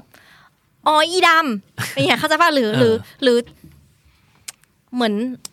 อ้อยอะไรปัญญาอ่อนมากเลยอะไรเงี้ย เออ ซึ่งที่โรงเรียนโบเขาจะสอนไว้เลยว่า บางทีอ่ะอย่าอย่าพูดคำว่า oh that's so retarded อืม นั่นปัญญาอ่อนมาก เออ เพราะคุณไม่รู้หรอกว่า คนเนี้ยเขาอาจจะลึกๆอาจจะเป็นโรค ADD ซ่อนอยู่ก็ได้ เออเออ แต่คุณไม่พูดอย่างเงี้ยมันอาจจะไปกระทบเขา เออ หรือไปด่าว่าอ้อยอีดำ อ่า มันอาจจะเป็นปมอะไรลึกๆของเขาก็ได้ แบบอย่าไปล้อเลียนเขาในเรื่องของฟิสิกอลหรืออะไรเงี้ยเพราะว่ามันเป็นมันเป็น มันเป็นการสอนที่ดีแล้วโบอยากให้อยากให้ที่เมืองไทยอ่ะ เริ่มมี ปลู แน ก ว ฝัง วิธีคิด ป แบ ลู บ ก นี้ ฝังแบบนี้ไป เพราะมันยั ตั้ ง งแต่ มี เด็ก อยู่ เลยใช่ ใช่ มัน เพราะ คือการบูลลี่อย่างหนึ่ง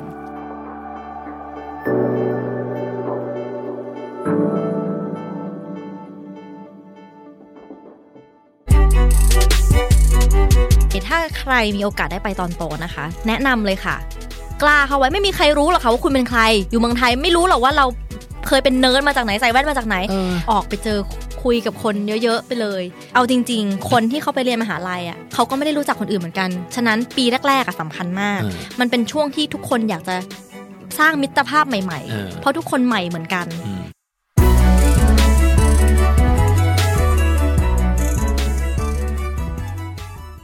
นี่คือพอดแคสต์ที่จะเล่าเรื่องคนไทยที่ไปเรียนต่างแดน แต่ได้กลับมามากกว่าวิชาความรู้ในตำรา นักเรียนนอกของเราในเอพิโซดนี้ เขาส่งมาว่าพายแบบ เราเห็นงานคุณเราชอบ เราเป็น Apple Team แบบคุณแบบว่างจะคุยไหม อืม เขาไม่บอกอะไรเลย ไม่บอกว่าให้ทำอะไรเลย อ่าอ่าอ่า เขาแค่บอกว่าว่างคุยไหม เราก็ส่งไปว่า ว่าง แปมคือดีไซเนอร์ชาวไทย ที่ได้รับจดหมายเชิญจาก Apple ให้เข้ามาร่วมทีมออกแบบ Apple Park สำนักงานใหญ่แห่งใหม่ของบริษัทเจ้าพ่อ iPhone แห่งนี้ที่แคลิฟอร์เนีย เราตื่นเต้นมากวันแรก เพราะว่ามันต้องหน้า Apple Bus แล้วเขาก็จะแบบเขาคือเขาลึกลับมาก คือแบบตอนแรกแบบเฮ้ยมันต้องขนาดนั้นเลยเหรอเขาอ่ะอยู่ต้องไปยืนรอตรงนี้ ไม่ได้มีป้ายอะไรบอกว่ารถจะมาจอดตรงเนี้ย เออเออเออ ก็แบบให้เป็นแบบพิกัดมาไปยืน แล้วก็บอกว่าขึ้นรถตอน8โมง45 เขาพูดเลยว่าสิ่งที่ทำให้ Apple แบบ มาจนถึงทุกวันนี้คือพนักงานทุกคนแบบ เก็บความลับ แต่นี่คือรายการนักเรียนนอก เราจึงขอเชิญเธอมาพูดถึงเส้นทางการเรียนที่สหรัฐอเมริกา ก่อนอาชีพการงานของเธอ จะพาเธอไปถึงจุดนั้น สอน packaging design ฮะฮะ จุดที่เรารู้สึกว่าเราแบบเราอยากสอนเนี้ยแต่ว่าว่าเราไม่สามารถแบบคอนโทรลแบบคลาสได้ อ่า เนกออกปะคะ อ่าอ่า เราทำให้เรารู้สึกว่าเฮ้ยเราต้องแบบเก่งกว่านี้ หรือเราต้องแบบมีภูมิกว่านี้ หรือเราต้องต้องไปแบบมีประสบการณ์มากกว่านี้ อื นะ ม มันก็เลยทำให้เรารู้สึกว่าเฮ้ยเราอยากไปเรียน เราก็ถามเพื่อนเอาง่ายๆเลยแบบ อืม ไม่ได้เป็นแบบอะไรก็ถามเพื่อนที่โตเมืองนอกเนี่ยว่าเรียนที่ไหนดีเพื่อนก็ เออ แบบไปเลยนิวยอร์ก SVA และนี่คือแปมพรารี กิติดำเกิง อดีตนักเรียนไทยในซานฟรานซิสโก น่าจะเป็นผู้หญิงไทยคนแรกที่ได้ไปทำงานกับ Apple ในในในในเรื่องของงานดีไซน์อย่างนี้ใช่ไหมฮะ ไม่แน่ใจเหมือนกันแต่แต่ตัวโดยส่วนตัวก็คิดว่าน่าจะมีคนไทยทำงานที่นั่นนะคะ เออแต่ว่า แต่ว่าเราไม่ ไม่ใช่เชิงดีไซน์ไงเราไม่เคย เราไม่เจอ เราไม่เคยได้ยิน ใช่ค่ะ อาจจะมีแต่ว่านี่ก็แบบ แต่ว่า เปิดตัวปึ้งปังมาก คนเยอะมากที่ Apple อ๋อ จ ที่ ริง Apple ๆ คิดว่า คนเยอะ คง มาก มีคนไทยเยอะเนี่ยค่ะ แต่แค่แค่เราไม่ได้อยู่ทีมเดียวกัน เขาจะแบบ confidential มากคือแต่ละทีมอะเรารู้ว่าใครอยู่ในนั้น แต่ว่าเราไม่สามารถรู้ว่าเขาทำงานอะไร เอ ได้ อ ค่ะ อ่ะเล่าย้อนกลับไปก่อนนิดนึงดีกว่าก่อนที่จะมีจุดเริ่มต้นไปทำงานกับ Apple เรื่องเกี่ยวเรื่องของดีไซน์ จริง ๆ ตอนอยู่เมืองไทยแปมเรียนอะไรมา เอ่อจบคณะมัณฑนศิลป์ มั ค่ะ ธ ศิ ย ล ศิ ป ลป์ กร ศิลปากรก็ ใช่ ออกแบบอะไรฮะ เอ่อออกแบบนิเทศศิลป์ อ๋อ เป็นเรียนออกแบบนิเทศศิลป์ ใช่ค่ะ ออกแบบนิเทศศิลป์เนี่ย มันคือเรียนอะไรบ้าง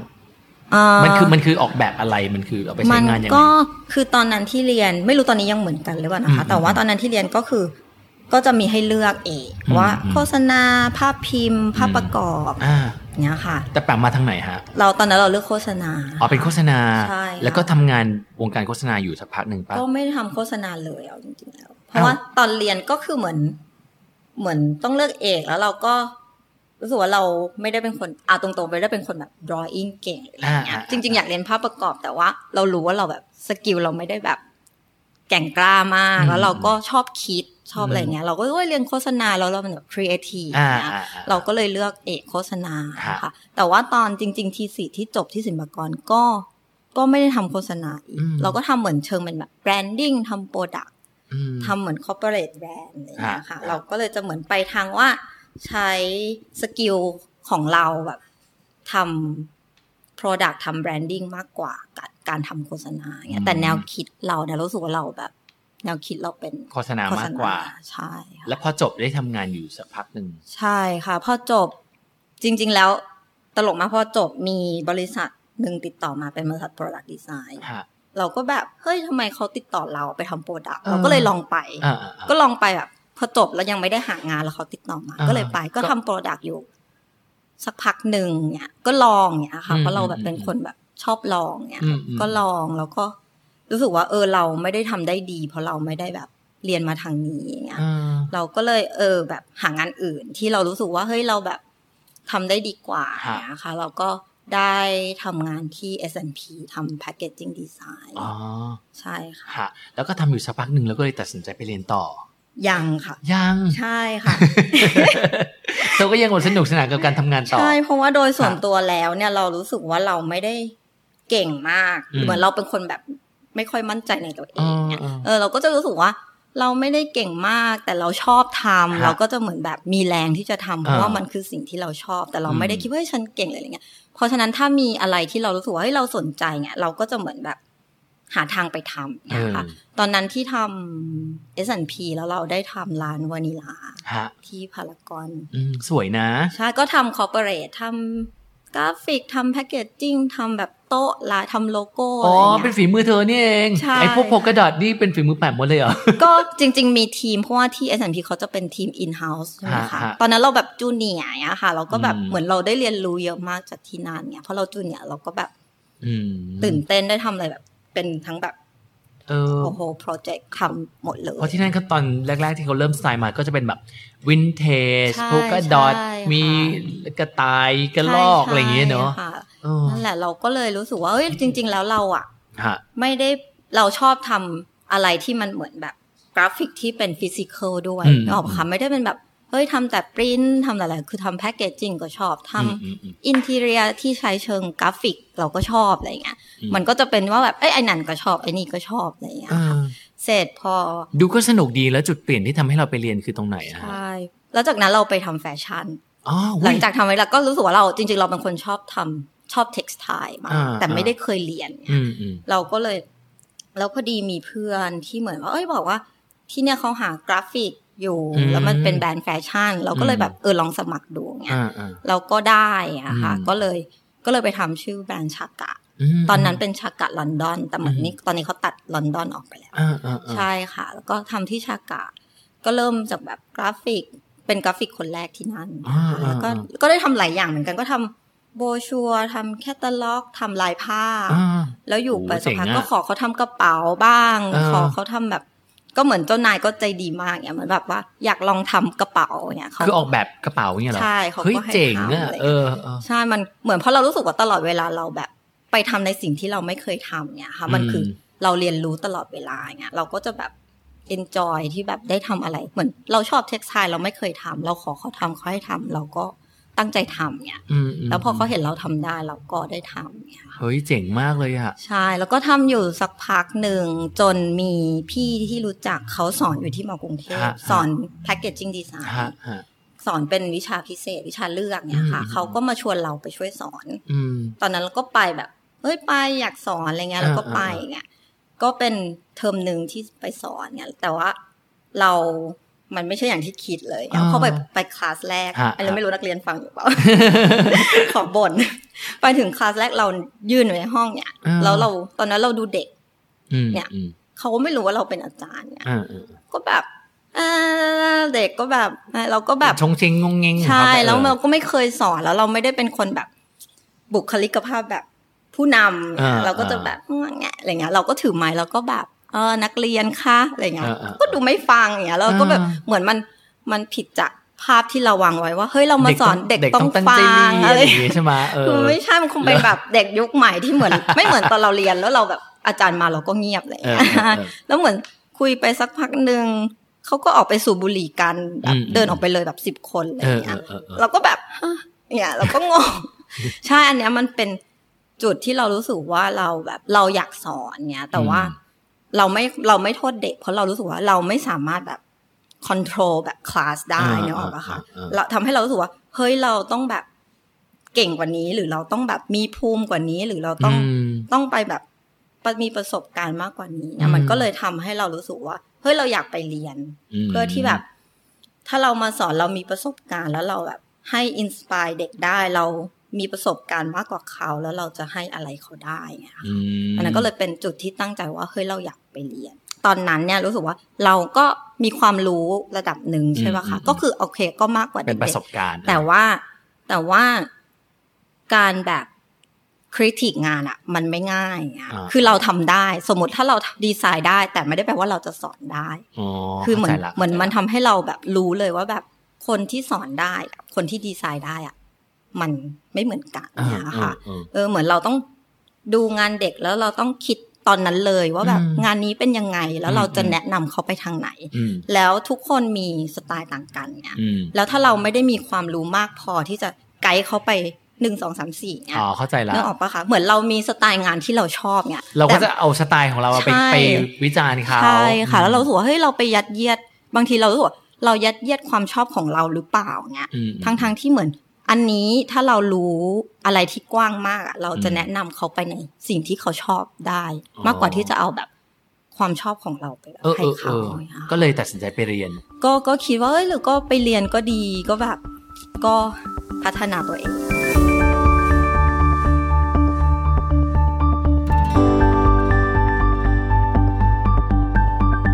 แล้วตกลงไปเรียนที่ไหนอะ คือตอนแรกที่ไปอะไปนิวยอร์กจริงๆเป็นคนชอบงานทางยุโรปมาก อ่า ไม่เคยมีความคิดเลยจะไปอเมริกา เออ ใช่แต่ว่าที่ยุโรปคือทุกอย่างเรียนปีเดียว อืม ใช่แล้วเราก็ศึกษามาแล้วก็แบบคือเหมือนการเรียนปีเดียวคือเราไปปุ๊บทำทีสี่จบเลยอะ อืม เรารู้สึกว่าอ้าวอันนั้นมันก็เหมือน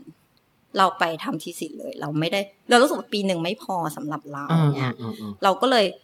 เออไปอเมริกาเพราะว่าเรียนโทที่อเมริกาสองปี ฮะฮะ ใช่ค่ะ แล้วก็เราก็ถามเพื่อนเอาง่ายๆเลยแบบ อืม ไม่ได้เป็นแบบอะไรก็ ถามเพื่อนที่โตเมืองนอกอย่างว่าเรียนที่ไหนดี เพื่อนก็ เออ แบบไปเลยนิวยอร์ก SBA เออ เราก็เออไปเลยนิวยอร์ก เออ แล้วเหมือนเหมือนก็คิดว่าเราต้องเรียนภาษาเพราะเราต้องสอบโทเฟลใช่ไหม อืม คะเราก็จริง ๆ เราสอบจากที่นี่ไปแล้ว อ่า เราไม่ผ่าน เออ เราก็เลยคิดว่าเฮ้ยถ้าอยู่ที่นี่แล้วเรายังทำงาน ไปเรื่อยๆ แล้วก็เรียนภาษาเรา เราไม่ได้จริงจังพอ แล้วเราก็กลัวเราจะสอบไม่ผ่านสักที มันก็จะกลายเป็นเหมือนแบบไม่ได้ไปสักทีเราก็เลย อ่า โอเค ไปเรียนภาษาที่นู่น อืม ก็เลยไปนิวยอร์ก อืม นะคะโดยที่ตอนนั้นตั้งเป้าว่าจะเข้า SBA ที่นิวยอร์ก ครับ SBA คือ School of Visual Arts ซึ่คงรับ เขาก็ดังมากในแบบ อืม เรื่องกราฟิกเรื่องแอดเรื่องอะไรอย่างเงี้ย อ่าอ่า จนถึงก็จะมีช่วงที่เขาต้องสมัครเรียนอะไรอย่างเงี้ยใช่ไหมคะ อ่าอ่า แต่ว่าเราอะยังสอบโทเฟลไม่ผ่าน อ่า คือเหมือนว่าโทเฟลที่ SBA เอา 80 เราได้ อืม โอ้ยอีกนิดเดียวเองอะ 78 ใช่เราก็เหมือน แต่เราไม่รู้ว่าเขาจะรับไม่รับนึกออกค่ะตอนนั้น แล้ว พอดีที่นิวยอร์กอะเขาจะมีเหมือนชื่องาน Portfolio Day ฮะ ก็คือหลาย ๆ โรงเรียนอะเขาจะเหมือนมาตั้งบูธแล้วเราก็เอาพอร์ตไปให้เขาดู อ่า เหมือนไปคุยกับเขา อืม เนี่ยค่ะ เพื่อนก็บอกมาเพื่อนที่นู่น เราก็ไปถือพอร์ตไปอย่างเงี้ยเราก็ไปดู แต่ว่า SBA ไม่ไปงานนั้น อืม เราก็แบบอ้าว เราตั้งใจเหมือนเราคิดไว้ว่าจะเรียนที่นี่ที่เดียวเท่านั้นเนี่ย เออ เราก็เลยอ่าแต่ไหนๆไปแล้ว เราก็เลยลอง เอาพ ดู อร์ตไป ที่อื่น เออ ใช่ไหมคะ เราก็ เราก็เซิร์ชว่าแบบแถวเขาก็คือจะมีนักเรียนต่อแถวยาวมาก คือเราก็จะดูได้ว่าโรงเรียนไหนป๊อปปูล่าแถวจะยาว อ่า โรงเรียนไหน นักเรียนน้อยเราก็จะแบบรู้สึกว่าเฮ้ยหรือที่นี่ไม่ดีอะไรอย่างเงี้ยค่ะ ก็ก็คุยไปประมาณสองสามโรงเรียน ฮะ จนจนที่ CCA เนี่ยค่ะ เราก็ไปคุยกับเขาแล้วก็ให้พอร์ตเขาดูก็คุยคุย อ่า ก็คุยกับเขาแล้วเขาก็ชอบพอร์ตเรามาก คือตอนนั้นแชร์โปรแกรมมาเองอะค่ะ ฮะ เขาก็ชอบพอร์ตมากเขาก็เหมือนอยากให้เราไปอย่าง อื เงี้ ม ย อืม เราก็บอกว่าเอ้ยเราเราอยากไปแต่ว่าอยู่ที่โรงเรียนนั้นนะเป็นโรงเรียนเดียวที่รีควายโทเฟลร้อยหนึ่ง โห เราก็แบบร้อยหนึ่งจะไปได้ได้ยังไง เนี่ยขนาดแปดสิบอะยังไม่ได้เลย เออ คือก็ตอนนั้นก็เหมือนไม่มีอะไรต้องเสียเราก็พูดกับเขาไปตรงๆว่าแบบ เฮ้ยมันมันคงไม่ได้อ่ะ เหมือน อืม ถ้าให้สอบปีเนี้ยร้อยหนึ่งมันไม่มีทางได้แน่ อ่า เนี้ยก็เขาก็เหมือนแบบ พูดว่าแต่เหมือนเราคุยกับเขารู้เรื่องทุก ฮะ อย่างนะเขาว่าว่าแบบภาษาอังกฤษเธอดี ฉันว่าเธอยังแบบคุยรู้เรื่องกว่านักเรียนฉันเขาก็เหมือนแบบ อ่า ให้กำลังใจเราก็ไม่ได้เชื่อว่าเขาจะแบบชมเราเลย อ่า นะเขาก็คงให้กำลังใจ ก็คุยกับเขาว่าแบบ เออ ถ้าแบบปีเนี้ยไม่ได้แน่ อืม เขาก็เลยพูดว่าถ้าเราสมัครอ่ะเขียนชื่อเขาไปนะเพราะว่าเวลาสมัครอ่ะมันต้องมี statement of purpose ฮะ ทุกโรงเรียนที่อเมริกาที่สมัคร ฮะ เราต้องเขียนจดหมายบอกว่าทำไมอยากเรียนที่นี่เรามี passion อะไร อ่า หรือแบบ อ่า จุดมุ่งหมายของเราคืออะไร อ่า อะค่ะ เขาก็พูดว่าให้เขียนไปว่าเจอเขาที่งานนี้ อ่า เออเราก็แบบก็เขียนไป เราก็เขียนไปว่าแบบเราก็ได้อะค่ะ อืม พอจบงานเขาเมลมาหาเราอีกทีว่าแบบเขาชวนเราไปดูโรงเรียน โห ใช่ นี่แสดงว่าเขาแบบสนใจเราจริง ๆ อ่ะ ใช่ค่ะ แล้วเราก็เลยบินจากนิวยอร์กไปดูโรงเรียนเลยเขาก็ อืม พาทัวร์โรงเรียนเนี่ย เออออ เราก็รู้สึกว่าเหมือนเราไม่เคยไปซานฟรานเลยใช่ไหมคะ อืมอืม แล้วเราก็รู้สึกว่ามันโรงเรียนมันต่างจากที่นิวยอร์กเพราะว่าที่นิวยอร์กอะมันเป็นเมืองเหมือนกรุงเทพ อ่า ก็จะเป็นตึกตึกตึกตึก อ่า โรงเรียนเขาก็จะไม่ได้เป็นแคมปัสแบบใหญ่ๆ อ่า คือเขาจะแบบ เออไฟอาร์ตอยู่ตึกนี้ อ่า ใช่ป่ะคะ อาจจะอยู่อีสไซด์แต่แบบภาควิชาอื่นไปอยู่เวสไซด์มันก็จะเป็นตึกตึกๆที่นิวยอร์ก แต่พอไปที่ซานฟรานมันเป็นเหมือนโกดังแบบโกดังล้างอะโรงเรียนเหมือนอยู่ในโกดังล้างแล้วแบบ อ่า แล้วก็เฮ้ยคูลแบบ เจ๋ง รู้สึก ว่ะ ว่าแบบเท่ อะไรอย่างเงี้ย เออเออ แบบอินดัสเทรียลสไตล์อะไรอย่างเงี้ย อ่าอ่า แต่เราไม่รู้อะไรเกี่ยวกับซานฟรานเลย อืม จริง ๆ ก็คือไปดูโรงเรียนแล้วก็แบบ เออ ก็ดีแล้วเขาก็โชว์แบบเขามีช็อปมีแบบ เครื่องมืออะไรที่เรารู้สึกว่าเฮ้ยมันน่าสนใจมีแบบ ช็อปเลื่อยไม้ มีเครื่องเลเซอร์คัตมี 3D printer ซึ่งตอนนั้นเราไม่ได้รู้อะไรเกี่ยวกับ อะไรอย่างนี้มาก เพราะเราก็ทำแบบกราฟิกทำแฟชั่นเลย อ่า ใช่ไหมคะเราก็เลยแบบ เออตัดสินใจว่า เออไปซันฟา สาขาที่ไปเรียนคือวิชาอะไรนะฮะ MFA design ก็คือไปเรียนเกี่ยวกับงานด้านดีไซน์ ใช่ ทั้งหมดเลยเหรอ คือ หรื ตอ ว่าน แร เรา ก เฉ ก็ พาะเจาะจงลงไปด้านใดด้านหนึ่ง ไปด้วยความแบบไม่รู้อะไรมาก ก็หมายอ่ะ MFA design ก็แบบดีไซน์อะไรก็ได้มั้งเนี่ย อ่า เราก็คิดไปแบบง่ายๆอะ ฮะ ใช่ เพราะโดยจริง ๆ แล้วเขาจะแบ่งเป็นเอ่อกราฟิก อืม แล้วก็ industrial design แล้วก็ ฮะ interaction design คือหลักๆ แต่ว่าไอที่เราไปเรียนปีเราอะ อืม มันรวมทั้งหมดอยู่ในห้องเดียว อ๋อ คือคลาสที่เรียนมีเก้าคน อืม แค่นั้นแล้วเราก็คนไทยคนเดียวเนี่ย โห ใช่ แล้วก็คือมีก็คือทั้งคลาสคือรวมเลยว่าแบบมี ID อืม ID คือ Industrial Design ก็มี Interaction Design ก็กราฟิกอยู่ในนั้นเนี่ยค่ะ แต่เขาก็คือคือที่ชอบที่เนี่ย เพราะว่าการที่เราเรียนรวมๆกันอะ อืม มันทำให้เราเห็นใน ภาพ สิ่งที่เราไม่รู้ รวมเยอะมาม าก ก ใช่ เพ อื ราะ ม เราไม่เคยเรียนกับคนที่ทำโปรดักต์เราไม่เคย ซึ่ง Interaction Design จริงห่างไกลตัวเองมาก อืม เพราะเราไม่ได้แบบ ทำเราไม่ได้เป็นคนแบบทันสมัย เว็บไซตทำ์ แอป ไรเงี้ยเออ คือคือที่ซานฟรานต้องบอกว่าเขาเป็นแบบเมืองเทคใช่ป่ะเทคโนโลยี เออ มาก คือทุกคนแบบอยากทำแอปพลิเคชันนะ เออ แล้วเรามาเป็นสายแบบฟิสิกอลออบเจกต์เราชอบทำมื อ เราชอ ทำมื บ อ คราฟเราชอบแบบพรินสกรีนพรินเนี่ยซึ่งแบบไปแรก ๆ เราก็รู้สึกเขาจะช็อกนิดหนึ่งว่าทุกคนแบบพูดกับเราไม่รู้เรื่องเพ ราะทุกคนดูแบบ ทำแอปกันหมด ทุกคนพูดแต่เรื่องแบบโรบอทพูดแต่เรื่องแบบเทคโนโลยีที่กำลังมาถึงอะไรอย่างเงี้ยค่ะ อ่า แต่ตอนแรกเราไม่ได้ชอบมากเพราะเรารู้สึกว่า มันไม่ได้แบบสไตล์ชั้นเนี่ย เออ ไม่มีใครพูดเรื่องแบบคราฟไม่มีใครพูดเรื่องหนังสือทำมือเนี่ยไม่มีอะไรเงี้ย เออเออ แต่ว่าแต่ว่าพอมาจริง ๆ เราเราเหมือนแอบสอบแบบความรู้เหล่านั้นมาอย่างเงี้ย ฮะ แล้วเราก็เหมือนแบบ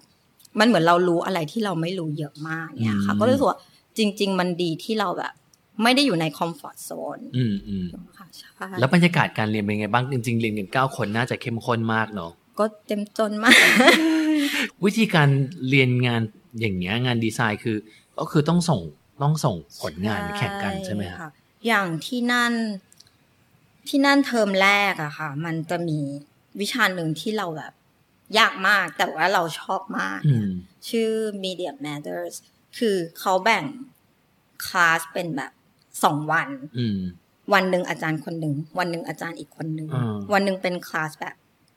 อ่านวันหนึ่งเป็นคลาสปฏิบัติ อืม แต่เป็นวิชาเดียวกัน อ่า ซึ่งตอนแรกไปเราไม่ได้รู้มาก่อนว่าเราจะเรียนอะไรบ้างขนาดนั้น อืม ซึ่งในวิชานั้นอะเราต้องอ่านแบบ philosophy of art อืม ต้องเรียนประวัติศาสตร์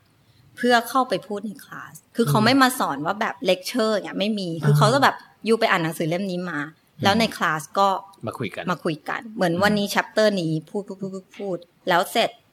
เหมือนสมมติเรียนวันจันทร์ วันพุธ วิชาปฏิบัติ อาจารย์อีกคนก็จะเหมือนแบบ ให้เอาไอ้ที่เนี่ย แก่นที่เราเรียนจากวันเนี้ยมาทำเป็นงาน เนี่ย ซึ่งเราไม่เข้าใจเลย เพราะเราอ่านช้า แล้วเราไม่มีแบบ ความรู้พื้นฐาน อันนี้เหมือนแบบเป็นสิ่งที่แอบเศร้านิดนึงเพ ราะว่า เรารู้สึกว่า ไม่ได้จะโทษว่าเป็นคนไทยแต่ว่า เราไม่ได้เรียนอะไรที่เหมือน critical thinking ขนาดนั้นมาเนี่ยค่ะ ซึ่งเหมือนเราไม่ได้รู้เรื่องแบบเพลโต เราไม่ได้รู้เรื่องแบบ นักปรัชญา นักปรัชญา อะไรอย่างเงี้ย เราไม่ได้รู้ขนาดนั้นเรารู้คนนี้ เราเคยได้ยินชื่อแต่เราไม่รู้ว่า แก่นของเขาคืออะไร ใช่ พูดถึ ค่ะ งอะไร แล้วมันเศร้ากว่านั้นคือ เหมือนเพราะว่าในคลาสก็มีแบบต่างชาติ มี อืม จีน มีเกาหลี มีอิสราเอล อ่าอ่าอ่า ก็มีอเมริกันค่ะ ฮะ แต่ว่าคนจีนมีแปลเป็นภาษาจีน คนเกาหลีมีเวอร์ชั่นแปลเป็นภาษาเกาหลี แต่ไทยไม่มีเลย อ๋อเขาแสดงว่าแต่ละชาติเขาคือก็ได้อ่านแล้วเข้าใจคอนเซ็ปต์กันมา ใช่ จากภาษาแปลของเขา ใช่ เพราะว่าเหมือนเหมือนอาจารย์ให้เรื่องคนนี้มาเนี่ยเราเซิร์ช Google ใช่ป่ะคะเพราะเรารู้สึกว่าเราถ้าเราอ่านเป็นภาษาไทยรู้คอนเซปต์นิดนึงเนี่ยเราไปอ่านภาษาอังกฤษมันเข้าใจง่ายกว่า อ่า แล้วเราไม่ได้มีเวลาอ่านทั้งเดือนไง อืม แค่อาทิตย์เดียวไง อืม เออเราก็แบบตอนแรกเราก็จะไม่ได้สนิทกับเพื่อนในห้องใช่ป่ะคะเราก็จะแบบพวกนี้มันรู้กันได้ไงอะเนี่ย เอ เอ อ อ เออ จนสุดท้ายเราไปถามเนี่ยเขาพูดว่าอ๋อไออ่านแบบเวอร์ชันจีนไออ่านเวอร์ชันเกาหลีเนี่ย อืมอืม เราก็แบบแล้วเขาก็แบบอ้าวยูไม่มีเวอร์ชันภาษาไทยหรอเราก็แบบ ไม่มีอย่างเงี้ย เออ ใช่แต่ว่ามันก็ดีตรงที่ว่ามันก็บีบบังคับให้เรา อ่านภาษาอังกฤษ ฝึกภาษา ใช่ ได้ดีขึ้น ใช่ มันก็บีบบังคับ อย่างตอนเราเรียนประวัติศาสตร์ศิลป์อะเรานั่งในห้องอาจารย์พูดพูดพูดพูดเปิดสไลด์เราก็จดเราก็จำนะคะ อ๋ออ๋ออ๋อ แต่ว่าที่นี่มันไม่มีอย่างนั้นเนี่ยค่ะ อืม มันก็แต่อาจจะเป็นเพราะว่าเรียนโทด้วย มันก็จะเป็น ฮะ อีกแบบก็หนึ่ง จะเป็นอีกแบบหนึ่ง ใช่แล้วเราไม่ได้ถูกเทรนมาให้เป็นแบบพูดพูดพูดเนี่ย อืม แล้วเวลาเขาพูดกันในคลาสอะเราไม่เคยพูดเลย อืม เราเงียบแบบอ่านก็ไม่เข้าใจละ ถึงขั้นอาจารย์อีเมลมาถามเลยบอกว่า เธอ เธอเป็นซึมเศร้าหรือเปล่า ใช่คือแบบแต่คือจริง ๆ วิชานั้นยากมากจริงๆคือจำได้ แล้วเขาแบบไม่รู้เขาจัดตารางเรียนกันยังไง คือ เรียนแบบ เหมือนเรียนสองทุ่มเนี่ยเลิกแบบ เดี๋ยวกันนะเรียนสองเริ่มเริ่มเรียนสอง ใช่ ทุ่ม เพราะว่าอาจารย์ที่สอนอ่ะเขาคงว่างตอนนั้น อ่าครับเพราะเขาก็ เขาคืก็อเป็น คง คนสายอาชีพนั้นจริงๆมาสอนใช่ไหม ใช่เขาก็เป็นนักเขียนเขาก็เขียนหนังสืออะไรเงี้ย อืม แต่เราไม่รู้ว่าทำไมเขาจัดตารางงั้นแล้วเราจำได้ว่าเราจะเลิกดึกมากทุกวันเนี่ย อืม เลิกดึกแบบแล้วเราก็ต้องแบบไปรอรถกลับบ้านที่ป้ายรถเมล์มันก็จะมืดๆเนี่ยเราก็จะแบบร้องไห้ แบบน้ำตาไหลที่ป้ายรถเมล์ว่าแบบ ทำไมชีวิต ไม่รู้ กู เรื่องอีกแล้ว เออ เนี่ยพูดอะไรกันแล้วแบบเหมือนเราก็เฟลกับตัวเองว่าแบบเออเราเข้าใจแล้วที่เขารีควายภาษาอังกฤษโทเฟลร้อยอ่ะ เพราะว่าทุกคนในห้องอะเราไปถามมาทุกคนผ่านร้อยหมดเลยอะแต่เราเป็นคนเดียวที่แบบ คือเขียนเรา เราพูดได้เราฟังได้แต่เราเขียนไม่เก่งเท่าเพื่อน แล้วมันต้องเขียนแบบเยอะอย่างเงี้ยค่ะ เราเรียนภาษาอังกฤษแบบ communicate ในชีวิตประจำวัน จ้ะ แต่เราไม่เคยเรียนภาษาอังกฤษแบบ critical thinking อะเราไม่รู้ศัพท์ปรัชญา เราไม่รู้ศัพท์การเมืองอะไรเงี้ยคือเพราะว่าในคลาสอะเขาพูดถึงเรื่องการเมือง เขาพูดถึงเรื่องประวัติศาสตร์ เขาพูดถึงเรื่องปรัชญาอย่างเงี้ยค่ะ ซึ่งจริง ๆ แล้วเฮ้ยมันต้องรู้เรื่องปรัชญาด้วยเหรอ ใช่ ซึ่งจริง ๆ เราสนใจอย่างเงี้ยค่ะ จริง ๆ คือคนเรียนดีไซน์ควรต้องรู้เรื่องเกี่ยวกับปรัชญาและวิธีการคิดด้วยใช่ไหม คื ฮะ อ สำคัญไหม ก่อนที่ไปไปเรียนอ่ะ ไม่ได้คิดว่ามันสำคัญ อืม แต่ว่าพอเรียนแล้วอ่ะ รู้สึกเลยว่าแบบ เออมันมันมันมีผลต่อเรามากในแบบแนวคิดหรือแบบ เหมือนทำให้เราแบบ คิดอะไรลึกขึ้นหรือว่ามองอะไร เพราะว่าทุกอย่างมันเกี่ยวข้องกันหมดว่า นักปรัชญาการเมืองศิลปะ คือเขาจะโยงไปเลยว่าแบบมันเกี่ยวข้องกันหมด แล้วมันลิงก์กันยังไง แล้วมันทำให้เราคิดอะไรแบบไกลขึ้น นอกจากแบบแต่ก่อนเราก็จะดีไซน์แบบอยากให้มันสวย สวยๆเออจบ ใช่ แต่ว่าตอนนี้มันเหมือนว่า เราก็จะมีอะไรที่คิดว่าแบบ มี น กรอบมีกรอบความคิดของของมีคอนเซปต์งาน มันเหมือนได้ ชั วิ ดเจน วิ มาก ธีคิดมากกว่า อ๋อ เหมือนการการสร้างวิธีคิดนะ อื คะ ม process การคิดเนี่ยมันมันเปลี่ยนไป ฮะ มาก ฮะแล้วแล้วพอไปเรียนเรียนไปเรียนมานี่ถือว่าเอาตัวรอดมา ก็รอดนะคะ เพราะว่าจากที่บอกว่าอาจารย์เมลมาว่าแบบ อาจารย์คือเหมือนพูดว่ายูไม่เคยพูดเลย ฮะฮะ แต่ว่าอันนั้นคืออาจารย์ที่ที่เป็นคลาสเอ่อในห้องคลาสปฏิบัติ ฮะฮะ บอกว่าเราไม่เคยพูดเลยเนี่ย เราก็พูดกับเขาไปตรงๆว่าแบบ เราไม่เข้าใจอย่างเงี้ย อืมอืม แล้วเราเราไม่รู้จะพูดอะไร แล้วเหมือนในห้องเรามีแบบอินเดียมีอะไรเงี้ย เวลาพูดอะเขาจะโยงถึงแบบ การเมืองบ้านเขา อืม หรือเขาจะโยงถึงแบบอะไรบ้านเขาอย่างเงี้ย อ่าอ่า แล้วเราไม่รู้เรื่องเราไม่รู้จะเอาอะไรไปแบบถกกับเขา เออ นี่ย เพราะที่ผ่านมาความสนใจเราอยู่กับดีไซน์ตลอดไม่ได้ไป ใช่ ไม่ได้ไปผูกกับเรื่องอื่นด้ว ใช่ ย แล้วเราไม่ได้มีความรู้พื้นฐานเรื่องแบบอะไรอย่างนั้นเท่าไหร่นะคือเรารู้บ้างแต่เราไม่รู้ลึก ฮะฮะ ใช่อาจารย์ก็ก็พูดมาตรงตัวอาจารย์ก็คือเป็นแบบเฮลมากเนี่ย อืม อาจารย์ก็พูดเลยว่าเหมือนถ้ายูไม่เข้าใจทำไมยูไม่แบบ คือเขาพูดเลยว่า why don't you tell me like shut up เอ อ ก็แบบเหมือนแบบเราก็แบบอ่าแล้วเราจะพูดได้ยังไงให้อาจารย์แบบ shut up เออ เรียกว่าคือเขาก็พูดว่าถ้าเราไม่รู้เรื่องให้เราพูดออกมาเลยว่าเราไม่รู้เรื่อง พูด อืม ยูพูดอะไรกันไอไม่รู้เรื่องพูดใหม่อะไรเงี้ยเราก็แบบขี้อายอะไรเงี้ย แบบกวงโชงโง่อะไรเงี้ย เราก็พูดกับเขาไปตรงๆ จริง ๆ แล้ว เราก็พูดตรงมากว่าแบบ มันไม่ใช่นิสัยเราอะไรอย่างเงี้ย แบบ เออเราไม่ comfortable ที่จะแบบอย่างนี้อะไรอย่างเงี้ย อ๋อ เราก็งองแงอย่างเงี้ยค่ะ เขาก็จะเหมือนแบบไม่ได้ต้องแบบพยายามเนี่ยต่อไปแบบ ไอจะบังคับให้ยูพูดเนี่ย เราก็แบบเกลียดอาจารย์มากแบบแบบอะไรแบบบังคับทำไมอะไรอย่างเงี้ย เออ แล้วพอในห้องพอแบบเวลาทำงานเขาก็จะแปะแปะเหมือนพินอัพตามกำแพงเนี่ยพอเพื่อนพรีเซนต์ปุ๊บอ่ะก็เราก็จะช่วยกันวิจารณ์ใช่ไหมค่ะ อืม อาจารย์ก็จะเหมือนแบบทุกคนห้ามพูดแล้วก็ชี้ที่เราปลาลีอยู่พูด ปาลีพูดซิปาลีวิจารณ์ ใช่แล้วเราก็จะแบบ again again เขาก็จะแบบ yeah you แบบ first เขาก็จะเหมือนแบบบังคับให้เราพูดบังคับ คือเขาบังคับจนเราอะเริ่มรู้สึกโอเคที่จะพูดถึงแม้เราไม่รู้เรื่องอะ อืม เราก็จะพูดออกไปว่าแบบเออฉันไม่เข้าใจงานเธอนะ แต่ฉันคิดว่าเอ๊ะหรือมันเป็นอย่างนี้นึกออกปะคะมันก็เหมือน เหมือนตอนนี้เราก็รู้สึกขอบคุณอาจารย์คนนั้นมากที่เขาเหมือนแบบ อืม ว่าเขาแบบเออมาแบบ เขี้ยวเข็นเราเนี่ยเพราะว่าจริง ๆ แล้วเขาไปเห็น เขาน่ารักมากเลยนะ เขาเห็นงานเรา อืม ที่วิชาอื่นที่ไม่ได้เป็นวิชาอันเนี้ย อ่า แล้วเขาเห็นว่าเราทำได้ทำได้ดีอย่างเงี้ย อืม เขาแบบเหมือนยูไม่ตั้งใจเรียนวิชาฉันหรือเปล่าทำไมแบบวิชาฉันอยู่แบบทำอย่างนี้อะไรอย่างเงี้ย อ่า เราก็แบบพูดกับเขาตรงๆว่า เหมือนอ่านไม่เข้าใจแล้วเราจะตีโจทย์ออกมาเป็นงานได้ยังไงอย่างเงี้ย เออเขาก็พูดมือสิ่งหนึ่งที่ยังจำได้เลยเขาพูดว่ายูไม่ต้องเข้าใจทั้งหมดร้อยเปอร์เซ็นหรอกที่ไอให้อ่านเนี่ย อืม แต่ว่าจับเอาสิ่งที่เราสนใจในเนื้อหานั้นอะแล้วเอามันมาทำสิเนี่ยเราก็ลองทำที่เขาบอกแล้ว เราก็เลยรู้สึกว่า เออมันมันมันเวิร์ก จริง ใช่ เพราะว่าถึงแม้ว่าจะให้เรื่องเดียวกันไป แต่ละคนก็มองต่างกันอยู่ดี ใช่ เพราะฉะนั้นเราก็จับแก่นที่เราชอบแล้วเราถนัดและแข็งแรงที่สุดขึ้นมาพัฒนา ใช่ค่ะ แล้วมันทำให้เราย้อนกลับมามองตัวเองว่า ฉันถนัดอะไร ฉันพื้นฐานเป็นยังไงเรามาจากไหน เราเอาอันนั้นอะมาพัฒนาต่อสิ เหมือน เฮ้ย ถ้าเรา เจ๋ง ไปมอง อะ คนในห้องอะเพราะเราห้องเรามีแบบคนแบบอินเทอร์แอคชั่นมีคนทำ Product Design ไง อ่า เขาก็ทำอะไรแบบล้ำๆแบบโคดดิ้งมาแบบอะไรล้ำๆซึ่งเราเราไม่ได้เป็นแนวนั้นแล้วเราถ้าเราเอาตัวเองไปเปรียบกับเขาเรื่อยๆไง โอ้ย เราก็จะรู้สึกแบบจ่อยอย่างเงี้ยค่ะ แปมเก่งมากเลย ใช่ อะเพราะถ้าเราต้องไปเจอคนแบบอย่างนั้นเนี่ยแล้วเราจะแบบ ใช่ เนื้อะเรามาสายแบบแฮนด์เมดอะ ใช่ แล้วเราก็จะแบบพูดไม่ออก แล้วเพื่อนคนจีนก็คือภาษาอังกฤษเก่งมากเนี่ย โอ้ย พูดดีมากเลยเนี่ยเราก็ อ่า จะแบบรู้สึกว่าอย่างน้อยมีคนเอเชียเราคงพอๆกันแต่คือจริงๆ ปรา แล้ ก ว ฏว่านางเก่งมาก ใช่นางเขียนเก่งนางแบบเหมือนแบบบอลเฮียเลยนะ เออเออเออ ใช่ค่ะ แต่ว่าจริงๆนางมาจากแผ่นดินใหญ่ใช่ไหม ใช่นางก็มาจาก เก่งนะ ใช่ค่ะ สุดท้ายแล้วก็คือวิธีการแบบว่าต่อสู้ก็คือ เธอก็ผ่านมาได้ ใช่มันก็เหมือนว่า ได้เขได้ข่าวว่า เอา สาม ตัวรอด เกรดสามจุดแปดนะจ๊ะ เออ ก็เอาตัวรอดได้ อันนี้คือเป็นท็อปทอปของห้องเลยป่ะฮะหรือว่ายังไง ใช่ค่ะ ก็ก็ท็อป นี่ สุด อืมตอนแรกบอกว่า พูดแล้วก็เขิน ตอนแรกก็เป็นซึมเศร้านะคะ ตอนสุดท้ายดิฉันจบด้วย ใช่ อันดับหนึ่งของห้อง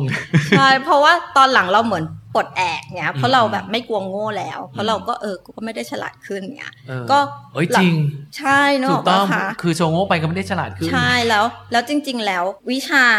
เขียนอะไรเงี้ย เราไม่เก่งแต่วิชาปฏิบัติเราเก่ง อืมอืม ก็ไม่อยากจะพูดว่าเก่งแต่เราทำได้ดี จนเพื่อน เออ ในห้อง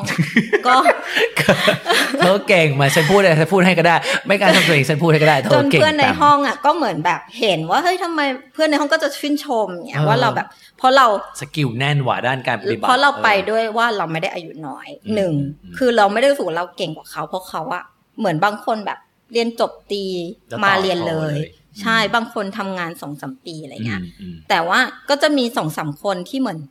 ประมาณเดียวกับเราว่าเอ้ยทำงานมาสักพักแล้วห้าปี อืม แล้วก็มาเรียนเนี่ย อืม ก็จะเหมือนว่า เราก็จะเหมือนได้ทั้งสกิลได้ทั้งการทำงานจริง อืม หรอกปะคะ อืม เราก็จะเหมือนเหมือนแน่นกว่าเขาด้วยประสบการณ์เนี่ยแต่เราก็รู้สึกว่าเอ้ยเราไม่ได้เก่งกว่าเขาหรอกด้วยอายุแล้วเขาแบบ เด็กเพื่อนก็จะเหมือนแบบหลังๆ มันก็คือเหมือนพอเริ่มสนิทกันมันจะดีตรงที่แบบ ถ้าเราอยากทำอะไรเป็นฟิสิกอลเนี่ยเราถามเพื่อนไอดีเขาแนะนำ เออ แต่ถ้าเขาอยากทำอะไรแบบ กราฟิกหรือแบบแบรนดิ้งเราแนะนำมันก็เลยกลายเป็นว่าเหมือน ส่วนเติมเต็มของกันและ ใช่ กัน เราที่โรงเรียนคือเขาเน้นคอมมูนิตี้มากซึ่งเราว่าดีคือมันคือคอมมูนิตี้ของดีไซเนอร์ที่ช่วยกันทำอะไร อ๋อ เนี่ยค่ะ เออเออ ซึ่งมันเรารู้สึกว่า เออเหมือนตอนเรียนที่เมืองไทยเราไม่ได้ทำอะไรแบบอย่างนี้มากเนี่ยเมื่อเรา อืม เพราะเราเป็นคนแบบขี้อายแล้วเราไม่ชอบพูด แล้วเราไม่ชอบโชว์ว่าเราทำอะไร เราก็จะทำของเราคนเดียวแบบ อ่ะทำทำแล้วก็มาส่งทำทำแล้วก็มาส่ง แต่อันเนี้ยมันทำให้เราแบบกล้าที่จะเอางานที่เรายังไม่ได้มั่นใจไปให้เพื่อนดูแล้วให้เพื่อนวิจารณ์แล้วเราเอามาพัฒนา แล้วเราก็ได้มุมมองของคนมากมาย ซึ่งรู้สึกว่ามันดี อย่างนี้เสียว่าก็สร้างเพื่อนใหม่ได้เยอะหลายคน ใช่แล้วหลังๆ เราก็เลยไม่อายเราแบบ ไม่เข้าใจเหมือนเรียนเนี่ยเวลาเหมือนอาจารย์ก็จะมีหลายสำเนียงเนี่ย บางอาจารย์เราฟังไม่รู้เรื่องเลยจริงๆคือแบบพูดอะไรแบบอะไรเงี้ย เออ เราก็จะแบบบอกเพื่อนคือเพื่อนคนนี้ก็ดีมากชื่อมายาพูดไว้เผื่อนางได้ยิน เขาเป็นคน มายาเป็นคนอิสราเอล กับ อ่า ภูมิภูมิเป็นแอฟริกันอเมริกัน อ่าอ่อ่ เราก็จะแบบไปถามเขาว่าแบบเขาพูดว่าอะไรอะไรเงี้ย อืม คือถามบ่อยจนเขาอะหลังๆเขาจดให้อะ เออ พอหมดคลาสเขาก็คือแบบเอออันเนี้ยคริติของยูนะ อืม คือมันก็เกิดเป็นแบบคอมมูนิตี้อีกว่าแบบ พออาจารย์วิจารณ์งานคนนี้เราจดให้เขา ได้ยินอะไรเราจดให้เขา อืม พออาจารย์วิจารณ์งานเราเขาจดให้เราอะไรเงี้ยมันก็ อืม เหมือนแบบ มันก็เหมือนช่วยกันเรียนเนี่ยเราก็แบบเราก็ได้เพื่อนที่ดีมาด้วย ซึ่งแบบตอนแรกเราไม่คิดว่าเราจะแบบได้เพื่อนแบบจริง ๆเนี่ย เออ เพราะว่าพอพูดภาษาไทยอ่ะเราเป็นคนตลกได้ไง อ่า แต่พอพูดภาษาอังกฤษบางทีเรา ตลกแล้วคนไม่ตลกเราก็แบบเออมันคงเป็นโจ๊กที่แบบฝรั่งไม่เก็ต เออ หรืออะไรอย่างเงี้ย เออเออ เราก็จะเหมือนเสียเซลล์ไปว่าแบบ พอพูดภาษาอังกฤษแล้วฉันดูไม่ตลกใช่ไหม ก็จะแบบอย่างงั้นแล้วแบบแต่หลังๆก็คือแบบ แล้วเราก็จะเป็นเหมือน พูดแบบติดไทยสำเนียงไทยอย่างเงี้ยแล้วบางทีเราชินอย่างเงี้ยเราเราก็ชอบเล่นอย่างเงี้ยเราก็จะแบบ โนกูดะอะไรอย่างเงี้ย เออเออ ก็จะแบบ เออ พูดขำๆไป เออ จนหลังๆเพื่อนในห้องอ่ะก็เติมหมากเหมือน เออ เพื่อนฝรั่งก็ยังแบบปาลีอะอะไรอย่างเงี้ ยเขาก็จะเรียกปาปาลีก็จะแบบตลกแล้วหลังๆก็เลยแบบ เออเป็นแบบสิกเนเจอร์ว่าแบบ อ่า เอออีนี่มันเป็นอย่างนี้ ปาริยะมาละ เออใช่เขาจะแบบกูด่ะ เออ ใช่เวลาคำเนี้ยคือแบบฮิตมากในห้องเพราะแบบเวลางานใครดีเราก็จะแบบหุยกูด่ะอย่างเงี้เอยอ แล้วก็จะแบบไปเล่นกับเขาอะไรอย่างเงี้ยเขาก็จะแบบกูด่ะกูด่ะ เออมันเป็นบรรยากาศการเรียนที่น่ารักดีเนาะ ใช่ใช่ด้วยความว่าคลาสมันเล็ก ฮะ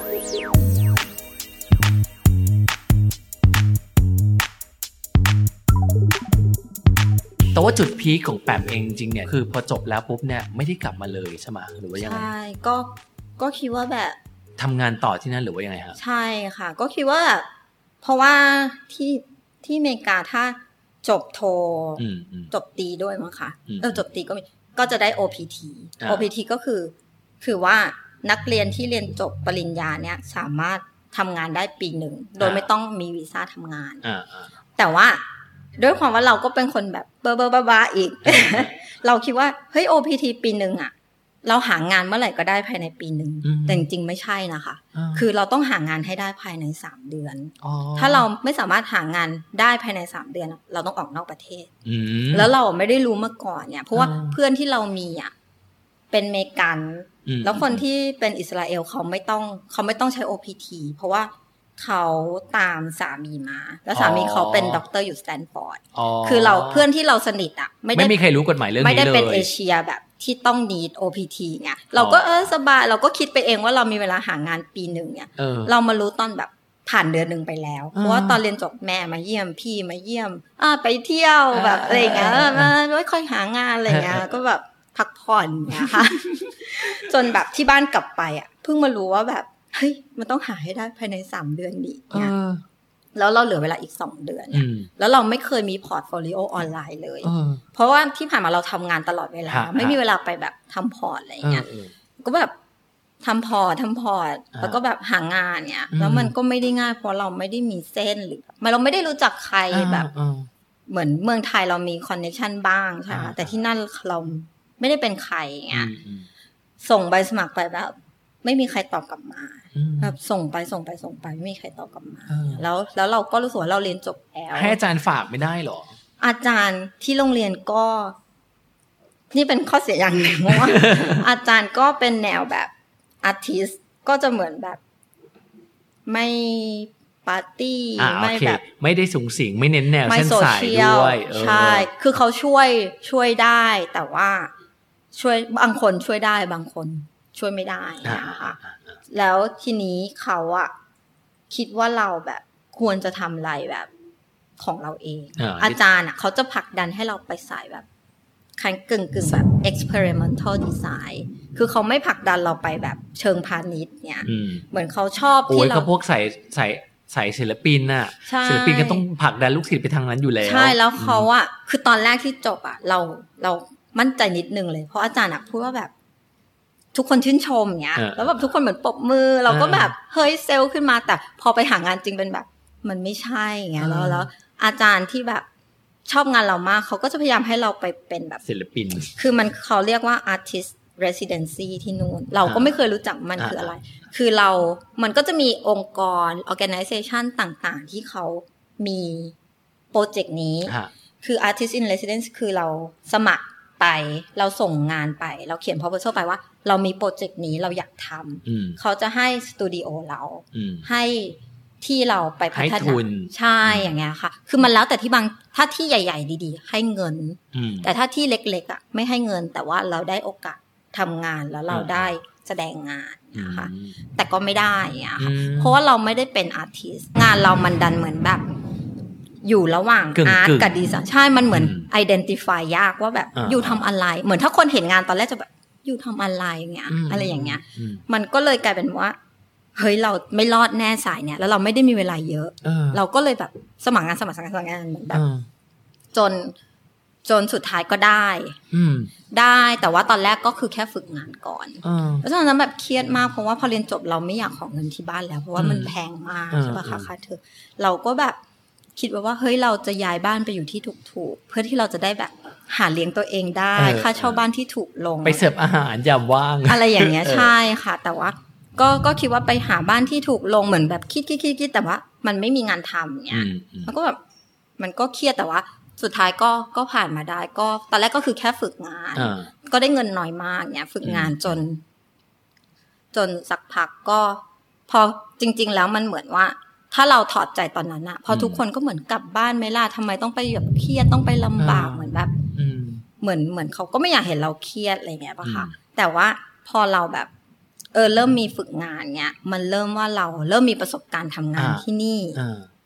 เพราะว่าจริง ๆ แล้วบางที่อ่ะเห็นพอร์ตแล้วติดต่อมาเอง อ่า ซึ่งเป็นที่ที่แบบเราอยากทำเงี้ยเรา อ่า ตื่นเต้นเราไปเงี้ยพอสัมภาษณ์อ่ะเขาพูดว่าแบบยูไม่มีประสบการณ์ทำงาน แล้วบอกอะไรทำไมจะไม่มีเราทำงานที่นี่ที่นี่ที่นี่มา แล้วเขาพูดมาเลยว่าแบบ it's not in the เขาพูดว่ามันไม่ได้อยู่ในอเมริกา อืมอืม มันคือประสบการณ์ทำงาน outside US เนี่ย อ่า แล้วเขาไม่นับ อืม เออ เราก็แบบ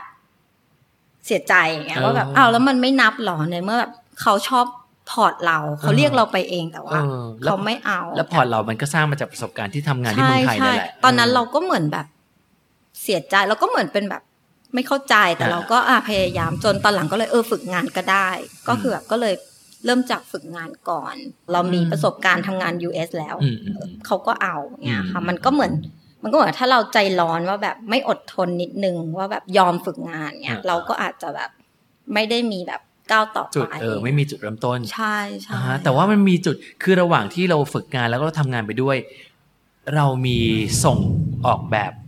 เข้าประประกวดด้วยเหรอมันเป็นงานประกวดแข่งขันการออกแบบดีไซ ใช่ น์ ใช่อันนั้นเหมือน ไป ว่า ส่งตอนไหนอะฮะ อ๋อ อันนั้นคือช่วงที่หางาน อ่าโอเค ใช่ แล้วเรามีเวลาอะค่ะ อ่า เราก็เสิร์ชว่ามันมีแบบ อะไรที่เหมือนทำให้เราแบบ ไม่ฟุ้งซ่าน เหมือนเหมือนทำให้เราอัพโปรไฟล์ตัวเอง อ่า เออเพราะจริง ๆ เราไม่ได้เคยคิดจะประกวดอะไรมากไงแต่ว่า อืม พอตอนนั้นเหมือนเพื่อนก็แนะนำว่าแบบ เออลองทำอย่างนี้ไหม อืม อะไรเงี้ย เราก็เซิร์ชดูแล้วก็ก็เห็นว่าอันนั้นอันที่ได้ STA อะค่ะ อืม มันมันคืออ่า the Society of Typographic Art คือเขาเขาจะเลือกงานที่เป็น communication design ที่ใช้ type เป็นหลัก อ่าตัวตัวหนังสือ ใช่ใช้ตัวหนังสือเป็นหลัก แล้วเรามีงานที่ตรงกับเงื่อนไขนั้น เราก็ อืม ลองส่งไป ก็คือพอร์ตที่เราทำเอาไว้แล้วมันตรงกันพอดี ใช่ใช่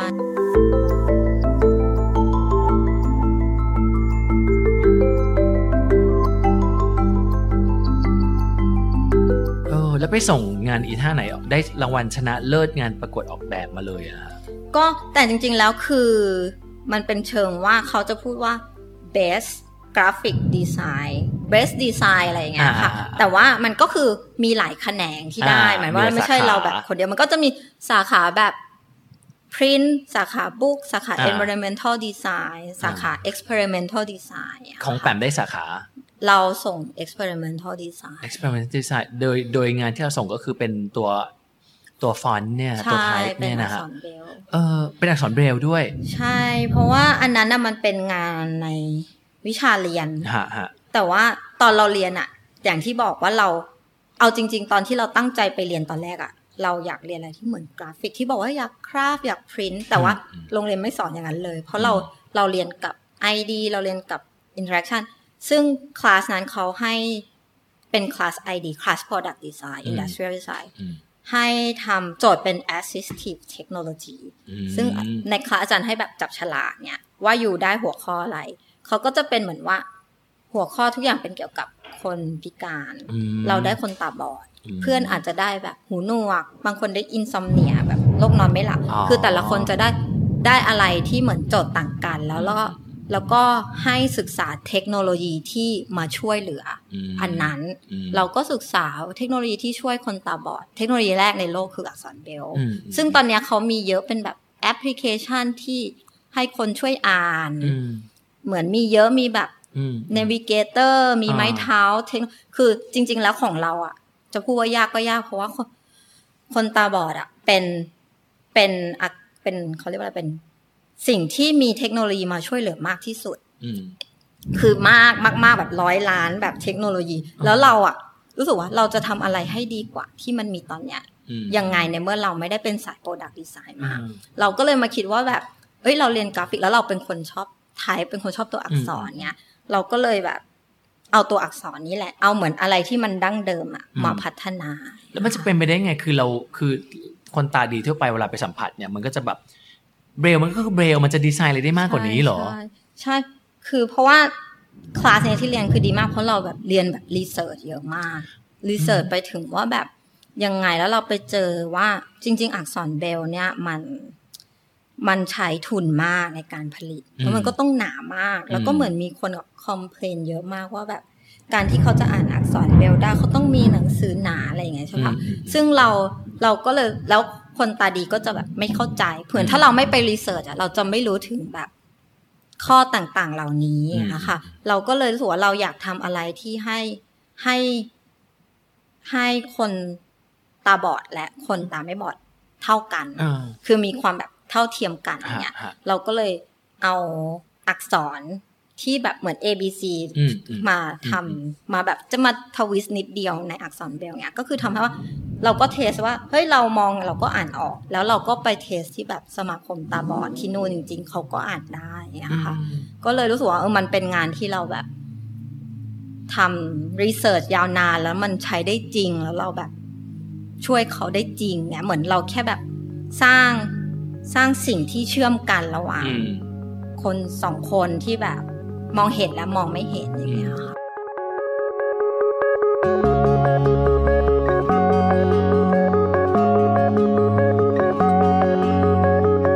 ไอ้งานชิ้นนี้แหละที่ทำให้ไปเตะตา Apple ใช่ไหมครับ จริง ๆ ไม่ไม่ไม่แน่ใจค่ะ เพราะว่าตอนที่ไปทำเราก็ถามเจ้านายเรา เพราะเราไปทำเราจะขึ้นตรงอยู่กับ เจ้านายคนที่เลือกเรามาเนี่ย เราก็ถามเขาว่าแบบ เออ แบบอันไหนเพราะเราอยากรู้เพราะเขาส่งเบลมาเราไม่ได้สมัครไปใช่ไหม คืออยู่ๆเราไม่เคยสมัครงานกับ Apple มาก่อน ใช่ แล้วเขาอีเมลมาบอกว่า คุณปรา รีทำเฮียนาวอย่างนี้เหรอ ไม่ใช่เขาส่งเขาเป็นเขาจะมีเขาเรียกว่าอะไร creative recruiter อ่า ใช่ป่ะคะเป็นเหมือน HR อะค่ะ เหมือนเฮดฮันนั่นแหละ ใช่ใช่เขาส่งมาว่าให้แบบ เราเห็นงานคุณเราชอบ เราเป็น Apple Team แบบคุณแบบว่างจะคุยไหม อืม เขาไม่บอกอะไรเลย ไม่บอกว่าให้ทำอะไรเลยนะ อ่าอ่าอ่า เขาแค่บอกว่าว่างคุยไหม อืม เราก็ส่งไปว่า ว่าง อืม เนี่ยแล้วเขาก็ก็แรก ๆ ก็คือคุยกับ HR ก่อนเนี่ย อืม แล้วเราก็พยายามถามว่าเขาจะให้ทำอะไร อืม เขาไม่พูด อืม เขาไม่พูดไม่พูดจนแบบ เราก็งงว่าแบบ อ้าวแล้ว คือเราก็ถามเขาไปตรงๆว่าแล้วถ้าเธอไม่บอกฉันว่าให้ฉันไปทำอะไรแล้วเธอคิดว่าฉันจะไปทำได้เหรอ อืม เขาก็พูดว่าเขาก็หัวเราะเขาก็พูดว่าเราเห็นพอร์ตคุณแล้ว เราเลือกแล้ว แปลว่าคุณอะต้องทำต้องมีอะไรที่เรา เรารู้ว่าคุณทำได้ แสดงว่าเขารับคุณแล้วสิ ในใน ใช่ใช่ พูด ตอน ย่าง ต เงี้ย อนแรกเราแค่คิดว่ามันคือสัมภาษณ์อะไรเงี้ยเขาเฮชอาเขาหัวเราะว่า อืม ไม่ไม่เลือกแล้วก็คือได้แล้วแหละเงี้ย ปรารีก็เลย อืมถ้าพูดอย่างนี้แล้วว่าตามมาด้วยตัวเงินเลยครับ ใช่เขาเขาดีมากเพราะเรา เขาให้เงินเดือนดีมะ ก็ดีเพราะเราอะ อืม เราเป็นคนแบบ ไม่รู้จะเรียกเท่าไหร่เลย เรื่องเงินเป็นแบบ อ่าๆ ปวดหัวตลอดเวลาเราก็ เอาไม่ไม่เทียบกับฐานเงินเดือนเดิมที่ตัวเองได้ในขนาดนั้นเนี่ย เราเทียบแล้วเราแอดไปนิดนึงเพราะเรากลัวไม่ได้ทำ เออแอบไปนิดนึง พูดตรงๆ แต่ว่าเขาให้มากกว่านั้นปะ ใช่เราแบบ เราตกใจเพราะเป็นที่เดียวที่แบบตั้งแต่แบบหางานมาเนี่ยเหมือนเราเรียกไปเท่านี้แล้วเขาแบบหัวเราะเพราะว่าอ่ะให้ให้ ให้เพิ่ เท่าม นี้ อีกก็ เล ได้ ย เราก็ เออ แบบเฮ้ยจริงเหรอเขาก็แบบหัวเราะว่าเออก็แบบเหมือนเขาก็พูดว่าเขามีงบให้เราเท่านี้เนี่ยเขาก็ให้เราเท่านี้ แล้วอีกอย่างคือเพราะว่า Apple ที่คูปาติโนใช่ค่ะ มันมันไม่ได้อยู่ในซานฟราน ฮะ มันอยู่แบบซิลิคอนวัลเลย์ อ๋อ เราต้องนั่งรถออกไปแบบชั่วโมงกว่า แล้วก็ต้องไปใช้ชีวิตอยู่จริง ๆ ก็คือต้องไปใช้ชีวิตอยู่ในเมืองใหม่ตรงนั้นกับเขาด้วยเลยใช่ไหมฮะ เราไปกลับค่ะ อ๋อไปกับ เขาก็ให้แอดเพิ่มในเชิงว่าเราแบบ มี เสีย ค่าเดิน เวลา ทาง เดินทางเนี่ยแต่จริง ๆ แล้วเขามีรถ ได้ข่าวว่าโปรเจกต์ที่โดนรีคูดเข้าไปเนี่ยให้เข้าไปร่วมทำงานในส่วนของการสร้าง Apple Park ใช่ไหมฮะ ใช่ค่ะ แต่ว่ามันไม่เชิงว่าสร้าง Apple Park เพราะว่าจริงๆแล้ว Apple Park คือใหญ่มาก Apple Park คืออะไรเล่าให้ฟังก่อน Apple Park เหมือนว่าเป็นเขาเรียกว่าอะไรเมนแคมปัสใหม่ อืม ที่ Apple กำลังสร้างใช่ป่ะคะ ก็คือมีทุกอย่างในนั้น มี อืม ออฟฟิศ มี Apple Store มีแบบแผนกต่างๆ คือเขาก็คือเหมือนทำเป็นอาณาจักรเนี่ยค่ะ อืมอืมเพราะ ซึ่ ที่ ง ผ่านมาเขาก็เป็นแค่ออฟฟิศอะไรอย่างเงี้ยใช่ไหม ใช่ แต่ว่ายังไม่เคยมีแบบครบวงจรอย่างนี้มาก่อน ใช่ใช่ค่ะ ฮะฮะ ก็ทำแบบ ยิ่งใหญ่อย่างเงี้ยค่ะ อืม เราก็เหมือนเราก็เป็นส่วนหนึ่งเล็กๆ ในนั้น เราก็ไม่ได้ไปแบบโหทำอะไรแบบ เออไม่ใช่ไปแบบอืมแบบปูนซะปะพาร์คอะไรขนาดนั้น ใช่เราก็ก็ตื่นเต้น เพราะว่าตอนแรกเราอ่ะไม่ได้รู้เยอะมากเกี่ยวกับ Apple อืม Park ด้วยซ้ำเพราะเราไม่ได้แบบ เราไม่ได้คิดว่าเราอยากทำงานในบริษัทใหญ่ เหมือนเราอาจจะเหมือนแบบ ไม่ได้คิดว่าเราเก่งมากมาตลอด อืม เราก็ทำอะไรที่แบบโปรดักแต่ไม่ใช่โปรดักแบบ iPhone อะไรอย่างเลย อ่า ทำโปรดักที่เป็น Special Product ที่จะออกที่ Apple Park ซึ่งมันก็คือจะเป็น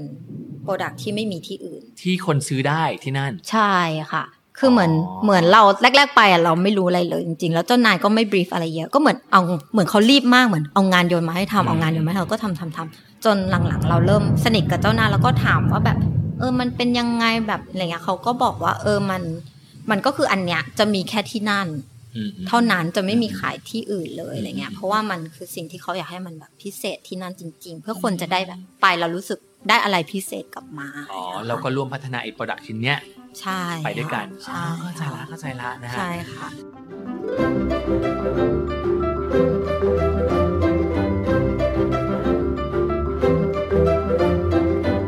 แล้วตอนนี้เข้าไปทำงานกับ Apple ได้ประมาณเท่าไหร่แล้วอะฮะ ค่ะก็จริงๆ แล้วอะทำไปแบบไม่ได้นานมาก เราก็เลยตกใจว่าเขาอยากให้เราอยู่ต่อ เพราะว่า อ๋อ จริงๆ แล้วก่อนหน้านั้นทำที่ทำงานก่อนจะทำที่ Apple อะทำบริษัทสตาร์ทอัพเป็น ฮะ วิชวลดีไซเนอร์ อ่า ใช่ เขาก็เป็นแบบสตาร์ทอัพที่ทำเขาเรียกว่าอะไร เครื่องฟอกอากาศ อืม แต่ว่าเป็นแบบเทคโนโลยี เหมือนเจ้านายเป็นแบบนักวิทยาศาสตร์ อ่า เป็นเหมือนแบบอะไรอย่างเงี้ยค่ะ อืมอืม แล้วก็ก็ทำอยู่ประมาณหกเดือน เราก็ไปทำตรงนั้นคืออะไรคือไปไปดีไซน์ตัวเครื่องด้วยป่ะไม่ใช่ ไม่เรา หอดีไซน์ ดีไซน์ การคอมมิวนิเคต เราดีไซน์เว็บไซต์ เราดีไซน์แอป ซึ่งเราจริงๆ แล้วเราออกตัวแล้วเราไม่ชอบแต่ว่า อืม เรารู้สึกว่ามันเป็นสิ่งที่แบบเราควรมีพื้นฐาน เพราะว่าเดี๋ยวนี้อะไรมันก็อ มั อน น ก ไล ลายเป็น น์อะไรมันก็ วิถี แอป ชีวิตของคน ใช่แล้วเรารู้สึกว่าเราจะมาแบบเซลล์ว่าแบบฉันจะทำแต่หนังสือมันไม่ได้แล้ว เราก็เหมือนไปแล้วเราก็อยากได้อะไรแบบสกิลใหม่เงี้ยเราก็เลยเราก็เลยไปทำที่นั่นเหมือนเขาเห็นพอร์ตแล้วเขาชอบ แต่เราก็พูดเลยว่าเราไม่เคยทำแอปเลยนะแต่ว่า เรามั่นใจว่าถ้าเขาให้โอกาสเราจะทำได้อะเขาก็ให้ทำ ทีนี้พอไปลงมือทำงาน เข้าไปทำงานกับ Apple แล้วองค์การ culture เขาเป็นยังไงบ้าง เราได้เรียนรู้อะไรใหม่ ๆ บ้าง เราตื่นเต้นมากวันแรก เพราะว่ามันต้องหน้า Apple Bus แล้วมัน แบบ มันมาหลายคันมากแล้วเรา เอ แบ อบ เออเออ แล้วเขาก็จะแบบเขาคือเขาลึกลับมากคือแบบตอนแรกแบบเฮ้ยมันต้องขนาดนั้นเลยเหรอคือเราไปแรก ๆ เราแบบแอบแบบเฮ้ยมันลึกลับขนาดนี้เลยเหรอเหมือนเขาอะอยู่ต้องไปยืนรอตรงนี้เนี่ยไม่ได้มีป้ายอะไรบอกว่ารถจะมาจอดตรงเนี้ย เออเออเออ ก็แบบให้เป็นแบบพิกัดมาไปยืน แล้วก็บอกว่าขึ้นรถตอน8ปดโมงสี่สิบห้า ตอนขึ้นรถต้องมีพาสเวิร์ดด้วยหรือเปล่า ใช่ต้องมีต้องมีค่ะ ไม่งั้นห้ามขึ้น ต้องมีแบบเขาส่งเป็นให้เราปริ้นไปเราต้องยื่นให้คนขับ อืม ไม่งั้นเราจะไม่ได้ขึ้นรถเนี่ยค่ะใช่แล้วก็สิ่งที่ประทับใจคือเขาแบบเขาก็คือแบบ เราต้องมี orientation ค่ะ อืม เพราะทุกอย่างที่ Apple คือแบบความลับ secret เนี่ยเขาพูดเลยว่าสิ่งที่ทำให้ Apple แบบ มาจนถึงทุกวันนี้คือพนักงานทุกคนแบบ เก็บความลับ แล้วคือในออฟฟิศที่เราทำห้ามถ่ายรูป อืม ห้ามถ่ายรูปเลย เขาให้ปิดมือถือป่ะตอนทำงาน ไม่ปิดมือถือแต่ห้ามถ่ายรูป อืม แล้วไม่มีหน้าต่างเลย อ้าว ใช่คือแบบออฟฟิศใหญ่ๆอะค่ะไม่มีหน้าต่างเลยอะก็แต่ว่าเขาก็มีแบบโซนรีแลกซ์มีอะไรอย่างเงี้ยค่ะ แต่ว่าโซนที่ทำงานคือห้ามถ่ายรูปห้าม แล้วแล้วแต่ละทีมอะเหมือนถ้าเราแอสไซน์ได้รับโปรเจกต์มาเนี้ยเราต้อง เก็บเป็นความลับ ใช่คือเหมือนแม้แต่แบบแต่จริง ๆ ในทีมอะทีมที่แบบทำอะไม่ได้ซีเรียสขนาดนั้นหรอกแต่เขาก็เขาก็ซีเรียสระดับหนึ่ง คือจริงๆ แล้วมันเหมือนว่าเขาจะพูดมาเลยว่า ก่อนเราจะได้โปรเจกต์เนี้ยเจ้านายเราอ่ะ คนที่เราขึ้นตรง อื อ่ะ มอืม เขาต้องไปขออนุมัติ อืม จากใครไม่รู้ อืม ว่าแบบคนเนี้ยจะได้ทำโปรเจกต์นี้ แล้วเราต้องมีโค้ดเข้าไปทำซึ่งโปรเซสมันยาวนานมาก มันไม่ใช่เหมือนแบบยูเอานี่ไปทำโยนมาทำเลย คือเหมือนเจ้านายว่าเธอจะได้ทำอันเนี้ย เราต้องรออีกแบบสองสามชั่วโมงอ่ะ ถึงจะมีเมลมาว่าได้รับอนุญาตให้ access เข้าเซิร์ฟเวอร์อันนี้เพื่อไปเอาไฟล์ข้อมูลมาทำ อืม มันมันเหมือนเป็นระบบที่แบบ เหมือนเออกององค์กรลับ เหมือน ก็ก็หงุดหงิดนิดนึงเพราะมันเหมือนแบบ มันนานมาก งานมันช้า เนี่ย เออ ใช่มันนานมากแล้วแบบกว่าจะได้ทำเหมือนวันแรกไปนั่งนั่งเฉยๆอย่างเงี้ย อืม นั่งเฉยๆจนรู้สึกผิดว่าแบบ เราไม่รู้ว่ามันจะต้องขนาดนั้นเราก็เดินไปถามเจ้านายว่าเมื่อไหร่จะได้ทำงานอย่างเงี้ย อืม เพราะมันนั่งเฉยๆมันรู้สึก ไรประโยชน์เนี่ย เออเออเออ เหมือนเอาก็ดีนะเฉยๆได้เงินแต่แบบมันไรประโยชน์ เขาพูดว่าเฮ้ยเขาส่งแบบ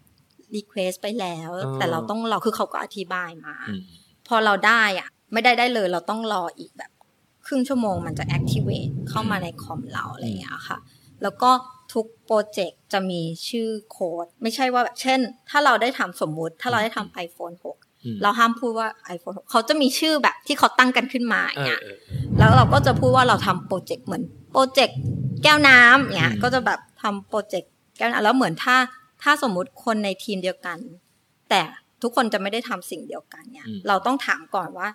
ยูมีโค้ดนี้หรือเปล่า เพื่อที่ว่าเราถ้าเขามีโค้ดตอบเรามาโค้ดเดียวกัน เรา เรา ถึงจะ เลย คุย ค่ กั อบ ยคุ เขา ยกัน ได้ เออ ใช่ ก็รู้สึกว่ามันก็ตื่นเต้นดีมันมันเหมือนเราให้ตื่นเต้นเหมือนแบบเป็นแบบ CIA ใช่ค่ะ แต่แสดงว่าแสดงว่าที่ผ่านมาแบบข้อมูลบริษัทมันรั่วไหลไงมันเลยต้องมีมาตรการแบบนี้เกิดขึ้นมา ใช่ใช่ สงสัยต้องมีบริษัทคู่แข่งแทรกตัวลง ใช่ มาอย่างนี้แน่ ใช่ เลย แล้วเรามาแต่มันทำให้เราเหมือนมันหงุดหงิดแต่มันทำให้เรารู้สึกว่าแบบ เออการที่เราเป็นคนซื่อสัตย์อ่ะ อืม มันมันภูมิใจที่เป็นส่วนหนึ่งของแบบ ความแบบซื่อสัตย์นั้นเนี่ย อืม เออ เรารู้สึกอย่างนั้นจริงๆว่าแบบ เฮ้ยมันมันแบบเหมือนเราอยากจะถ่ายรูปอวดเพื่อนเนี่ยทำไม่ได้อะ อืม เหมือน เพราะว่าตอนที่ไปอาทิตย์แรกอ่ะเขามีเหมือนแบบ internal อืม presentation อืม ซึ่งซึ่งแต่ละทีมเขาก็จะเหมือนเอาสิ่งที่เขาทำมาพรีเซนต์เนี่ย อ่า แล้วเราเหมือนมันอยู่ดีแบบคนลุกอะเหมือนเราไปยืนเอาเจ้านายก็อนุญาตให้เราไปแบบฟัง ไปฟังอืม เหมือนแต่ละทีมเขาก็จะมาพรีเซนต์ว่าเขาทำอะไรแบบ อืม ไอทำอันนี้ทีมนี้ทำอันนี้ทีมนี้ทำอันนั้นแบบทั่วโลกมาแบบพูดแล้วเรารู้สึกมันแบบ ยิ่งใหญ่อะมันเหมือนแบบ เจ๋งมากเลยอะ เฮ้ยเราอยู่ในนี้อะถึงแม้เราจะไม่ได้ทำอะไรแบบ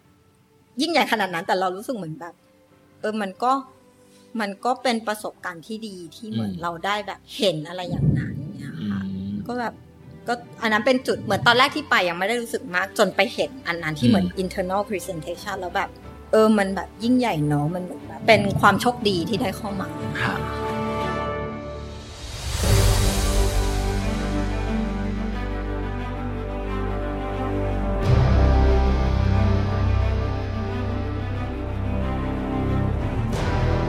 มีวิธีแนวคิดของ Apple ยังไงบ้างที่เรารู้สึกว่าเฮ้ยมันเจ๋งมากเลย เราน่าจะมาปรับใช้กับกับเราได้อะไรเงี้ย จริง ๆ แล้วเขาความเป็นแบบแบรนดิ้งของเขาอะ อืม เขาแบบสตรีทมาก แข็งแรงมาก ใช่ ความแบบ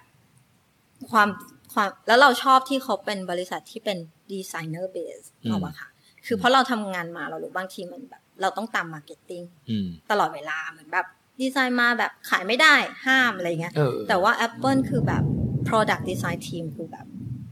ใหญ่อย่างเงี้ย อืม เออแล้วแล้วเราเลยรู้สึกว่ามันเหมือนเขาเห็นความสำคัญของงานดีไซน์ เขาเห็นความซึ่งเรารู้สึกว่า เออมันทำให้เราแบบ ภูมิใจที่ได้แบบอยู่ในนั้นอะไรอย่างเงี้ยค่ะ แต่ว่า อีกอย่างหนึ่งก็คือความที่เขาแบบสตริกมากเรื่องแบบไอดีนิตี้ของเขาอะไรอืเงี้ย ม เหมือนแบบว่า ทุกอย่างแบบต้องแบบวางห่างเท่านี้ต้องแบบโลโก้ต้องเท่านี้ห่างจากอะไรเงี้ย มันเป็นความเป๊ะที่เหมือนแบบ ปล่อยผ่านไม่ได้จริง ๆ อืม หรือบางทีแบบเวลาเราจะพรีเซนต์งานเนี่ย อืม แค่ขยับนิดนิดนิดนิดอะเหมือนปกติเราทำเราจะรู้สึกเปลืองกระดาษเนี่ยเราไม่อยากปริ้นเยอะอะไรเงี้ย อืมอืม แต่ที่นี่เขาคือแบบ นิดนึงก็ไม่ได้ไงเขาไม่ให้ผ่านเลยเงี่ย อืม เรารู้สึกว่าเออเพราะว่าความแบบ ความเนี้ยบของเขา ความเนี้ยบ นอะ ของเขา มันทำให้เขาแบบ เออเหมือนแบบ อยู่อนได้าน ยู่อย่างนี้แล้วมันก็เหมือนแบบ เออ เป็นเป็นความแบบเขาเรียกว่าอะไร ความมีเขาเรียกว่าอะไรนะ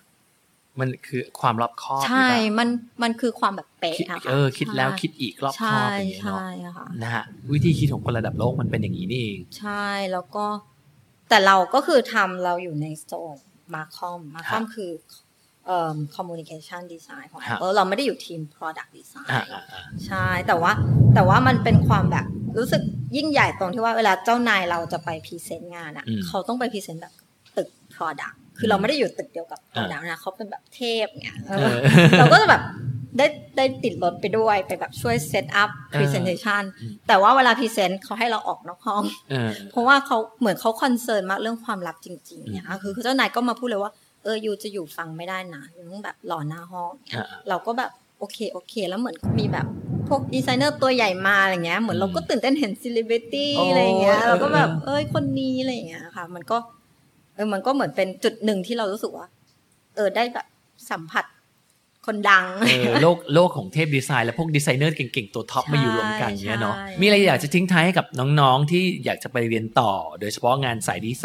น์มีทิปอะไรแนะนำบ้างไหมฮะ เราต้องรู้ก่อนว่าเราอยากได้อะไรถ้าเราจะไปเรียน อืม นะคะมันสำคัญที่เรารู้ว่าเราต้องการอะไรนะคะเพราะว่าอย่างโรงเรียนที่ผมเรียนอ่ะเขาเน้น experimental design อืม เขาก็คือจะไม่ได้เน้นดีไซน์ที่มาเสิร์ฟ commercial commercial เราก็เลยรู้สึกว่าการที่เรารู้ว่าต้องการอะไรอ่ะมันก็สำคัญมาก แต่ว่าถ้าไม่รู้เราชอบลองเหมือนจริงๆผมก็ไม่ได้รู้อะไรเยอะ แต่ก็เป็นคนชอบลองก็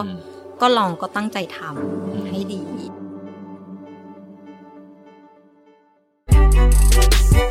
เพราะว่ามันมันมีหลายคนที่เป็นเพื่อนด้วยเนี่ยแหละที่เหมือนเรียนเพราะว่าต้องเรียนโทเนี่ย อืม แล้วเรารู้สึกเขาไม่มีแพชชั่นในการเรียน ซึ่งงานดีไซน์มันจำเป็นมาก มันต้องมีอินส i r เ t ชันอะ